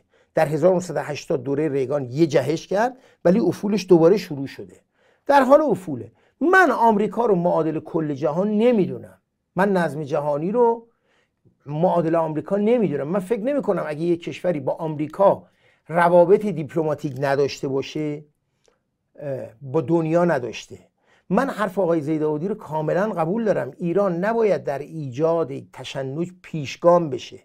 در ایجاد هیچ اصلا من میگم اگر جمهوری اسلامی می‌خواست یک حکمرانی خوب انجام می‌داد و می‌خواست با آمریکا واقعا مبارزه کنه من هنوز به این جنبه نرسیدم که می‌خواسته واقعا مبارزه کنه در تمام عرصه ها باید اول سعی می‌کرد با کشورهای منطقه خاورمیانه تنش زدایی کنه ولی اینکه اونا قبول نکنن.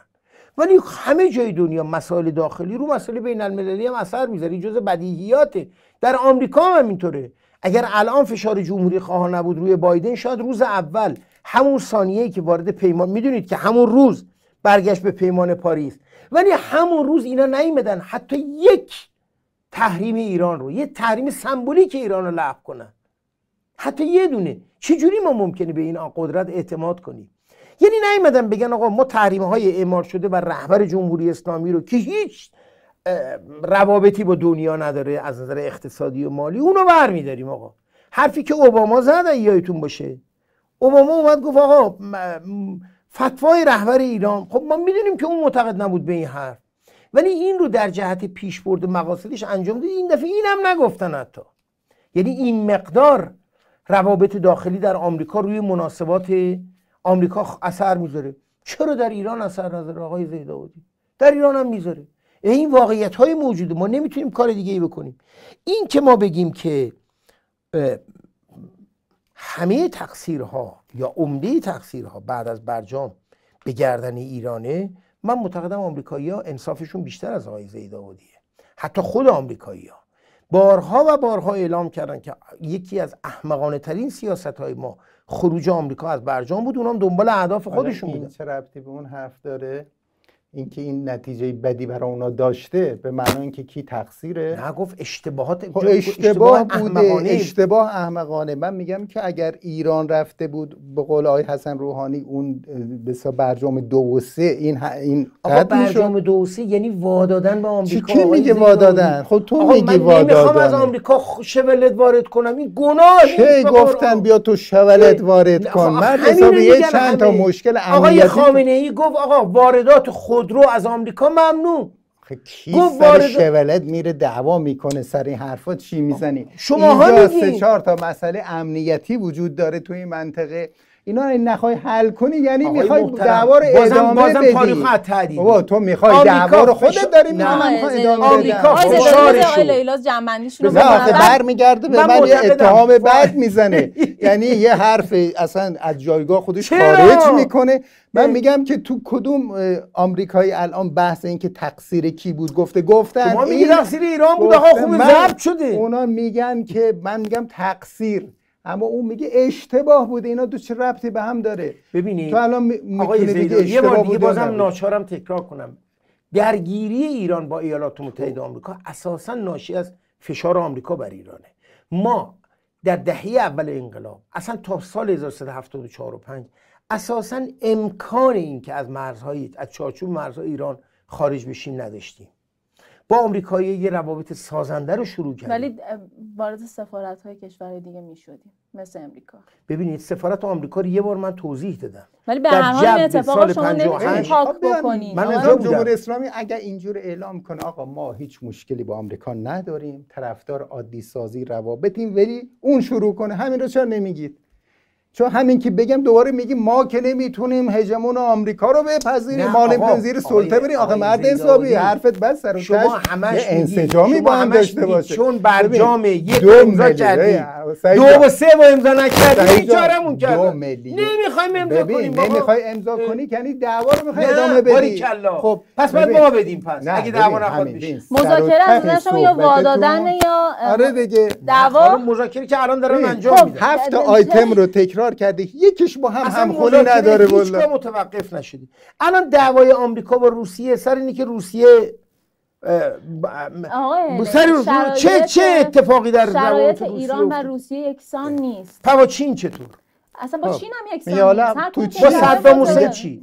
اینا مگه نرفتن copy paste اینا مگه copy paste نکردن خانم؟ همین گورسوخته کالین پاول.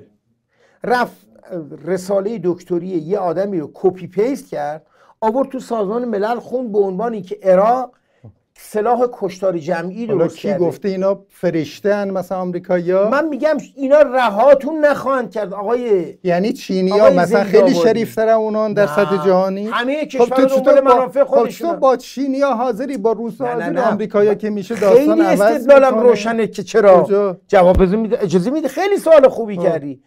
تنها کشوری جهان که می‌تونه رو مناسبات داخلی ایران اثر بگذاره آمریکاست. نه چین می‌تونه این کارو بکنه. آمریکا خیلی بزرگه. سه سال آمریکا خیلی بزرگه. سه ساله نه رابطه ایست نه گفتی چجوری چون نه رابطه ایست نه هیچی داشتیم. خب چجوری؟ مقاومت کردیم. این یعنی چی؟ ببین نه می‌خوام بگم چجوری اثر می‌گذاره. آقا این که ما به آمریکا می‌تونه بله دیگه این حالت تدافعی.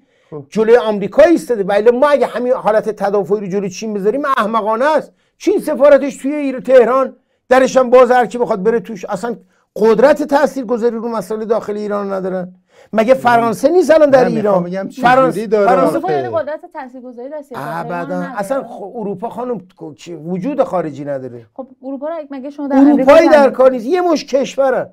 خب یه مش کشور تأثیری در سیاست دارن؟ تعیین کننده نیست. نه، خیلی جز کوچیکه. اهرام اقتصادی دیگه چی داره؟ چرا؟ نه چه جوری؟ آقا، خب چی؟ بزرگترین قدرت نظامی جلوی ایران آمریکا حالا سلام اون که الان الان هیچ جا که ما سفارایی نکردیم چرا؟ هم کجا؟ در قطر در بحرین در عین الاسد در اینا کجا سفارایی؟ اینا سفارایی ها هست. دیشب فرمانده سنتکام گفت که آقا تنها م- مأموریت اصلی من مقابله با خب ایران این پس الان از طریق فشار اقتصادی و از طریق به قول شما تهدید نظامی مسائل ایران رو در واقع تاثیرگذار معلومه که تاثیر گذارن آره. ولی وادادگی ما کاهشی نخواهد داد در این مسائل ببین آقای آقا این زیداوی چیزی که شما آقای لیلاز مسائل وادادگی رو کو این وادادگی رو؟ تعریف. کن نه بذار وادادگی رو؟ تعریف کنه تو رو خدا چرا یعنی نخواهد؟ شد؟ این وادادگی که میگی یعنی چی آقا چرا مثلا یعنی الان؟ بهتون توضیح نه. بگو آقا نه، این رو این که شما میگی بریم ببینیم آمریکا کجا مسئله داره با ما خب. خب آمریکایی‌ها میگن آقا خب بگو بیا اول تا. از موشک خب. اول از برجام شروع کنیم خب.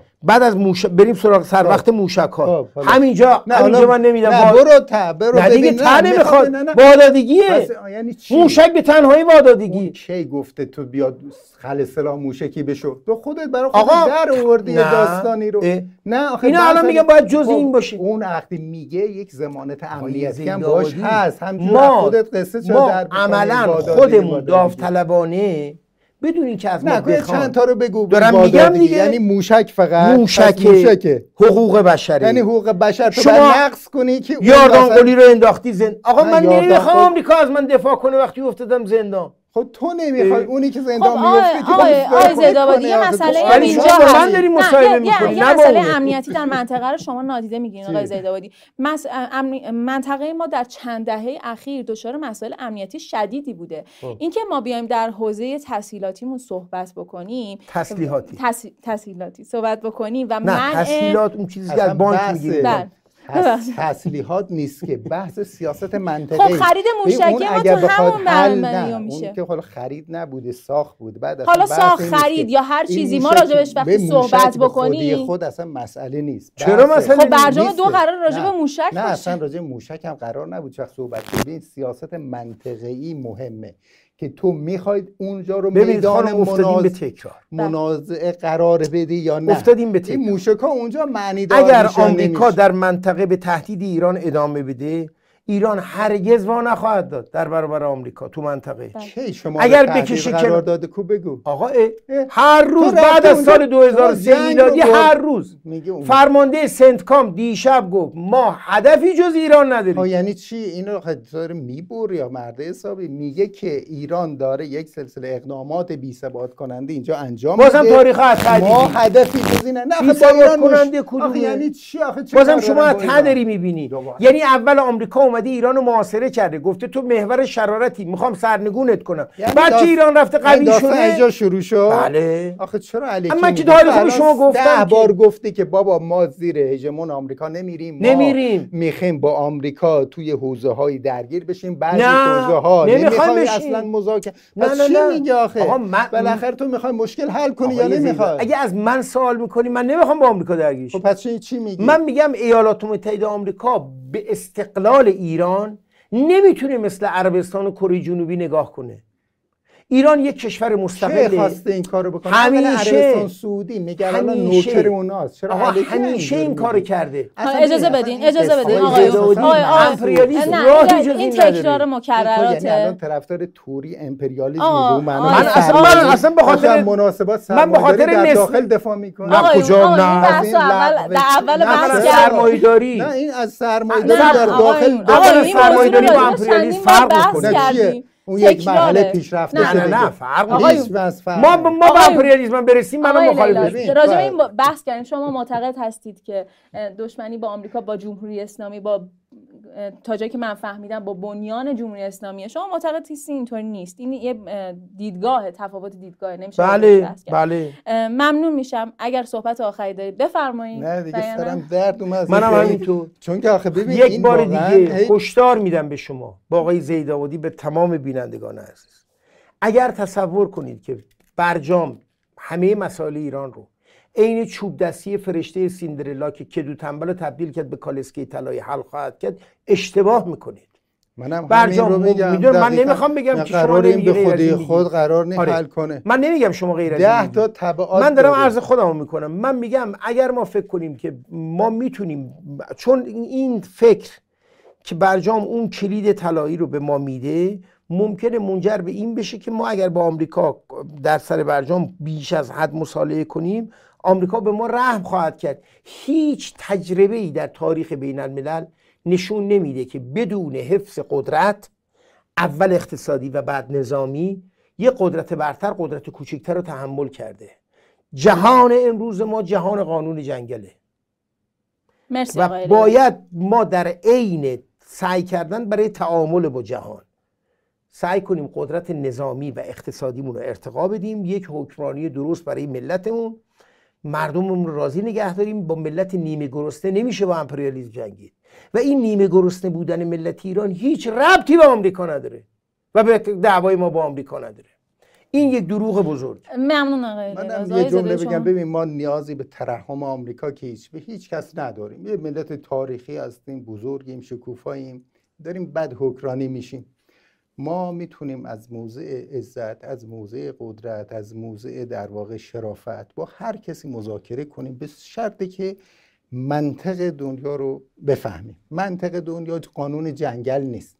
یک گوشه های از قانون جنگل هست. نه نه تفاوت دیدگاهی. آره اجازه بدید صحبتشو تموم اینجا دعوا دارم یک چیز وسطی است. نه همونجور اول گفتم نه قانون جنگله نه اونچنان قانونمنده که شما فکر کنید طبق اون قواعد می‌تونه عمل کنید. ایران کشوری است که اگر اراده کنه نگاهشو عوض کنه. از این نگاه های در واقع چپگرایانه چه می‌دونم امپریالیستی من از اتهام شنیدن نمیترسم. آره استکباری مثلا اینا که ما وظیفه داریم. خارج کنه خودشو به عنوان کشوری با این محدوده جغرافی می‌تونه حوزه هایی از قطعا همکاری با آمریکا وجود داره. میشون کشف کنه گسترش پیدا کنه. حوزه هایی هست که نمیپذیر نظراتشو می‌تونه وایس چنانچه همه کشورها دوباره دعوا شروع همه نه اون دعوا شدتش این نیست. نه دعوا ایران آمریکا. نه اون دعوا نمیشه که خیال می‌کنه یا بعد سر همه چیز بری بجنگی یا سر همه چیز بری احمد جان. وا بدی. نه خیر. با همه کشورها هم اختلاف دارند. اما این اختلافات معنادار یعنی تو یک سیستم جهانی اتفاق میفته برای همینم به تحریم و جنگ کشیده نمیشه در 90 درصد 99 درصد موارد. در یکی دو درصد به جنگ کشیده میشه اونم مثل قذافی و مثل صدام و مثل بعضی چیزا. دیگه میگه ما ما یکی شبیه اونا یا آخرمون هم همون میشه. خب آخرمون ما نمیخیم اون بشه.